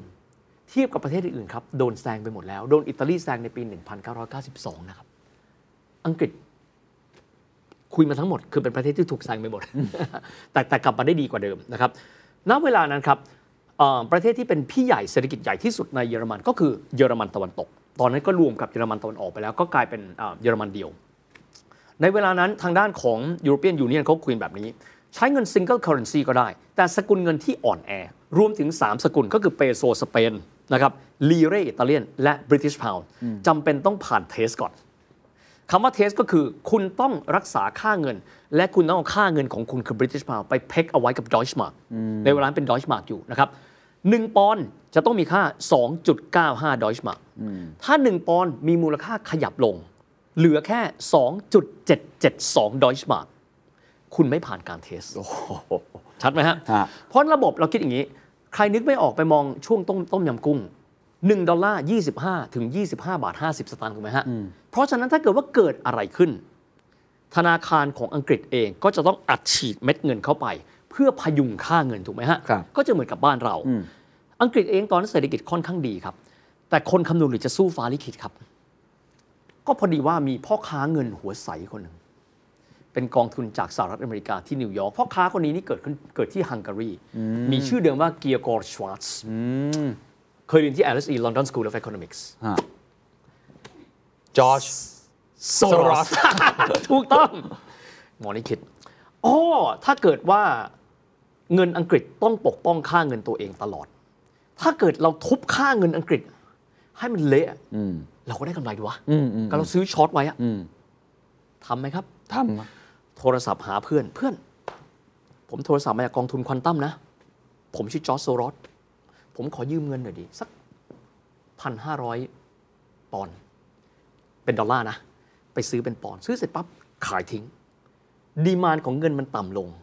แบงก์อังกฤษต้องทำไงครับ เข้าไปเติม เอาเงินเข้าไปเติม เพราะมันมีคนแอ t แทกค่าเงิน ครับ ปั๊บสุรสบอกยังไม่หนำใจ เงินอังกฤษนี่นะอ่อนแอมาก แค่มีแรงผลักนิดเดียวนะ เสาหินต้นนี้มันจะต้องล้มแล้วมันต้องแตกเป็นเสียงเลยไม่รู้ว่าโชคดีหรือโชคไม่ดีของอังกฤษ นายกเอ่อผมจะคำผู้ว่าการธนาคารกลางเยอรมันคือ Bundesbank มีชื่อว่า Helmut Schlesinger ให้สัมภาษณ์กับหนังสือพิมพ์เยอรมันชื่อ Handelsblatt แล้วพูดบอกว่า ณเวลานี้มีสกุลเงินบางสกุลที่ดูแล้วค่อนข้างอ่อนแอ เราอาจจะต้องมาพิจารณากันใหม่ ด้วยสเตทเมนต์นี้คนเดาแล้วครับมันมีแค่ 3 ส กุล อิตาลี เปโซสเปน บริติชพาวด์ คนส่วนใหญ่รู้อิตาลีค่อนข้างมั่นคงในเวลานั้น เปโซก็งอนเงินงอนเงินตามภาษาเชลซิงเกอร์นี่หมายถึงบริติชพาวแน่เลย จอร์จโซรอสโทรศัพท์ไปกู้ยืมเงินครั้งใหญ่เป็นหลักหมื่นดอลลาร์ละซื้อทั้งหมดเป็นดอลลาร์และแปลงเป็นเงินปอนด์และดั้มขายมันทั้งหมดในตอนกลางคืนของวันที่ 15 กันยายน 1992 ผู้ว่าการธนาคารกลางอังกฤษช็อกตื่นมาเฮ้ย เพราะเวลาของอเมริกามันมันมันมันช้ากว่าใช่ไหมฮะตอนกลางคืน ตกใจ เราถูกเทขายไปมหาศาล เราต้องอัดเงินเข้าไปอีกเนี่ยจำนวนมากมายมหาศาล โทรไปหาจอห์นเมเจอร์ จอห์นเมเจอร์ตกใจเรียกประชุมด่วน มีดักล a สเฮิร์ตมีเอ็ดเวิร์ดลามอนต์หลายส่วนด้วยกันคอรมอคุยกันเอาไงดี ขึ้นดอกเบี้ยจาก 12%เป็น 15%สกัดก่อน เอาเอาเอาให้ปอนด์แข็งก่อน ขึ้นโหดมาก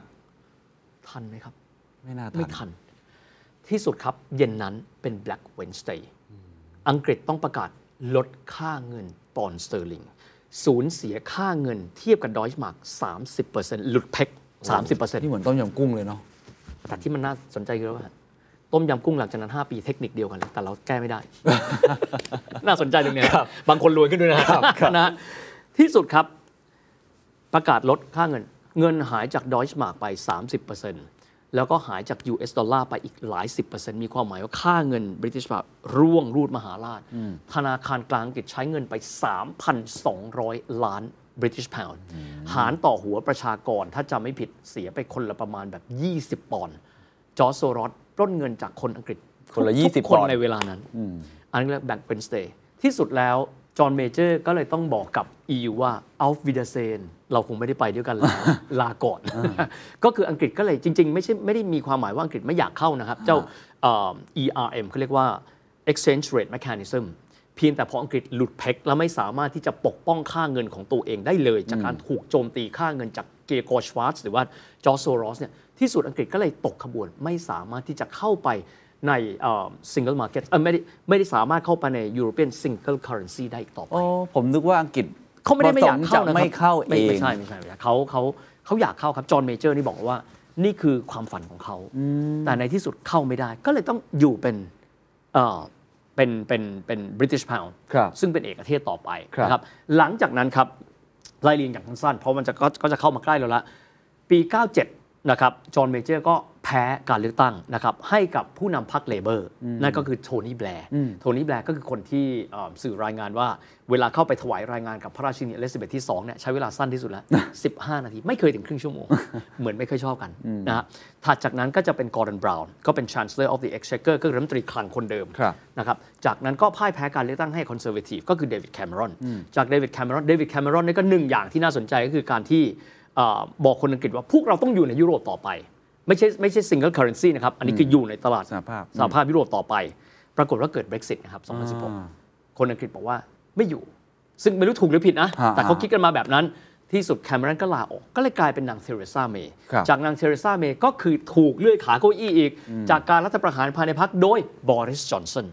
จากบอริสจอนสันก็มาเป็นคนสุดท้ายคือนางลิสทรัสก็คือเป็นนายกรัฐมนตรีคนที่ 15 ค ใน รับ รัชสมัยของพระราชินีอลิซาเบธก่อนที่ดำรงตำแหน่งได้ประมาณ 40 กว่าวัน จากนั้นก็เป็นริชชี่สุนักในเอ่อรัชสมัยปัจจุบันก็คือพระเจ้าชาร์ลส์ที่สาม ครับ นี่ก็คือประวัติศาสตร์อังกฤษสำหรับถามว่าแล้วอังกฤษปัจจุบันเนี่ย standing เขาอยู่ตรงไหน เออเป็นยังไง ะครับ ฮะ สำหรับเศรษฐกิจอังกฤษในวันนี้นะครับก็จะอยู่อันดับที่ 6 นะครับ อันดับที่ 1 เรารู้รู้อยู่แล้วสหรัฐอเมริกา 25% GDP โลก ครับ ถ้า GDP 100 ล้านใช่ไหมครับสหรัฐอเมริกาก็ก็ไปแล้วประมาณ 25 ล้านล้านคือ trillion trillion นี่คือมี 0 12 ตัว 2 ก็คือมีประมาณ 20%ก็คือจีนนะครับซึ่งอันนี้ก็มาแรงมากนะครับแล้วก็ projection 8-10 ปี ก็น่าจะแซง US ครับ อันดับที่ 3 ครับ ก็คือญี่ปุ่น ครับ อันนี้ประมาณสัก 6%จากนั้นก็คือเยอรมันนะครับ ส่วนอันดับ 5 ย้ายมาจากอันดับ 6 เดิม อันนี้ไม่น่าแปลกใจเพราะพลเมืองเยอะ ประเทศที่พลเมืองเยอะที่สุดในโลกก็คือออินเดีย อ๋ออินเดียขึ้นมาแล้ว ะครับอินเดียขึ้นมาแล้ว แล้วจากนั้นก็เป็นอันดับ 6 ก็คืออังกฤษ ครับ แต่ว่าถ้าไปดูเพียร์เดิมๆ ที่เคยต่อสู้ห้ำหันกันเนี่ยในทศวรรษที่ 70 80 90 นะครับก็คือฝรั่งเศสอยู่อันดับที่7นะครับจากนั้นอันดับที่ 8 ครับน่าสนใจเป็นประเทศที่ขายความเท่เป็นหลักเลย อิตาเลีย อันนี่ขายความเท่นะฮะก็ก็ก็ก็สามารถที่จะเดินได้เป็นอันดับที่ 8 ที่ค่อนข้างแข็งแกร่ง ครับ นะครับอันดับ 9 ก็เป็นแคนาดานะครับซึ่งก็เป็นส่วนหนึ่งของเอ่อ Commonwealth of the Nations และส่วนอันดับที่ 10 ก็น้องใหม่มาแรง เกาหลีใต้ เกาหลีใต้ขึ้นมาแล้ว ขึ้นมาแล้ว แต่อย่างน้อยที่สุดจะได้พอรู้ครับ ป ว่า ระเทศไทยครับอยู่ตรงไหนตอนนี้ อ่า27 ครับโดยประมาณ แต่ว่าถ้าเป็น GDP per capita นะครับ เรามีประมาณสัก 7,500 นะครับ ถ้าเป็น per capita เนี่ย เราก็จะอยู่ที่ประมาณอันดับที่ 88 ก่อนโคก่อน คือ โค ถ้า วิ เทีย ด บต่อหัวเนี่ยของเราลดเลย ถ้าเทียบกับก่อนหน้านั้นเราอยู่ที่ 91 ก่อนโควิดนะครับ พอดีประเทศอื่นคงหดตัวไปด้วย ครับครับ นะครับ แต่ว่าอย่างน้อยที่สุดอังกฤษก็คือถือว่าเข้ามาสู่กลุ่มท็อปได้อย่างสมศักดิ์ศรี ไม่ใช่ว่าช่วงหนึ่งที่เขาถูกแซงไปแซงไป ตอนนี้ก็โมเมนตัมของเขาก็จะอยู่ประมาณนี้ ครับครับ ถ้าถามว่าแล้วเศรษฐกิจเขาปัจจุบันคืออะไร ก็เป็นเศรษฐกิจที่ไม่ได้หวือหวา เหมือนเดิมอีกต่อไปแล้ว แต่ว่าด้วยขนาดที่มีความเป็น financial center of the world อันนี้คือยังอุ้มเขาอยู่ ยังไงกก็ก็ยังเป็นส่วนที่แข็งแกร่งที่สุดอย่างหนึ่งแต่แน่นอนเขาก็ยังมีอุตสาหกรรมอื่นๆนะฮะ เพียงแต่ว่าคงไม่ได้โดดเด่นเหมือนยุคเดิม แต่ถ้าเกิดว่าให้เล่าเพิ่มเติมไม่มากก็น้อยครับ สิ่งที่อังกฤษเสียไป อย่างที่ไม่ควรจะเสียเลยจำอลันทูริงได้ไหมครับ ที่เรา อ่าคเครับ ยเล่า ครับ คนที่เป็นโค้ดเบรกเกอร์คนถอดรหัสเครื่องอินิกมาทำต้นแบบของเครื่องคอมพิวเตอร์เอาไว้ ครับ แต่ว่าเจ้านายของเขาในหน่วยราชการอังกฤษกลับขยำกระดาษชิ้นนั้น แล้วก็ทิ้งลงถังขยะนะครับ แต่ก็ต้องยอมรับว่าอังกฤษเองก็จะมีวิทยาศาสตร์ เทคโนโลยีนะครับ พื้นฐานที่เข้มแข็งมาตลอดนะครับ อย่างเช่นคนที่ให้กำเนิดเรื่องของเอ่อ World Wide Web แบบนี้เป็นต้น อ่าครับ ทิมส์เบอร์เนอร์สลีก็เป็นคนอังกฤษ ก็มีสิ่งต่างๆ เหล่านี้เพิ่มเติมขึ้นเพียงแต่ว่าการที่จะทำให้เขากลับไปสู่ยอดท็อปเหมือนเดิม คงจะไม่ใช่ อืมเพราะฉะนั้นก่อนที่จะไปถึง Humanware สักเล็กน้อย อืม อยากจะถามเฮียว่า ในยุคแทชเชอร์ที่มีความผันผวนมีความเปลี่ยนแปลงที่น่าสนใจนะเฮียมองในแง่ของความเป็นผู้นำของเขาเนี่ยบทเรียนอะไรที่เฮียคิดว่ามันน่าสนใจที่สุด ที่จะเชื่อมโยงมาให้กับทุกคนได้เรียนรู้ได้บ้างว่าเขามีความแข็งกร้าวมากทำสิ่งที่ถูกต้องแต่ไม่ถูกใจ แม้ว่าจะดูจะเป็นอย่างนั้นแต่สุดท้ายเศรษฐกิจอังกฤษก็กลับมาได้จริง ๆ แต่ว่าในตอนหลังก็โดนทำรัฐประหารในในพรรคของเขาเองเนี่ยนะครับ เอ่อน่าสนใจมากคือเฮียมองว่าอย่างนี้เอ่อความหนักแน่นครับ การทำถูกใจในระบอบประชาธิปไตยมันคือแมจิกนะเราได้คะแนนนิยมทันที อืม แต่ว่าความถูกต้อง ถ้าเกิดว่าณเวลานั้นปล่อยให้อังกฤษคือ คนทุกคนไม่แอคทีฟเอาเราลองเราลองเทียบดูนะฮะ British Rail สมัยที่เป็นของรัฐ ครับ กับ British Rail ที่ถูก privatize โดย John Major อันนี้เป็นโปรเจกต์หลังๆนะที่ถูก privatize ออกไป แล้วก็แตกมาเป็น 7 บริษัท North Great Northern Line ใครจะไปสกอตแลนด์ไปแมนเชสเตอร์นั่นเจอสัน East Anglia คุณภาพมันคนละโลกเลยนะครับ เราลองดูประเทศไทยก็เช่นเดียวกัน เราจะมาเห็นนะครับว่า บางอย่างทำไมเอกชนทำทำไมมันดูมัน sensible มันดู work แต่รัฐเอาไปอุ้มไว้สมดนะแต่ขณะเดียวกันก็อาจจะมองว่า เอกชนทำมีประสิทธิภาพจริง แต่ความเป็นธรรม ก็ต้องก็ก็ต้องสมดุลนะครับ แต่แทชเชอร์เขามีความมุ่งมั่นว่าเราต้องทำอย่างนี้ ไม่กลัวเสียคะแนนนิยม ผมมั่นใจว่าถ้าวันนั้นไม่มีสงครามอาร์เจนตินาแล้วเธอแพ้เลือกตั้งเธอก็จะทำเพราะเธอไม่ได้เอาคะแนนนิยมเป็นตัวตั้ง อย่างที่ครั้งหนึ่งที่เราทำตอนแบ็กกราวด์ global economy ตอนสหภาพโซเวียตกับรัสเซีย ครับ ผมชอบคำพูดนี้ของมิคาอิลกอร์บาชอฟ ที่ใช้คำบอกว่า นักการเมืองคิดถึงการเลือกตั้งครั้งต่อไป รัฐบุรุษคิดถึงอนาคต โอ้โห ใช่ไหมคือคำพูดนี้มันแบบ เออ มันก็จริงนะ อ่า ถ้าวันนั้นเธอไม่ตั้งฐานอังกฤษ ครับ ให้คนกลับมาแอคทีฟ ภาคเอกชนคนที่มีศักยภาพเข้ามาทำแทนที่จะบอกว่ารัฐทำทั้งหมด อังกฤษวันนี้คงไม่เป็นแบบนี้ ตำแหน่งอยู่ไม่นาน ตำนานอยู่ตลอดไป เห็นมันเป็นจริง คือจะบอกแบบนี้เลยว่าตอนนี้บ้านเราก็เพิ่งผ่านการเลือกตั้งมาเนาะ ครับ หลายๆสิ่งหลายๆอย่างเราเห็นว่า การเข้ามาเปลี่ยนนะมันดูน่ากลัว อืม ถ้าเราไม่วางฐานให้มันถูกต้องแล้วอนาคตมันจะดีไหมล่ะครับ ระยะสั้นอาจต้องเจ็บไหมครับ อ่า อย่างอังกฤษต้องบอกว่า 4 ปีแรกทัชเชอร์เนี่ยแม่งโคตรเจ็บเลย พอดีว่ามียาใจ คือชัยชนะที่ฟอกแลนด์ อันนี้คือยาใจนะฮะแต่แต่ถ้าเกิดว่าไม่กัดกระดุมเม็ดแรกให้ถูกต้อง อืม นะครับ แต่ก็ต้องยอมรับอย่างว่าคนอังกฤษเองก็อย่างที่บอก practical ครับ ถ้าเกิดเขามองไม่ใช่ เราต้องการเลเบอร์เราต้องสังคมนิยมต้องการความเท่าเทียม มันก็จะอีกแบ ทัช บ เชอร์ก็จะพัง อืมอืมอืม ถูกไหมฮะ เพราะการเปลี่ยนแปลงทุกอย่างมันอาจจะมีแรงสั่นสะเทือนสำคัญคือต้องไม่หวั่นไหว ครับ และก็ประชาชนเองก็เข้าใจเธอนะนะฮะเมื่อได้ผลการเลือกตั้งมาไม่ว่าจะเป็นยังไง ถ้าอะไรก็ตามที่เป็นสิ่งใหม่ บางคนกลัวมากเลย อืม แต่ถ้าเขาทำถูกต้องอะทุกคนไม่ว่าจะเลือกพรรคไหนก็ตาม ต้องให้การสนับสนุนดีครับ อืม แต่เหมือนว่าผู้นำก็ต้องหนักแน่นเนาะ กล้าที่จะต้องถูกเกลียดอะ คำว่าความความหนักอย่างที่บอกครับคุณจะเลือกเอา คุณจะเป็นนักการเมือง อืม เอาแค่คะแนนนิยม หรือคุณอยากเป็นรัฐบุรุษ แน่นอนรัฐบุรุษเนี่ยมันไม่ได้เป็นกันง่าย อืม ๆ แต่นั่นคือคนที่วันหนึ่งคำว่าตำนานอยู่ตลอดไป วันหนึ่งคนก็จะกลับมามองเหมือนที่เราคุยกันตอนเนี้ย อืม ยัง แล้ว พู ก็ ด จะ ถึ บ ง อก แทชเชอร์อยู่เลย ไปไปไปมองดิทำไม ทศวรรษที่ 80 อะไรคือจุดพลิกผัน ถ้ามองแบบไม่แฟร์ราคาน้ำมันถูกลง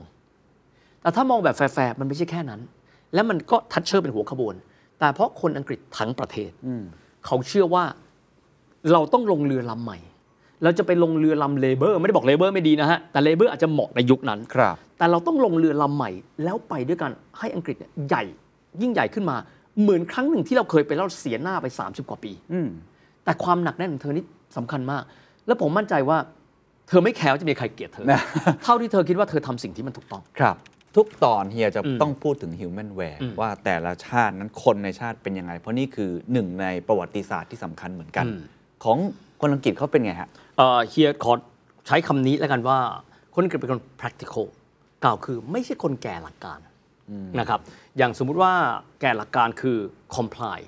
ทำตามหลักการข้อใดข้อหนึ่ง อืม สมมติเฮียยกตัวอย่างคนอังกฤษ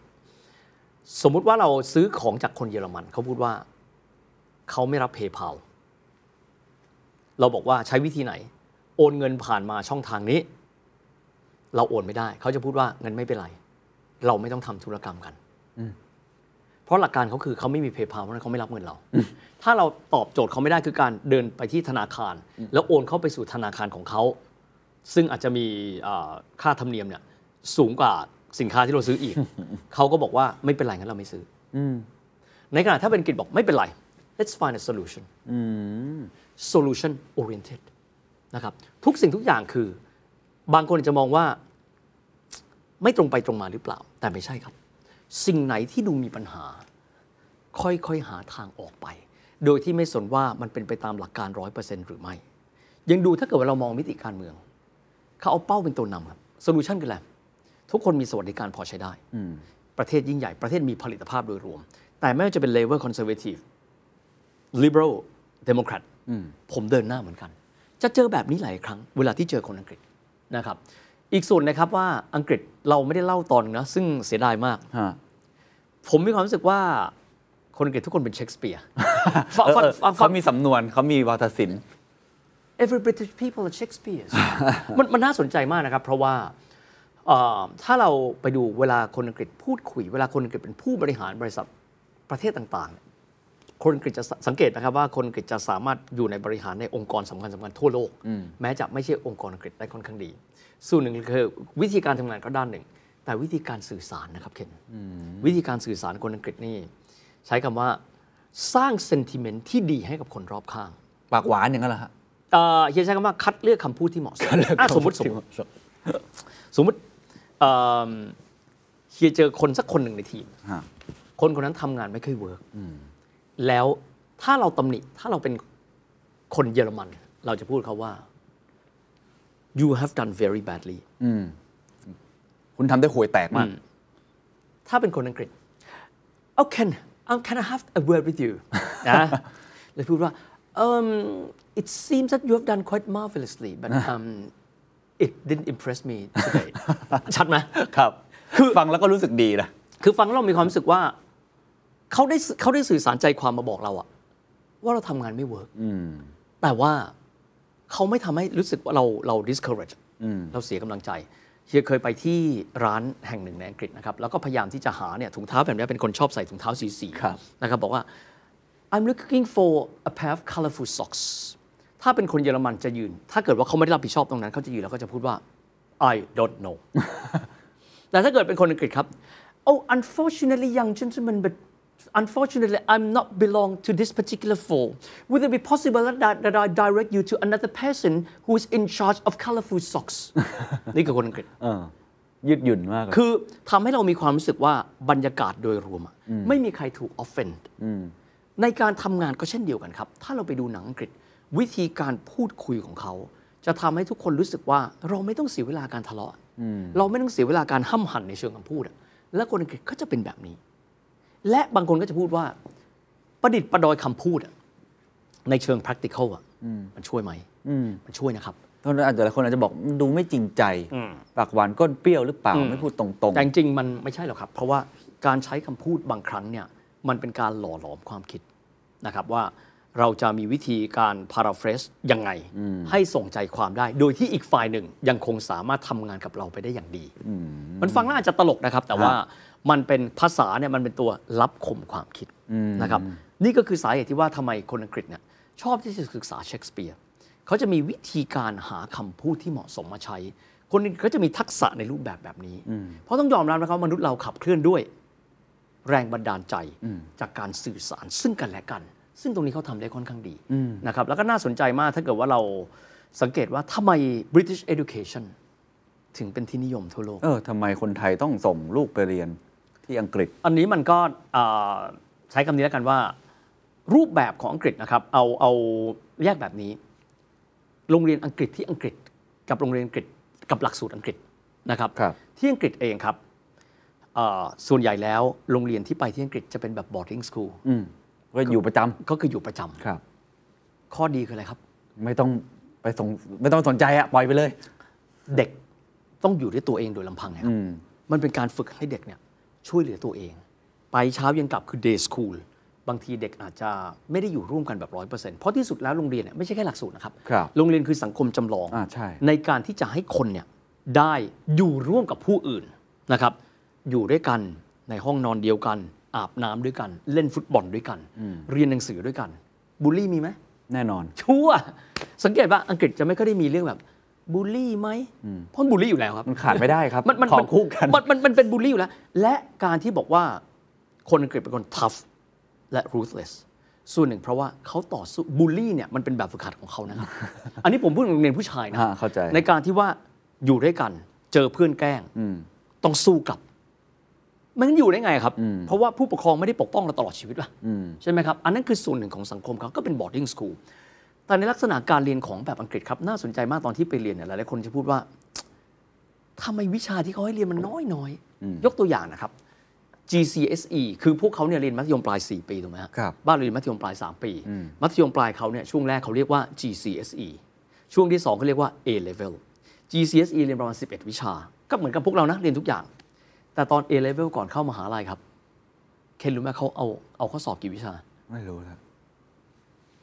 สามอะฮะ น้อยมากนะ อ่า เรียนอีก 2 ปี คือเรียน A level 2 ปี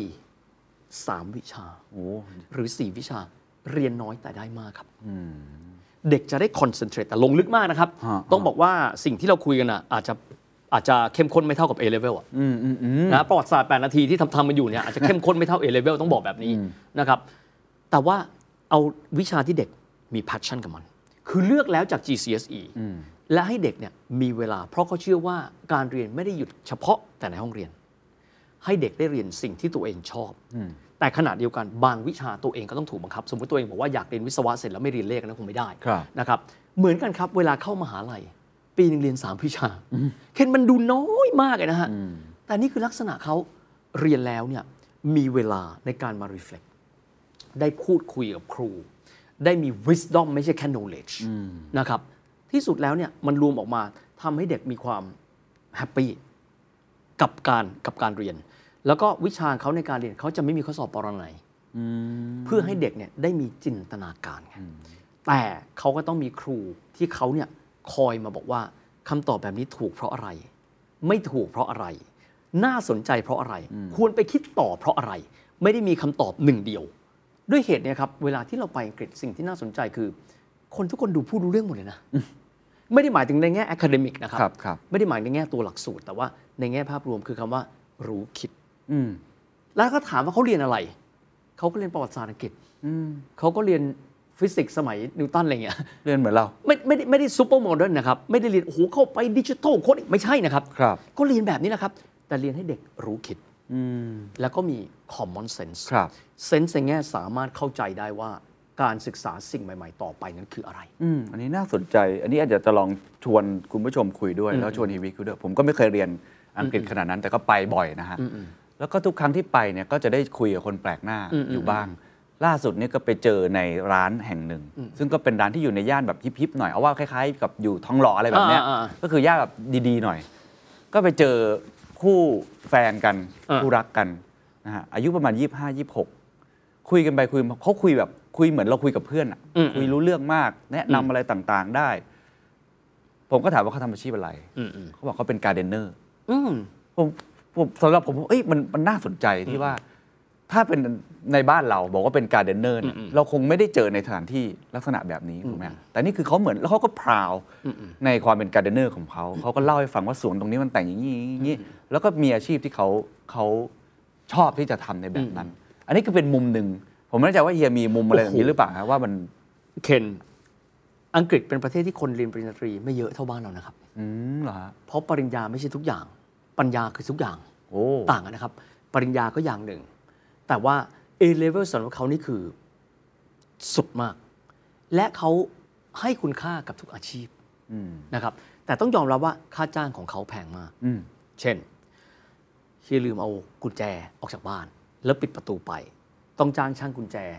เอาแค่ข้อแรกก่อนครับ ถามว่าช่างกุญแจภาษาอังกฤษว่าไงก็นึกไม่ออก แล้ว มันคือ locksmith ก็ก็เชิญ locksmith มา locksmith กริกเดียวจบเรียบร้อย เท่าไหร่รู้ไหมครับ อันนี้คือ 25 ปีแล้ว 90 pounds 3,000 กว่าบาท นะครับ แต่ถามว่า โอ้โหค่าจ้างก็แพง แต่เขาใช้คนคนเดียวทำงานเหมือน 10 คน อืม อย่างการเดนเนอร์ของเขาอาจจะเป็นคนเดียวเนี่ยดูแลพื้นที่ค่อนข้างกว้างไกล ครับ ทุกคนก็เลยจะทุกวิชาชีพล้วนแต่มีความสำคัญเหมือนกันหมด อืม แล้วสังเกตนะครับอย่างเด็กบ้านเราจะไม่เหมือนกันเอ่อพวกเราเรียนเราก็เรียนไป ถ้าเราจะทำงานก็ทำจะมีค่อนข้างน้อยที่ทำงานเสริมไปด้วย ครับ แต่ในขณะที่มันเป็นเรื่องปกติเลยของเด็กอังกฤษในการที่ว่า เมื่อคุณเรียนหนังสือแล้ว คุณต้องหาเงินด้วยตัวคุณเอง อืม เพราะฉะนั้นเขาจะซึมซับคนทุกคนในสังคม อย่างพวกเราผมถามเนี่ย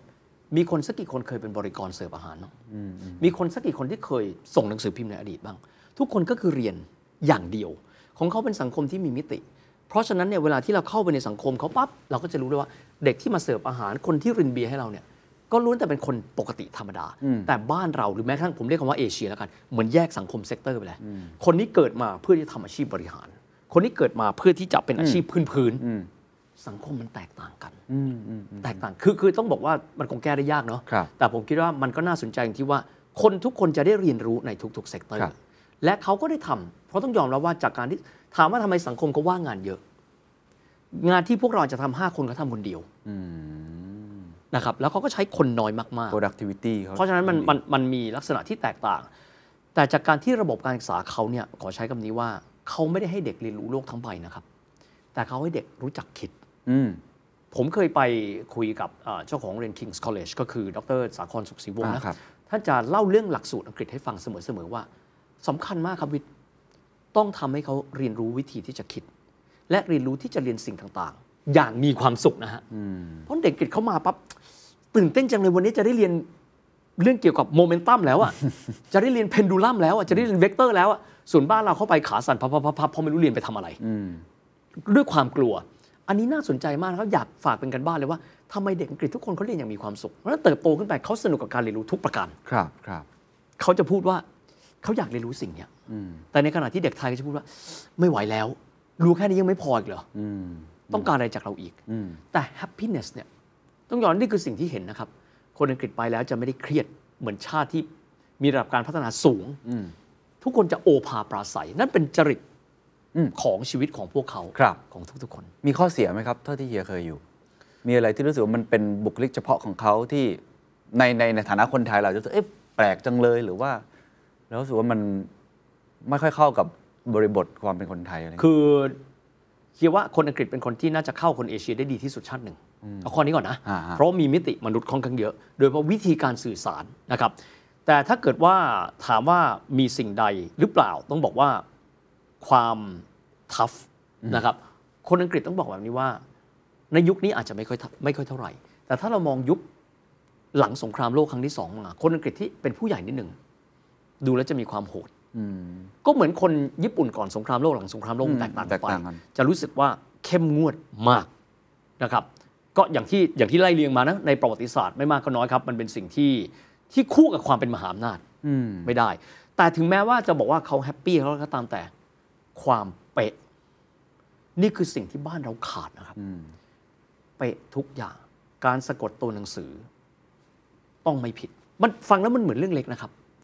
หรือแม้กระทั้งมาตรฐานต่างๆ ส่งงานต้องตรงเวลาทำงานไม่ได้มาตรฐาน สอบตกคุณไม่ได้มาตรฐาน คุณก็ต้องออกไป ไม่ได้หมายถึงว่าแฮปปี้แล้วรีแลกซ์นะครับ ไม่ใช่นะครับ เข้มงวดกับทุกสิ่งทุกอย่าง ถ้าไม่งั้นเขาคงเป็นมหาอำนาจไม่ได้นะ ครับ คือถ้าถามก็ก็ต้องยอมรับว่าถึงแม้ว่าเขาจะเป็นคนชาติที่รีแลกซ์และคอมฟอร์ตคน สามารถทำงานกับคนได้